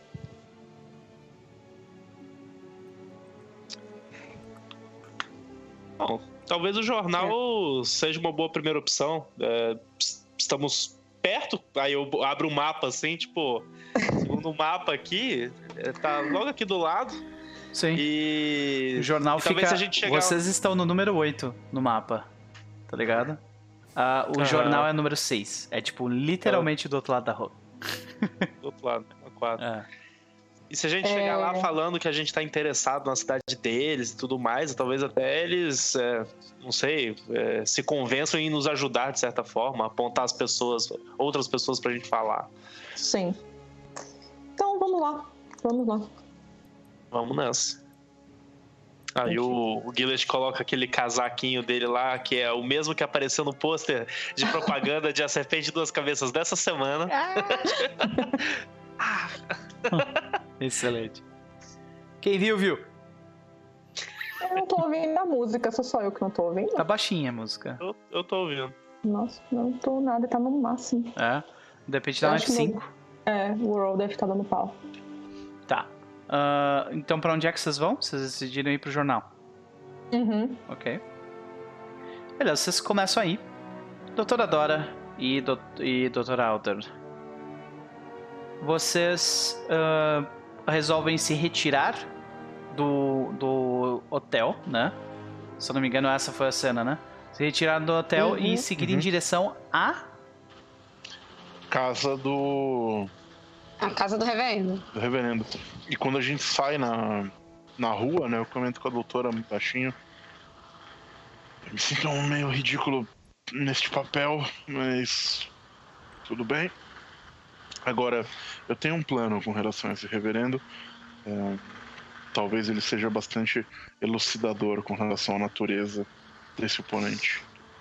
Ela dá uma ajeitada na saia, altamente desconfortável. Estou aceitando qualquer plano, porque definitivamente esse não é o meu ambiente. Pois bem. Como as pessoas andam com isso? Ah, a roupa. Tá. Uma boa pergunta. Parece fresco, porém. Sabe quantas anáguas? Não, esqueça. Beleza. Ah, então vocês seguem. É, para vocês terem uma noção de distância, vocês estão no número 8 aqui no mapa, né? E vocês vão até o número 14, né? Que fica tipo umas 4 ou 5 quadras seguindo adiante na segunda rua principal ah, de Bingham, né? Na transversal da rua principal de Bingham, que é a Main Road, né? Vocês descem passando por alguns lugares e, obviamente, que vocês chamam a atenção de indivíduos quando vocês passam, né? Vocês, ah, vocês passam por um, por uma loja grande, bem grande a loja até. É a maior loja da cidade. E lá dentro é aquelas lojas de departamento que começaram a existir em 1920, que tem literalmente tudo dentro, de- se vende lá, sabe? Vai de, de tudo pro lar, né? Digamos assim. Então, ah, vai de, de coisas de cozinha até coisas de garagem e, e passa por diversos outros apetrechos, roupas. Então, é uma loja bem grande e eh, vocês veem diversas pessoas fazendo compras lá dentro, né? Sendo atendidas por, por ah, jovens. Inclusive, algumas dessas jovens eram aquelas ah, com quem o Norton estava falando. Né? Elas trabalham naquela loja. E logo vocês seguem adiante e vão para a casa do reverendo, que fica no número 14, eh, seguindo adiante mais umas três quadras. A casa do reverendo, ela não é lá grande coisa. Como vocês podem ver pela foto, ela é uma casa de madeira, base de madeira, mal cuidado. O telhado parece ter, ter sofrido os efeitos de parece ter sofrido os efeitos de de problemas relacionados a, a ventos fortes, né, telhas faltando e coisas do tipo, né? É uma casa modesta, mantida limpa e organizada. E vocês conseguem ver pelo, pela janela ah, da lateral que tem uma escrivaninha, né, na frente dessa janela da frente. E olhando pela janela, vocês conseguem ver que, que ah, no chão tem algumas armadilhas de rato. Do tipo que mantém o rato vivo.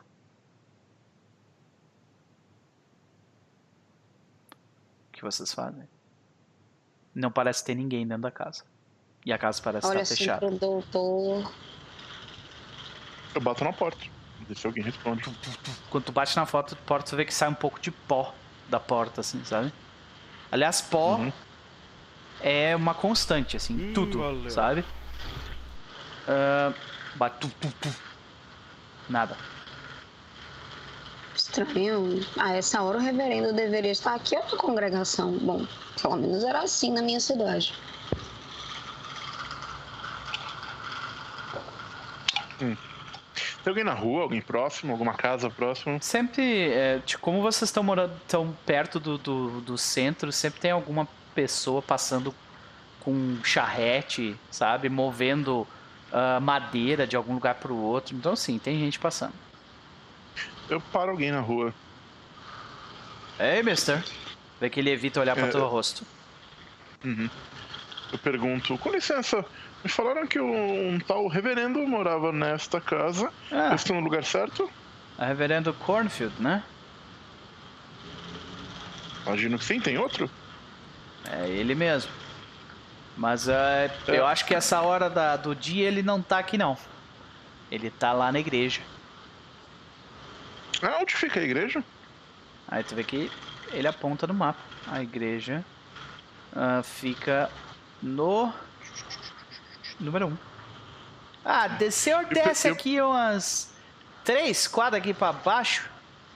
Pela. Pela. Eman, Eman Caption.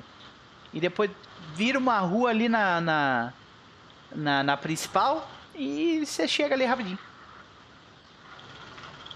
Hum, De qualquer maneira, este sol não está fazendo muito bem para a minha compleição. É, você tem ideia se ele. se você parece conhecer é, as pessoas aqui? É, se me permite essa. essa presunção? É, você tem ideia de que horas o reverendo costuma voltar para casa? Vê que ele, Depois ele, ele, ele repete a palavra presunção pra ele mesmo. Presunção. ah, é, o senhor parece, é isso que ele quer dizer. Ah, Nós achamos que. presunção. Aí ele. "Ah, acho o que mesmo? Desculpa, não com seu vocabulário não é forte. Desculpa. É Dora Que horas para. o reverendo ele. volta? No- normalmente, senhor. ah, no- normalmente no fim, no fim da tarde. No fim da tarde. Eu falo. É.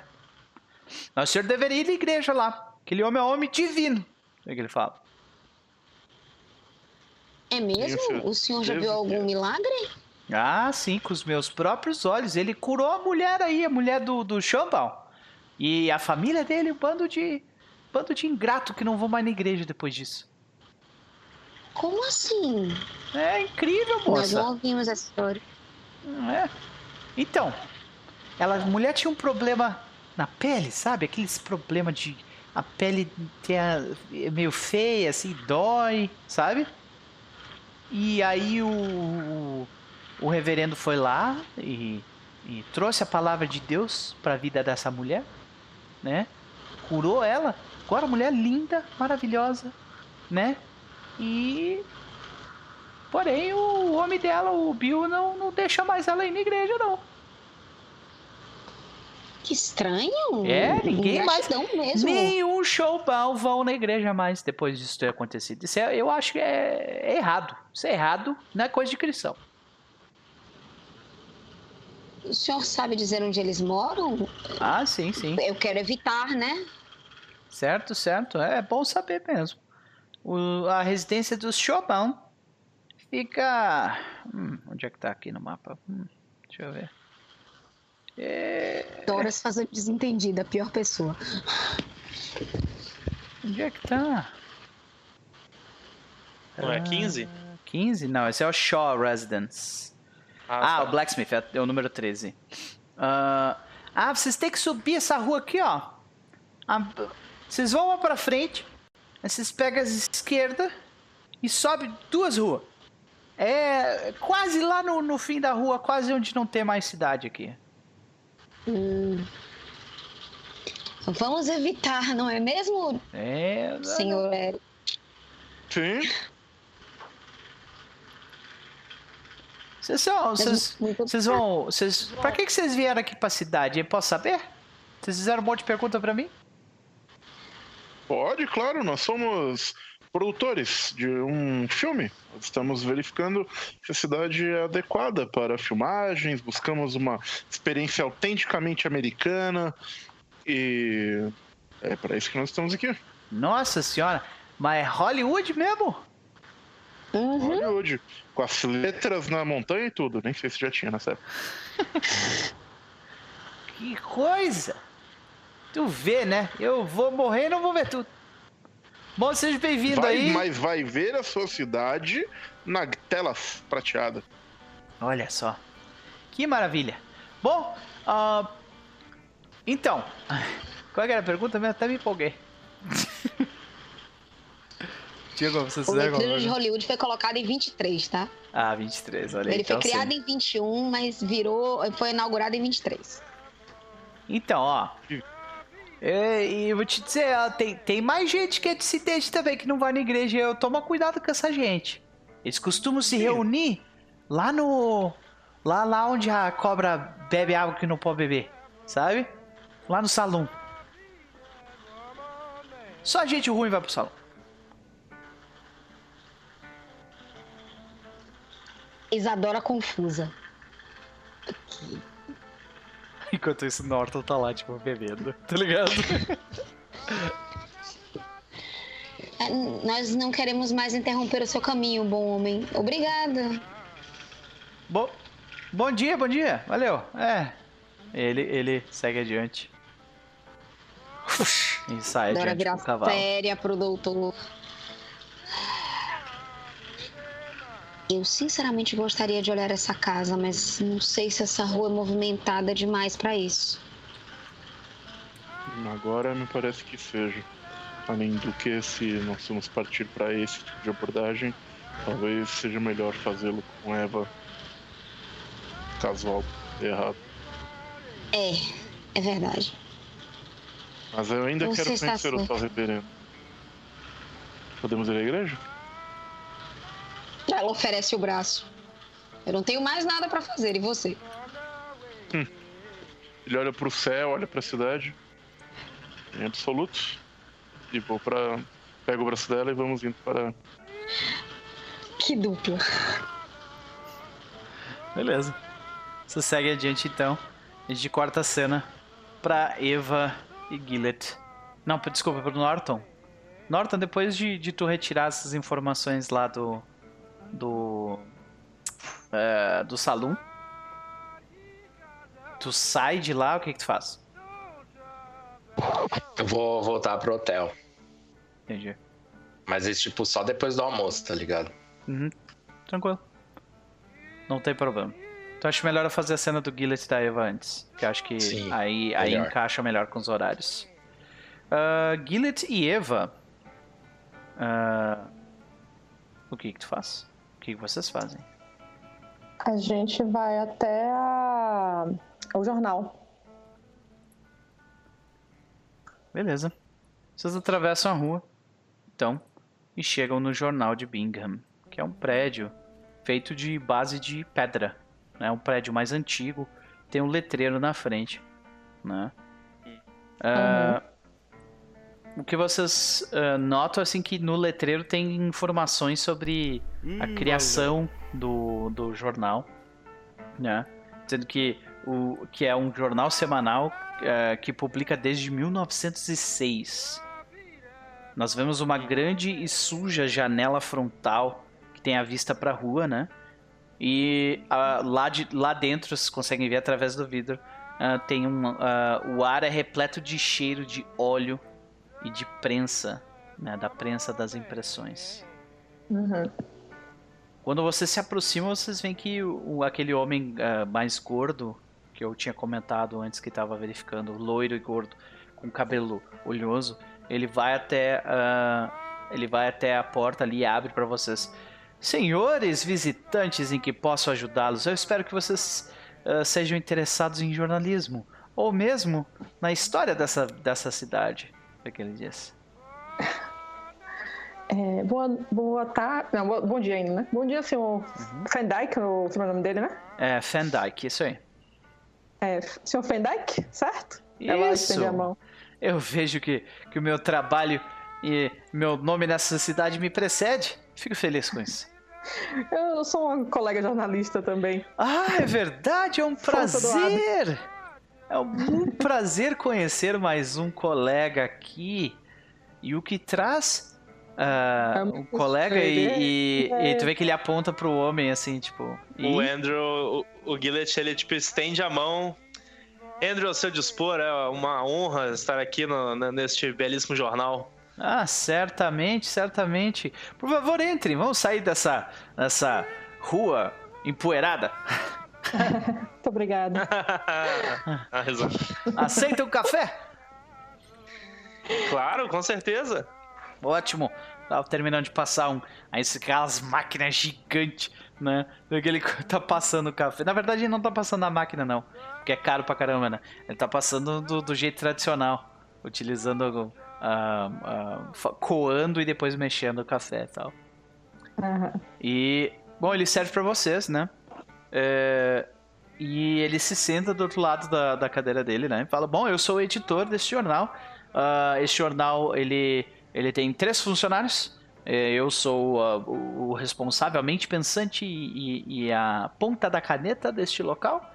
E uhum. uh, eu tenho dois entregadores que, que fazem entrega para exatos 432 inscritos no nosso canal.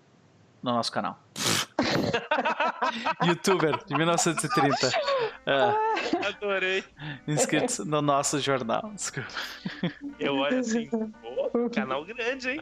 É. Esse é Siqueira de 1933. Excelente. Então, senhor Van Dyke, é, nós estamos aqui para fazer uma, uma reportagem sobre o que está acontecendo aqui nessa região. Ouvimos falar sobre o reverendo ah, Cornfield. Isso, isso. Bastante interessados na história dele. E, é. enfim, como o senhor, eu imagino que o senhor já deva ter escrito algumas coisas sobre ele. Imaginei a gente trocar aqui algumas informações. Ah, certo. Ele vem, vem chamando bastante atenção né, da, de indivíduos das redondezas. Na verdade, a voz de Deus uh, soa com força nos corações, de, especialmente nesses tempos difíceis, na é verdade. Ele sorri. Sim. Ele tem uma janela uh, do lado esquerdo de vocês, né? E aparece, tipo, a ventania, o tempo seco, né? Uhum. E... Uh, que ele fala assim, bom, é, de qualquer forma... Aí vocês conseguem ver ele um pouco melhor, né? Ele tem um, aquele rosto avermelhado, né? De uma pessoa uh, agitada, ele se mexe bastante, ele fala em voz alta o tempo inteiro, né? Uh, tu vê que tem uma hora que ele, ele, ele interrompe a conversa de vocês porque ele recebe uma ligação. Telefone. E ele, ele é daquelas pessoas, né? A maioria das pessoas faziam isso naquela época, mas ele especialmente, ele grita no telefone, sabe? Então ele, é, o que é? Não, isso aí, sabe? Gritando. E, e chega suando, ele tem um, um, paninho que ele tira do, do, uh, do bolso da frente do, do paletó dele, fica tipo constantemente limpando a testa enquanto fala com vocês, né? Uh, e, e, durante a conversa ele pede para você para você seguir ele até a prensa, porque ele tem que olhar, tipo, uh, o prazo da prensa, tipo, se tá tudo ok, se as impressões estão corretas. Ele parece ser bem, sabe, frenético e, e, e é, paranoico com esse tipo de coisa. Ele faz tudo. É. Exato, ele faz tudo, né? É. Aí ele ele fala assim: Bom, somos todos tementes a Deus aqui, na é verdade, mas uh, eu tenho alguns alguns artigos que falam sobre sobre esse excelentíssimo senhor Reverendo Cornfield. Faça Nossa, um seria maravilhoso. Faça um teste de psychology, quem tiver. Ixi, meu Deus do céu. Psychology e Spot Hidden. É, psychology. Os dois ou um deles? Os dois. Peraí que minha ficha fechou quando eu atualizei aqui. Tá ouvindo a música agora, Ivan? Tô. Tá. Falhou. Os dois falharam, mas falharam. O Psychology falhou por pouco. É melhor você passar em Psychology, porque eu não 27. vou passar.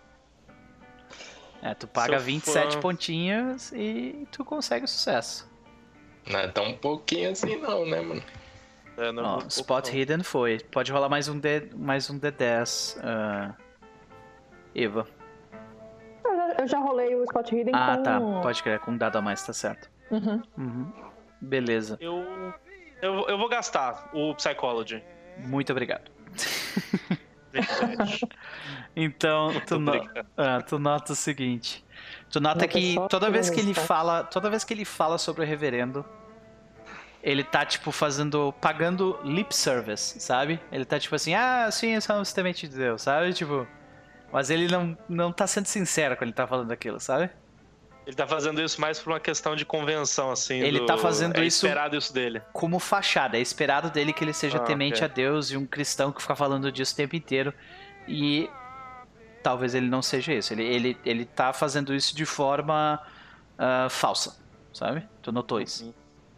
Uhum. De qualquer forma, é, você você tu vê que ele fala assim, bom, é, eu tenho aqui alguns alguns artigos antigos que reportam o sumiço do reverendo.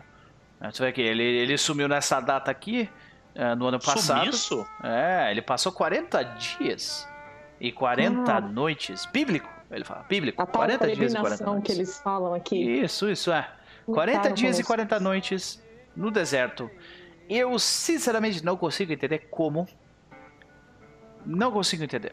Não consigo entender. Mas quem sou eu para tentar descobrir as realidades, né? Por trás da. Ele entregou Alguém- o jornal pra gente, as matérias? Sim, sim. Uhum. Mas isso é um Você- feito e tanto, né? Ah, uma coisa incrível. É um milagre. E somos todos crentes a Deus aqui, claramente. É, mas você, você chegou a descobrir o paradeiro, pra onde ele vai? Se existe alguma igreja, algum lugar santo pra onde Ah, ele ele, vai? ele, ele é, é um local secreto, secreto. Eu tentei há um tempo atrás, eh, inclusive, conversar sobre o reverendo, com o reverendo sobre isso, mas ele, ele pareceu irredutível sobre a, a especificidade desse tipo de, de, de ritual. Nem as pessoas que foram com ele? Soubemos que existem algumas pessoas escolhidas. Sim, sim, se eu não me engano, foram, foi o, o, o velho Matthew, eh, está, Matthew Harris está do outro lado da rua, provavelmente. eh, ele olha pra, pra rua, ele tá ele, tipo varrendo a, a, a, a frente ali. E o xerife Benson, os dois já foram agraciados pela, Uhum. pela peregrinação. Mas E, é, e essas pessoas, elas voltaram diferentes, assim, a fé renovada? Como foi eu isso? acredito que eles voltaram cristãos ah, como ninguém. Como ninguém, isso. É isso, isso mesmo. É, o que foi que eu percebi no meu spot hidden? O tu percebeu que ele, é, ele parece nervoso com alguma coisa quando tu começa a fazer perguntas. Hum. É, misoginia. É isso mesmo? Eu acho que é isso. Ah, tu vê que ele responde, mas é, é o que parece. Eu, eu falo pra ele assim, eu vou no charme pra ele assim, se precisar fazer um teste, eu falo assim, é, eu sou católica como o senhor e tudo mais, mas eu vou ser sincera com o senhor. É, como jornalista, eu tento ser imparcial em relação à minha fé, sabe? Ah, Então, eu estou aqui pelos dois motivos. Tanto porque eu acredito, tanto porque eu quero saber se é verdade. Você entende? Aham. Não, moça, assim, ó. É... Faz teu teste de charme. Eu falo, é, é, jornalista para jornalista, né? esse, esse papo não vai sair Tipo, daqui. abre o jogo pra mim, né? Tipo Abre o isso. jogo. Vai lá. Caramba, minha ficha tá fechando toda hora. Saco. Não pagou o roll 20 gold. É, velho, tá fechando. Que inferno.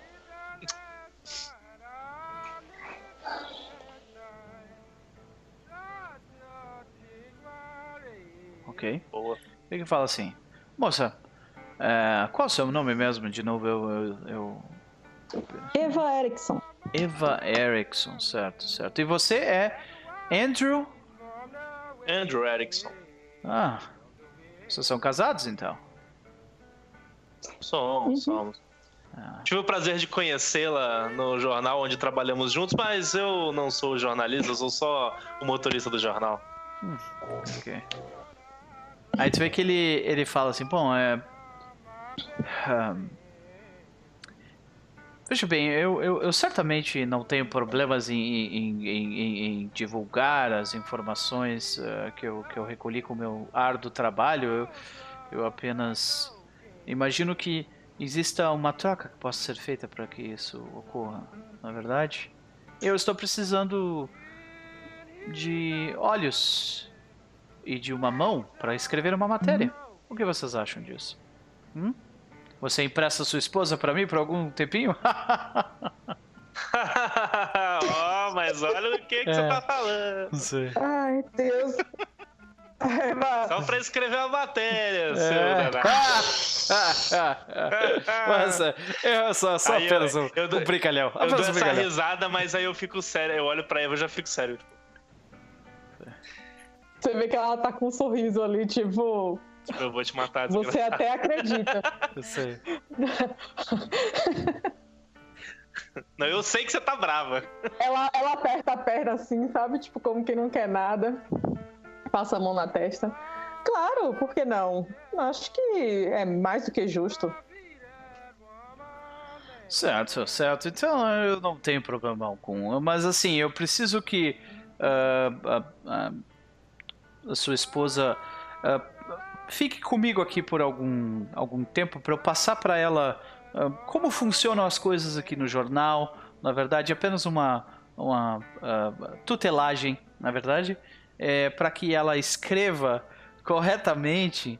E, e e tu vê que ele começa a explicar, tipo, detalhes específicos de como que o procedimento é necessário ser feito e que, ele, que ela precisa de uma tutelagem para que essa escrita seja conforme os, os trâmites e as, e as peculiaridades do jornal local, sabe? Ela ah, diz... Como eu já passei no teste de Psychology, ele tá engambelando? Ele certamente está tentando ganhar algo nessa situação. Hum... Mas quanto tempo isso seria necessário? Não é não. só uma matéria? Ela ah. escreve 15 matérias por dia. Não, não, não. Uma não. matéria. Não, não, não, não, não. É, aqui, de jornalista para jornalista, nós sabemos que hum. matérias boas mesmo como essa demoram alguns dias, talvez uns três. Ah, perfeito, eu posso ficar aqui sentado. Eu adoro ler jornal. Eu já peguei o jornal dele assim. Sem problema nenhum. Eu, eu boto a mão no ombro dele assim. Pode ficar tranquilo, a gente realmente precisa conversar sobre né, o, o modelo desse jornal. A forma de escrever, às vezes, é a, a, o tom e tudo mais. Pode me esperar no hotel, eu encontro você lá. Ok, perfeito, querida.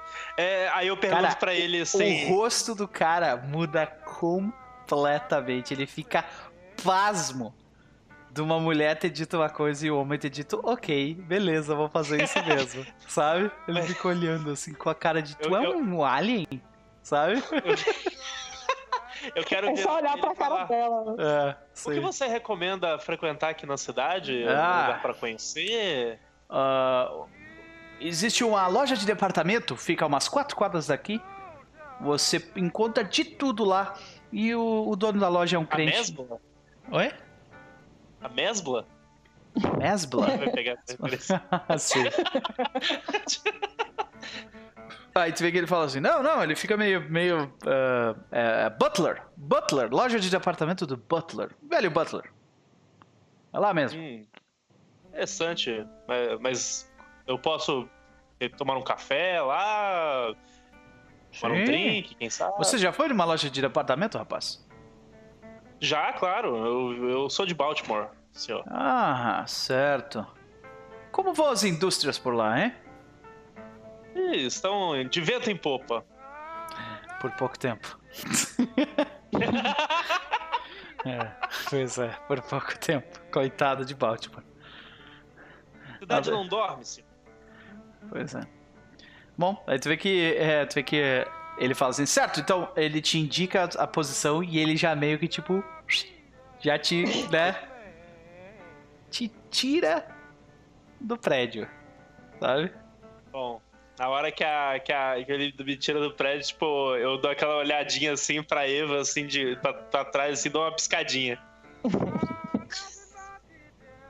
e ok. Beleza. Tá. então, tu que ele se aproxima do ti. Ele... Ela, ela puxa um, uma, um bloquinho pra começar a anotar o que ele vai ah, falar. Sim. Aí tu vê que. Sabe, sabe aquele filme do. Do. Como, como irritar o seu chefe, acho que é isso. Que tem um chefe que, tipo. Ele se encosta na parede do, do, do lado da pessoa, assim, para falar com ela. É. Então. sabe? E ele começa a, tipo, explicar um monte de bobagem básica, assim, sabe? Uhum. Ele começa a explicar como é que funciona a prensa, ele começa a uhum. explicar como é que funciona, tipo, as coisas no escritório. Aí ele fala assim, ó, eu não acredito em absolutamente nada que esses crentes estão falando, tá? Esse, esse cornfield aí, ele tá engabelando todo mundo. Eu acho que é isso que tá acontecendo. Eles estão indo para algum lugar nesse deserto aí, num buraco, que tem comida e bebida. Eles passam 40 dias lá bebendo, enchendo o bucho e voltam. Tá? É isso, é isso que eu acho que tá acontecendo. Tá? Mas essa, essas peregrinações têm alguma frequência? Ele avisa quando isso vai acontecer? Não, Como é que funciona isso? Não, é tudo da cabeça desse louco. Entendeu? O cara sumiu uma vez. Esse povo daqui é povo do interior. Ele fala. Ele, ele, ele voltou com o cabelo mais bonitinho e todo mundo já, oh meu Deus, o homem mudado. Sabe? Mas como assim cabelo mais bonitinho? É, ele Como tinha. assim? O, o cabelo dele. Ele pega e mostra, tipo, uma, uma foto, sabe? E ele tinha um, o cabelo, tipo, todo desgrenhado, assim, mal cuidado e, e, e com um grisalho mesmo, sabe? Uhum. Ah, mesmo no preto e branco, tu consegue, tu conseguia ver, tipo, as mechas, assim, grisalhas e tal. Eles, esse aqui é uma foto mais recente do homem, ó. Aí ele mostra a foto do lado, o cabelo tá, tipo, completamente como se fosse jovem, sabe? O rosto dele também tá mais jovem, mais jovial, a postura dele tá diferente, ele tá mais, tipo, sabe, mais altivo. Antes ele tinha, tipo, Uhum. os ombros mais baixos, sabe? Não tem nada muito alienígena na questão da- do físico dele aí, mas só diferente mesmo. Dá pra ver que, tipo assim, ah, é- a foto de antes é um homem velho e, as fo- e a, um- uma- a foto de antes é um homem, tipo, de 60 e alguma coisa anos de idade que não se cuida bem. E a foto de depois, de mais recente, é ele, tipo, com a aparência de 20 anos mais novo, sabe? Uhum. Certo. É triste saber que, que isso tudo é uma farsa. Mas. É, existe algum tipo de milagre que ele já fez aqui? Alguma Ah. coisa desse tipo? Eles, ele saiu fazendo. Dizem que fazem um monte de coisa. Eu não consegui provar nenhum, porque especialmente a mulher do Showball, Bill Showball, ele é o, o Hum. ferreiro daqui. A mulher dele diz que foi tocada pelo homem. Sabe o que, que isso significa, né? Ah, e e- e aí. Ah, pois é. Aí, tu vê que ele diz. é, ele vê que, tipo, te, te, é, te deixou constrangida, né? Ele, olha, perdão, Hum. senhor, perdão, perdão. Ah, aí tu vê que ele fala assim, bom, é... Ele... ah, e agora, desde que isso aconteceu, aparentemente a, a pele da moça mudou completamente, ela tá linda, maravilhosa, mas o tal do Bill não deixa mais ela sair de casa. E eles iam, na, eles iam na igreja todo santo, toda santa missa. E agora, mais nenhum showball, nem a filha dele, vai à igreja mais. Isso é muito estranho. Certo. E o que exatamente o senhor precisa que eu escreva para o seu jornal? Que tipo de informação você quer? Ah. Bom, você pode ter uma perspectiva um pouco diferente, né? Perspectiva Hum. feminina. Toque diferente. Aí tu vê que ele. Aí ele fala: Hum. então, se você for tentar ter uma entrevista com o reverendo, quem sabe, que o homem não quer falar comigo. Mas contigo, assim, talvez ele. Talvez ele se abra um pouco, né? Mas ele não quer falar com você porque você tentou O xerife Benson. demais? O xerife Benson não deixa eu falar com o homem. Né? E eu não quero ter Hum. problema com o xerife. Mas contigo, eu acho que as coisas podem ser um pouco diferentes, né? Assim. Você sabe como o nosso ramo funciona, né, mocinha? Uhum. Então, Tudo bem. É, eu acho que eu tenho todas as informações que eu preciso. Muito Ok. obrigada, senhor Fandek. ok? É um prazer ter você por aqui. Ok? Ela vai se despedir, se despede dele e vai embora. Eu, eu preciso tomar um banho depois dessa cena, cara. Meu Deus do céu. Discreto. Ok. Vai Tá. passar, Nupper, vai Ah. passar. Desculpa, gente. Tá tudo bem, tá tudo bem. Beleza. Ah, depois disso, a gente segue adiante para a cena de James W. Norton. Acho que aí a gente já passou o que uma hora e pouco, porque já é quase meio-dia, né? Ah, só para me lembrar, doutora Dora e doutora Alder, vocês foram onde? A gente foi na igreja. Pra igreja. Para a igreja, beleza. Então vocês ainda estão fazendo o caminho para chegar na igreja, que é um, é um pouco mais distante. Se eu não me engano, vocês estavam lá no 14. E vocês têm que ir pro número 1. É, não é tão longe assim, não. Então, dá pra fazer a cena do Norton e daí a deles. Norton, tu sai do, do salão, o que, que tu faz? Depois do almoço. Volto pro hotel. Beleza. Tu começa a voltar.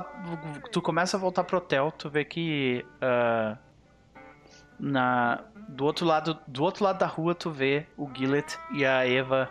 Tipo. O, o- tu vê a Eva saindo do, do jornal, na verdade. Ela tá, tipo, atravessando a rua e indo pro hotel também. Tá, eu, Encostado no carro. Isso, e o, e o Gillet tá ali também no carro, exato. eu vou eu vou até o Gillet, tipo, com, com cigarro. É, tem fogo, amigo? Claro. E eu tenho porque o. o ele sempre precisando. Aí eu acendo. Pensei que tu ia, um tu ia acender com o anel. Eu quero falar assim. Você não, não é um ator famoso? Sim, sou. É, você quer um autógrafo? E eu fico olhando em volta. Tem, tem alguém? Tem. O, do outro lado da rua, vocês veem que tem o, o- o velho. ah, o velho Harry. Que é a pessoa que. O negro que. Que, que ele tem a barriga mais protuberante, tá varrendo do outro lado da rua.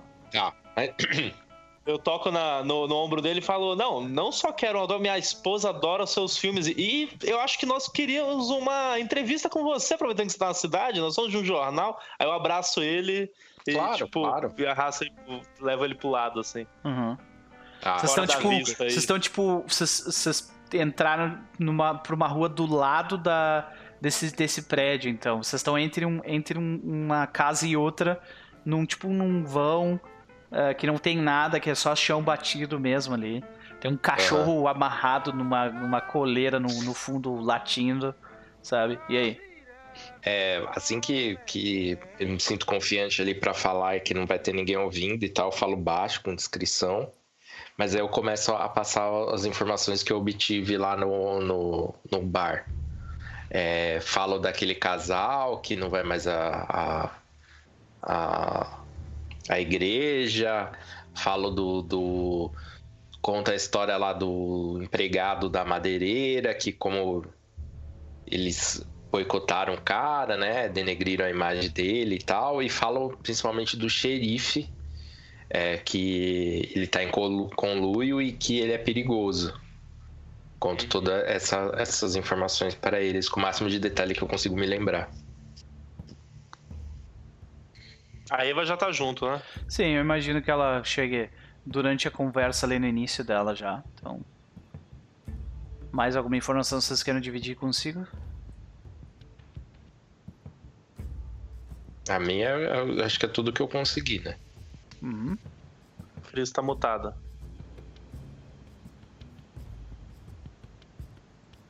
É, eu vou falar, eu vou confirmar do Norton essa questão do xerife, que eles também né, pegaram essa informação de que ele tá em parceria aí com o padre e que existem pessoas que foram peregrinar no deserto, que existe uma peregrinação aí e que não se sabe para onde eles vão. Só, só, só sei uma direção, que é tipo pro sul da cidade. E que, é, no caso, esse Harry, aí eu aponto com o olho assim a direção do cara, e, e o detetive e o xerife, eles foram nessa peregrinação, mas o jornalista da cidade não sabe para onde eles foram, porque o xerife tá, tá meio que bloqueando ele de conseguir informações. Eu olho. É. Bom. Mais provável é que eles tenham achado um daqueles templos. E eles estejam se transformando É, o Dr. Alder, no carro, quando a gente estava vendo, ele estava falando sobre um processo de hibridização. E que esse processo ele faz com que as pessoas fiquem um pouco mais resistentes a doenças e, enfim. Como é que o Eu dou Norton aquela- reage a isso? Ele tenta disfarçar, tá ligado? Ele tenta disfarçar. Se ele consegue, eu não sei. O Gillet ainda manda assim um. Essas pessoas estão se transformando em serpentes? Faz um, faz um teste de disfarce, né? Que é justamente Disfarce pode ser. Disfarce meu é muito ruim. Pode ser. É que eu não sei se esse disfarce é, é tipo aquele físico. Eu acho que é o físico, sabe? De tu É, mudar, tipo, o nariz e coisa que e é. tal. É, então eu acho que, Uhum. acho que Pode seria. ser lábia ou. Lábia pode ser corporal, sim. Uhum. Acho que faz sentido. É. Tá. Rola lábia.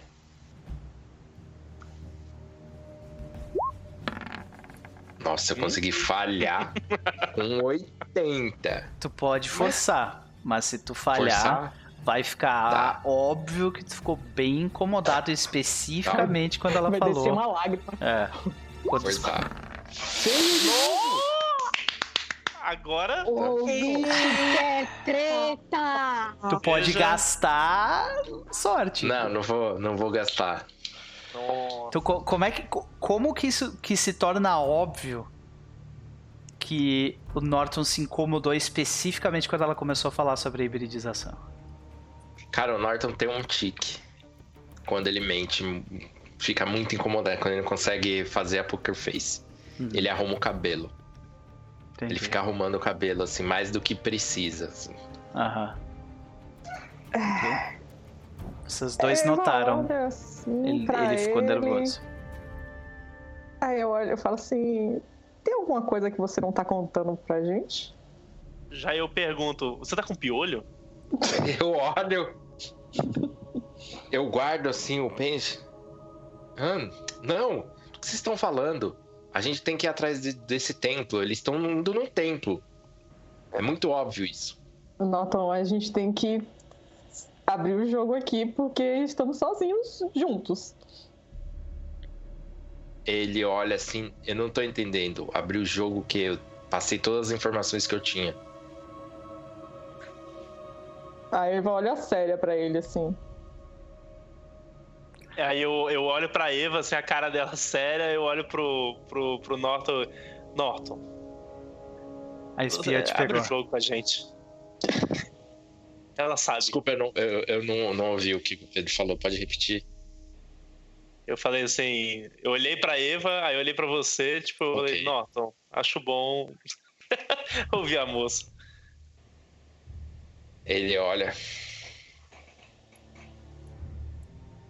Respira. Vocês não vão querer saber disso. Confia em mim. Porra. Gillet acha muito estranho. A Eva respira fundo assim. Ela olha pra ele assim. Eu vou te dar esse voto de confiança. Eu espero que ele esteja tendo bom uso. O- ele respira fundo. E só balança a cabeça. Ele não sabe o que dizer. Ele. Ele sai andando ali, falando meio alto. Bom, foi um prazer dar essa entrevista pra vocês. Até logo. A gente se encontra na cidade por aí. Acho que vocês estão no mesmo hotel, né? E ele sai andando. Uhum. A gente vê, tipo, o foco no rosto do, do James W. Norton. Aquela, aquela fachada do, do, do, do, do rosto hollywoodiano ah, meio que se quebrando. A preocupação surgindo e aparecendo no rosto dele. Enquanto ele se distancia do Gillett e da, e da Eva no fundo, né? E os dois, Eu tipo, olhando pro... Olhando pro, pro Norton, tipo, com cara de preocupado, sabe? Sim. Eu vou falar pro Gillet assim. Eu tô um pouco preocupada com o Norton. Ele não está agindo como eu imaginei que ele agiria. É, é, tá, tá muito claro que tem algo de errado com ele, então acho que precisamos ficar de olho. Será que os doutores sabem? Não sei. Mas eu não, não tô gostando disso. Não esperava que a gente encontrasse problemas entre a gente. Não agora e não aqui. Não, vai ficar tudo certo, Eva. O- aí o, o Guilherme coloca a mão no ombro da, da Eva, assim. Tipo, vamos. Estamos juntos. Não, eu confio em Norton. Ok. Então vamos. Vamos Beleza. voltar para o hotel? Eu, por mim, eu iria até o Harry. acho que ele seria um talvez um possível fonte de pra gente descobrir onde seria esse local santo ou onde seria essa peregrinação. É, tu vê que de- nesse momento agora, tu vê que quando vocês olham pra onde ele tava varrendo, ele não tá mais ali. Mas deu horário de almoço, alguma coisa assim? É horário de almoço agora, sim. Ah, então as pessoas só vão voltar daqui a duas horas. É, isso é o interior, duas horas mesmo. Ah, É, vamos aproveitar pra almoçar então. beleza. É, nossa, eu tô até com fome. Doutora Dora, Doutor Alder, vocês Hum. dão mais uma, uma volta em três ou quatro quadras e vocês chegam até a famigerada, a famosa primeira igreja de Cristo o Redentor.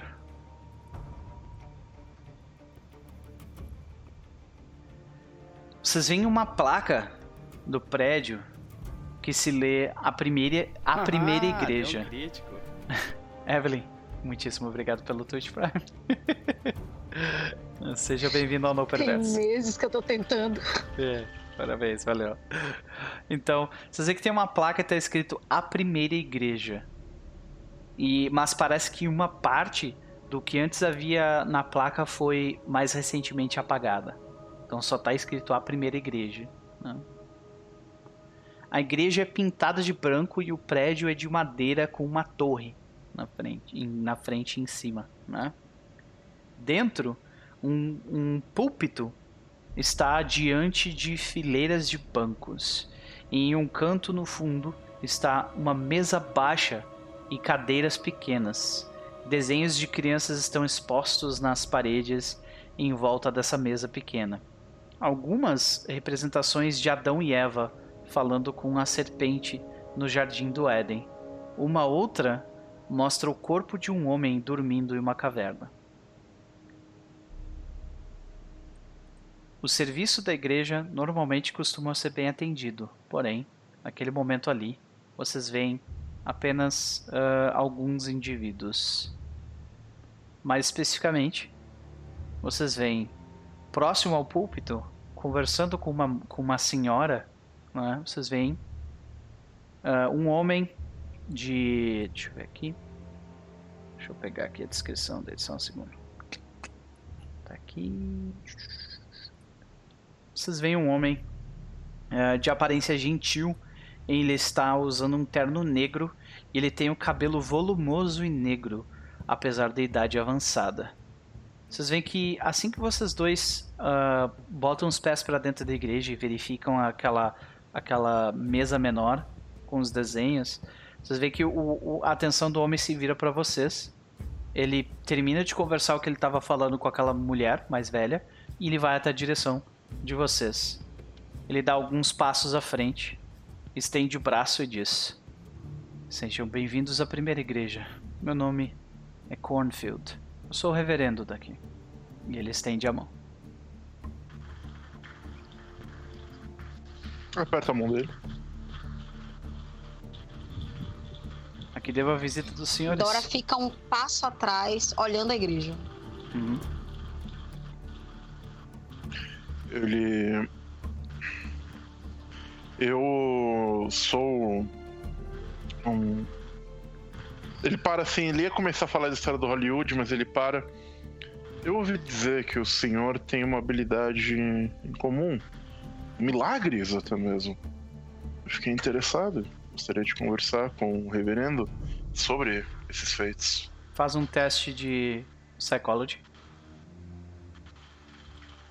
Psychology. Isso.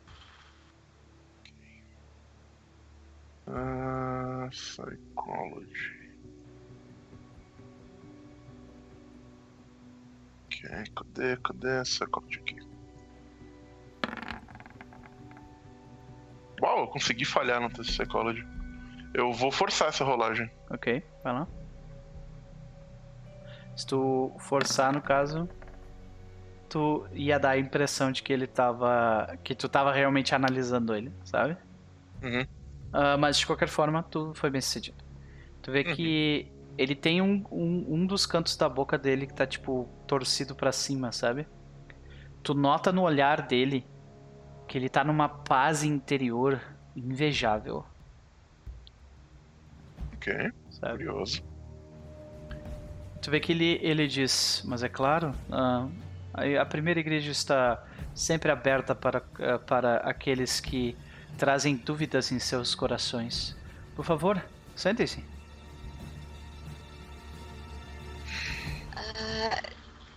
É, reverendo, se importa se eu olhar a. Eu acho as pinturas das crianças uma coisa incrível. Fique à vontade. Quando tu, quando tu, tu, te tu, tu, tu passa pelo reverendo, tu vê ali as pinturas, mas tu vê também que no púlpito tem uma bíblia. E essa bíblia, ela tem diversas, diversos papéis entre as páginas. E ela tá fechada em cima do púlpito. né? Ai, vontade.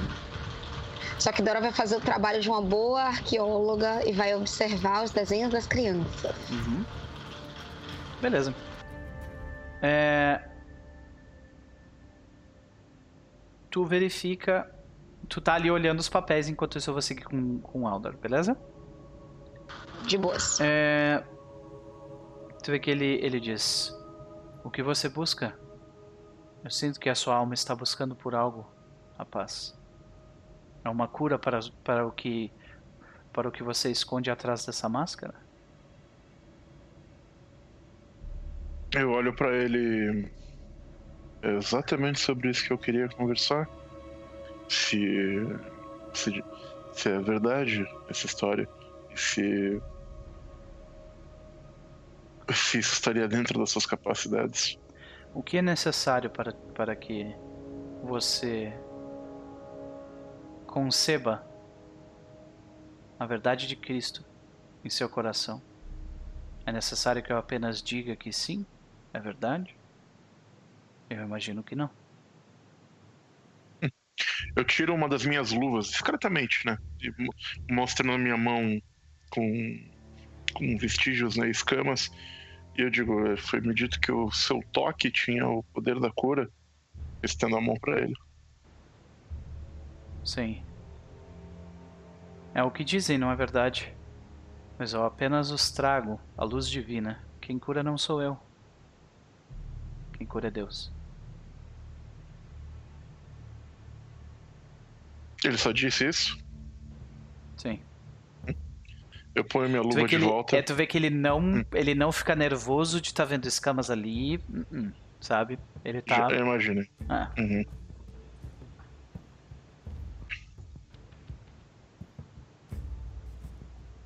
Você se entreolha por alguns segundos. Falo pra ele. Tá um pouco decepcionante. Devo dizer. Por que você acha isso, senhor? Esperava mais. Eu não ah, compreendo exatamente o que você quer dizer com isso. Eu sou apenas um homem simples.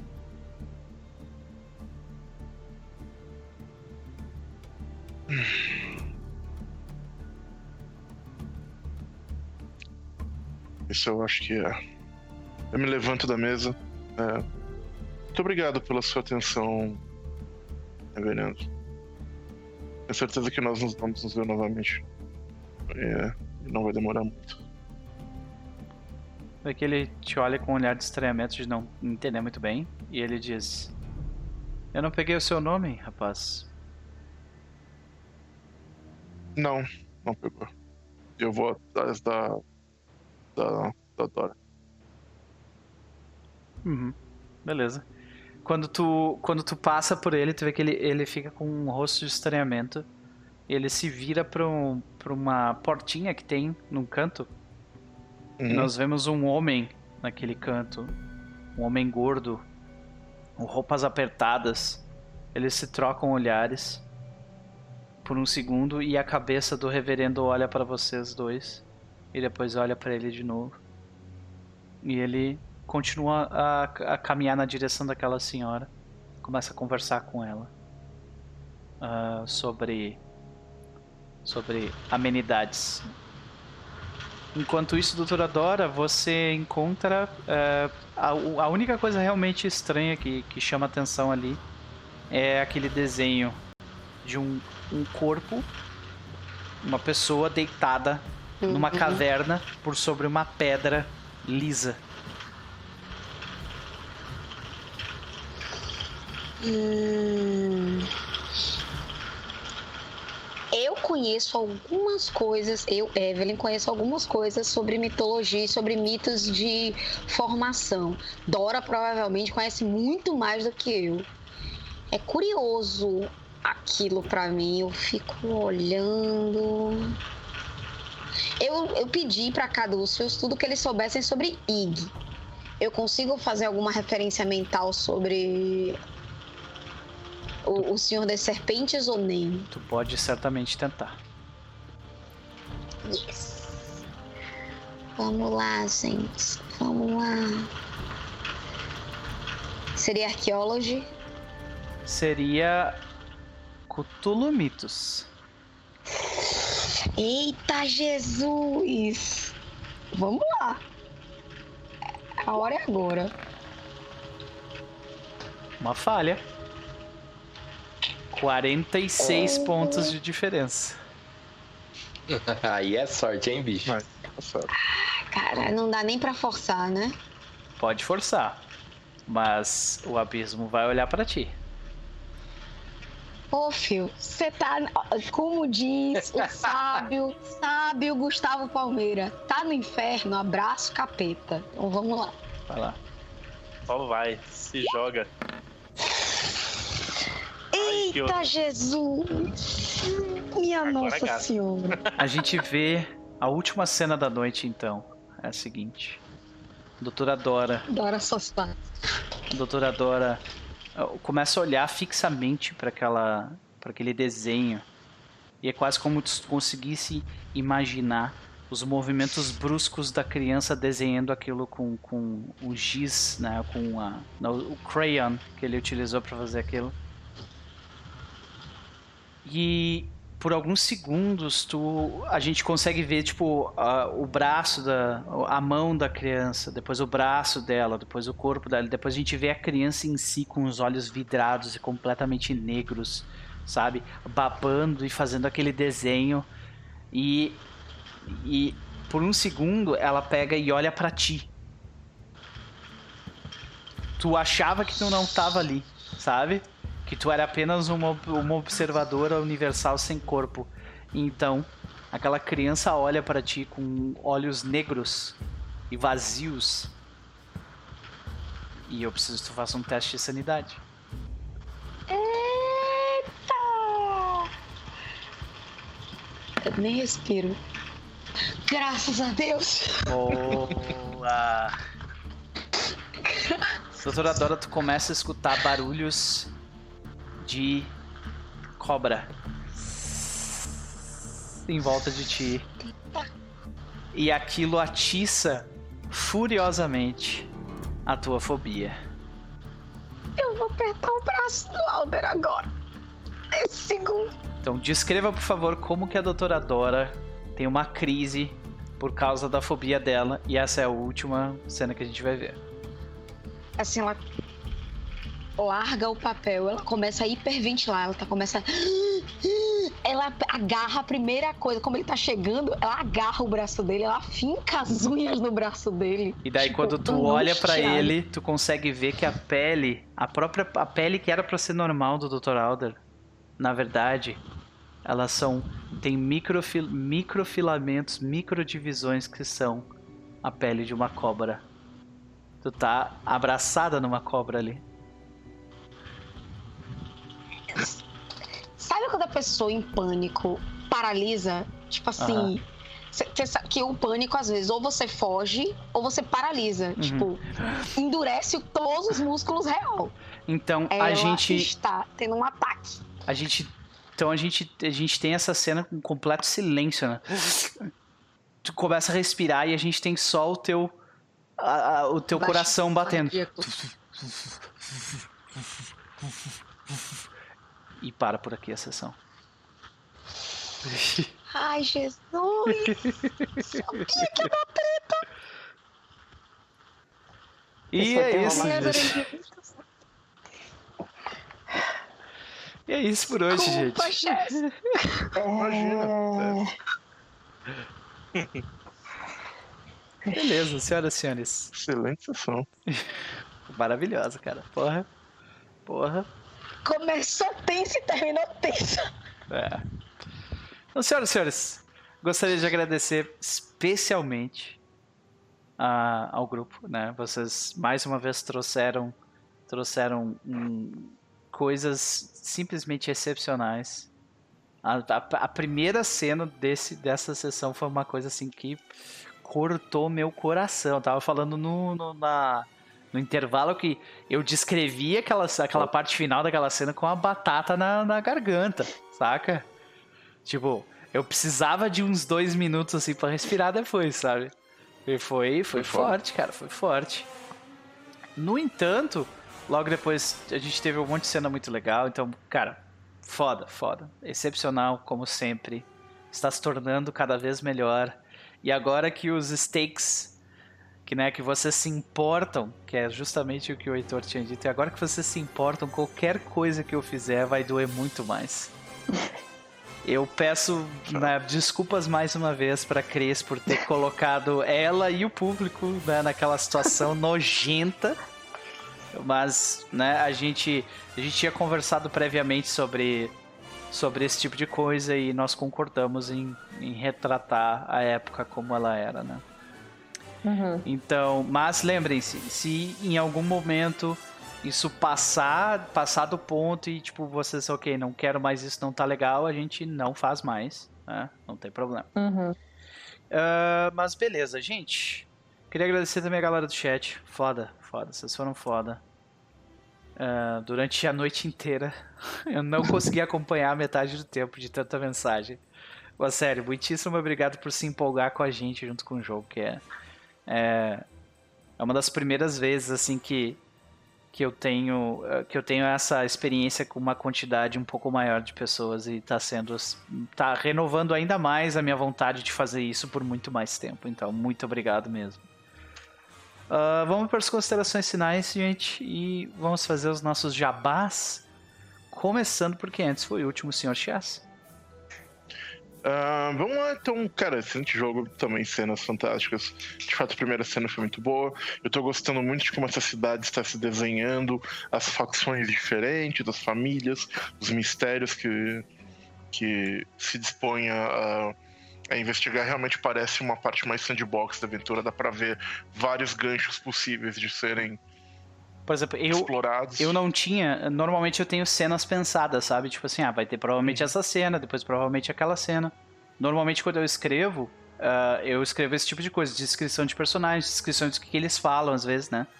Dessa vez eu sentei sem absolutamente nada escrito, sabe? Eu tô, eu tô com o sandbox aqui e vocês estão levando tudo, sabe? E tá, e tá muito interessante. Então, excelente jogo, gostei bastante. É, é, eu acho que a gente tá começando agora a, a sair da calmaria para entrar na tempestade. Então, sinto que, que fortes emoções virão em breve aí.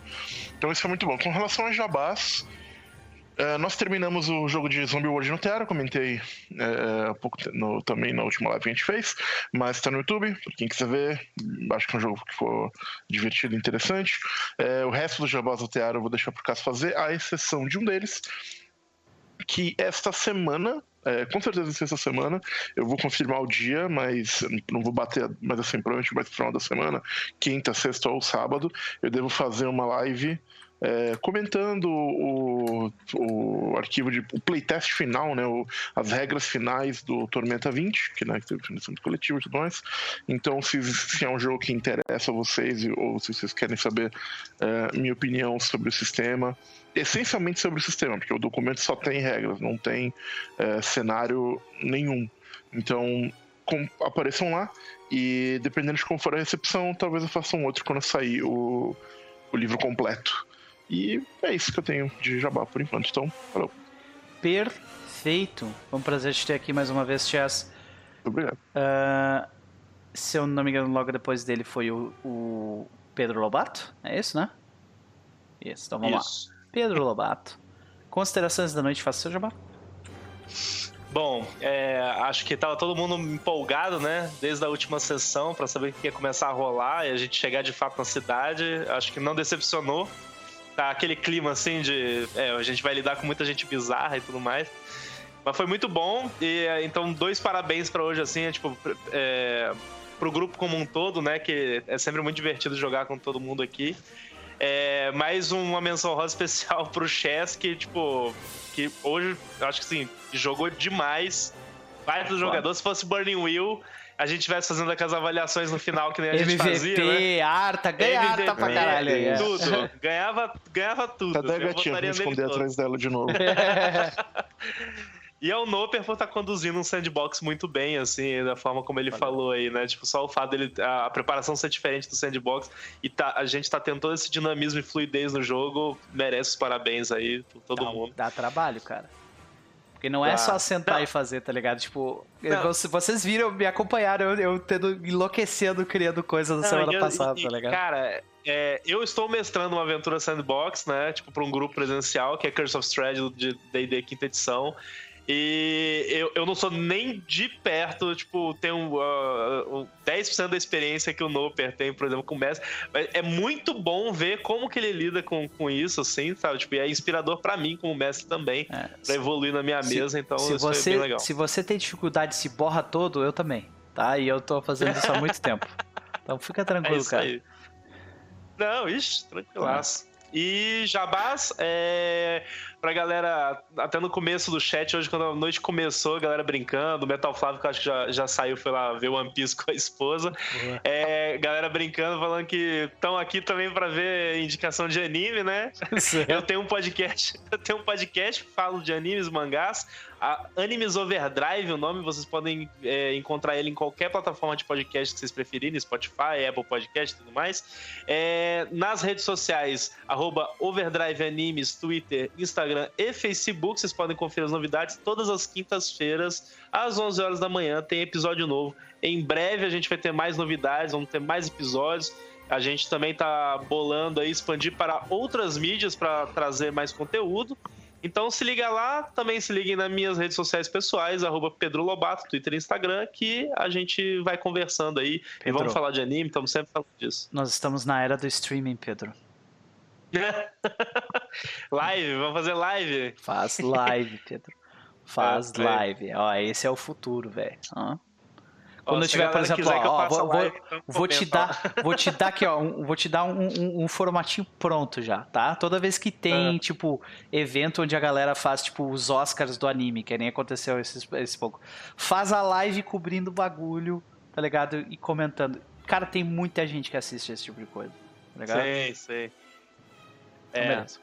É que no, no começo ainda aí, tipo, a gente tá. O foco tá muito na criação do conteúdo pra podcast, assim, Uhum, então uhum. essas outras coisas. Até YouTube, por exemplo, a gente tem considerado, Uhum, é, mas ainda estabelecendo, assim, o que, que vai cobrir ou não. uhum. Mas é isso aí, gente. Até semana que vem. Beleza. Foi um prazer te ter aqui também conosco o senhor Pedro. Ah, Cris, considerações da noite e o que está. Ai. E, e, e, e faça o jabá. Ainda tô tensa aqui, cara, que é isso. Mas gostei bastante. Gostei muito. Tipo, me senti meio assim, sabe quando você abre uma porta assim tem um, um descampado, assim, tipo, vai. E aí você fica, meu Deus, é muitos, tem muitos, muitas direções pra onde eu vou. Realmente, tipo assim, eu me senti bem livre pra sair explorando aí pra onde eu quisesse.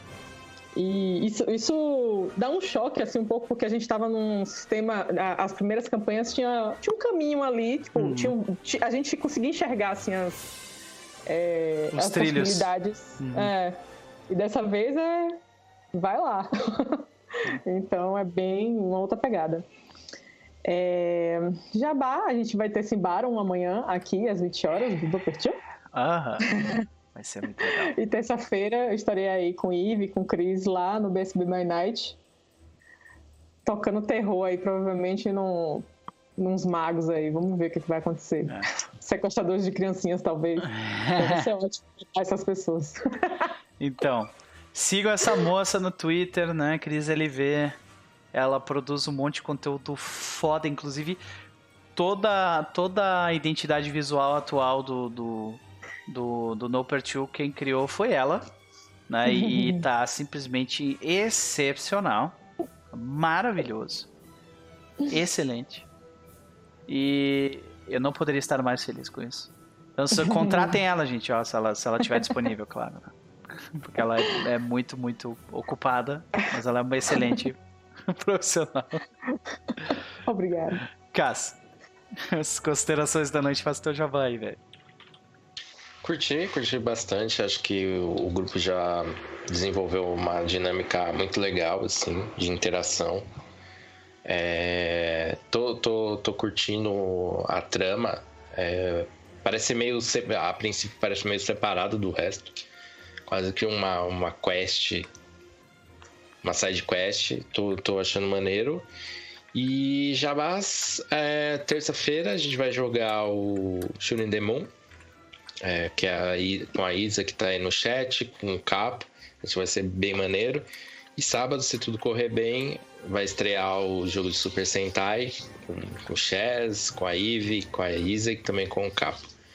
Acho que é isso. É, Zumbi World que a gente terminou já tá no YouTube. Três turnos também tá lá.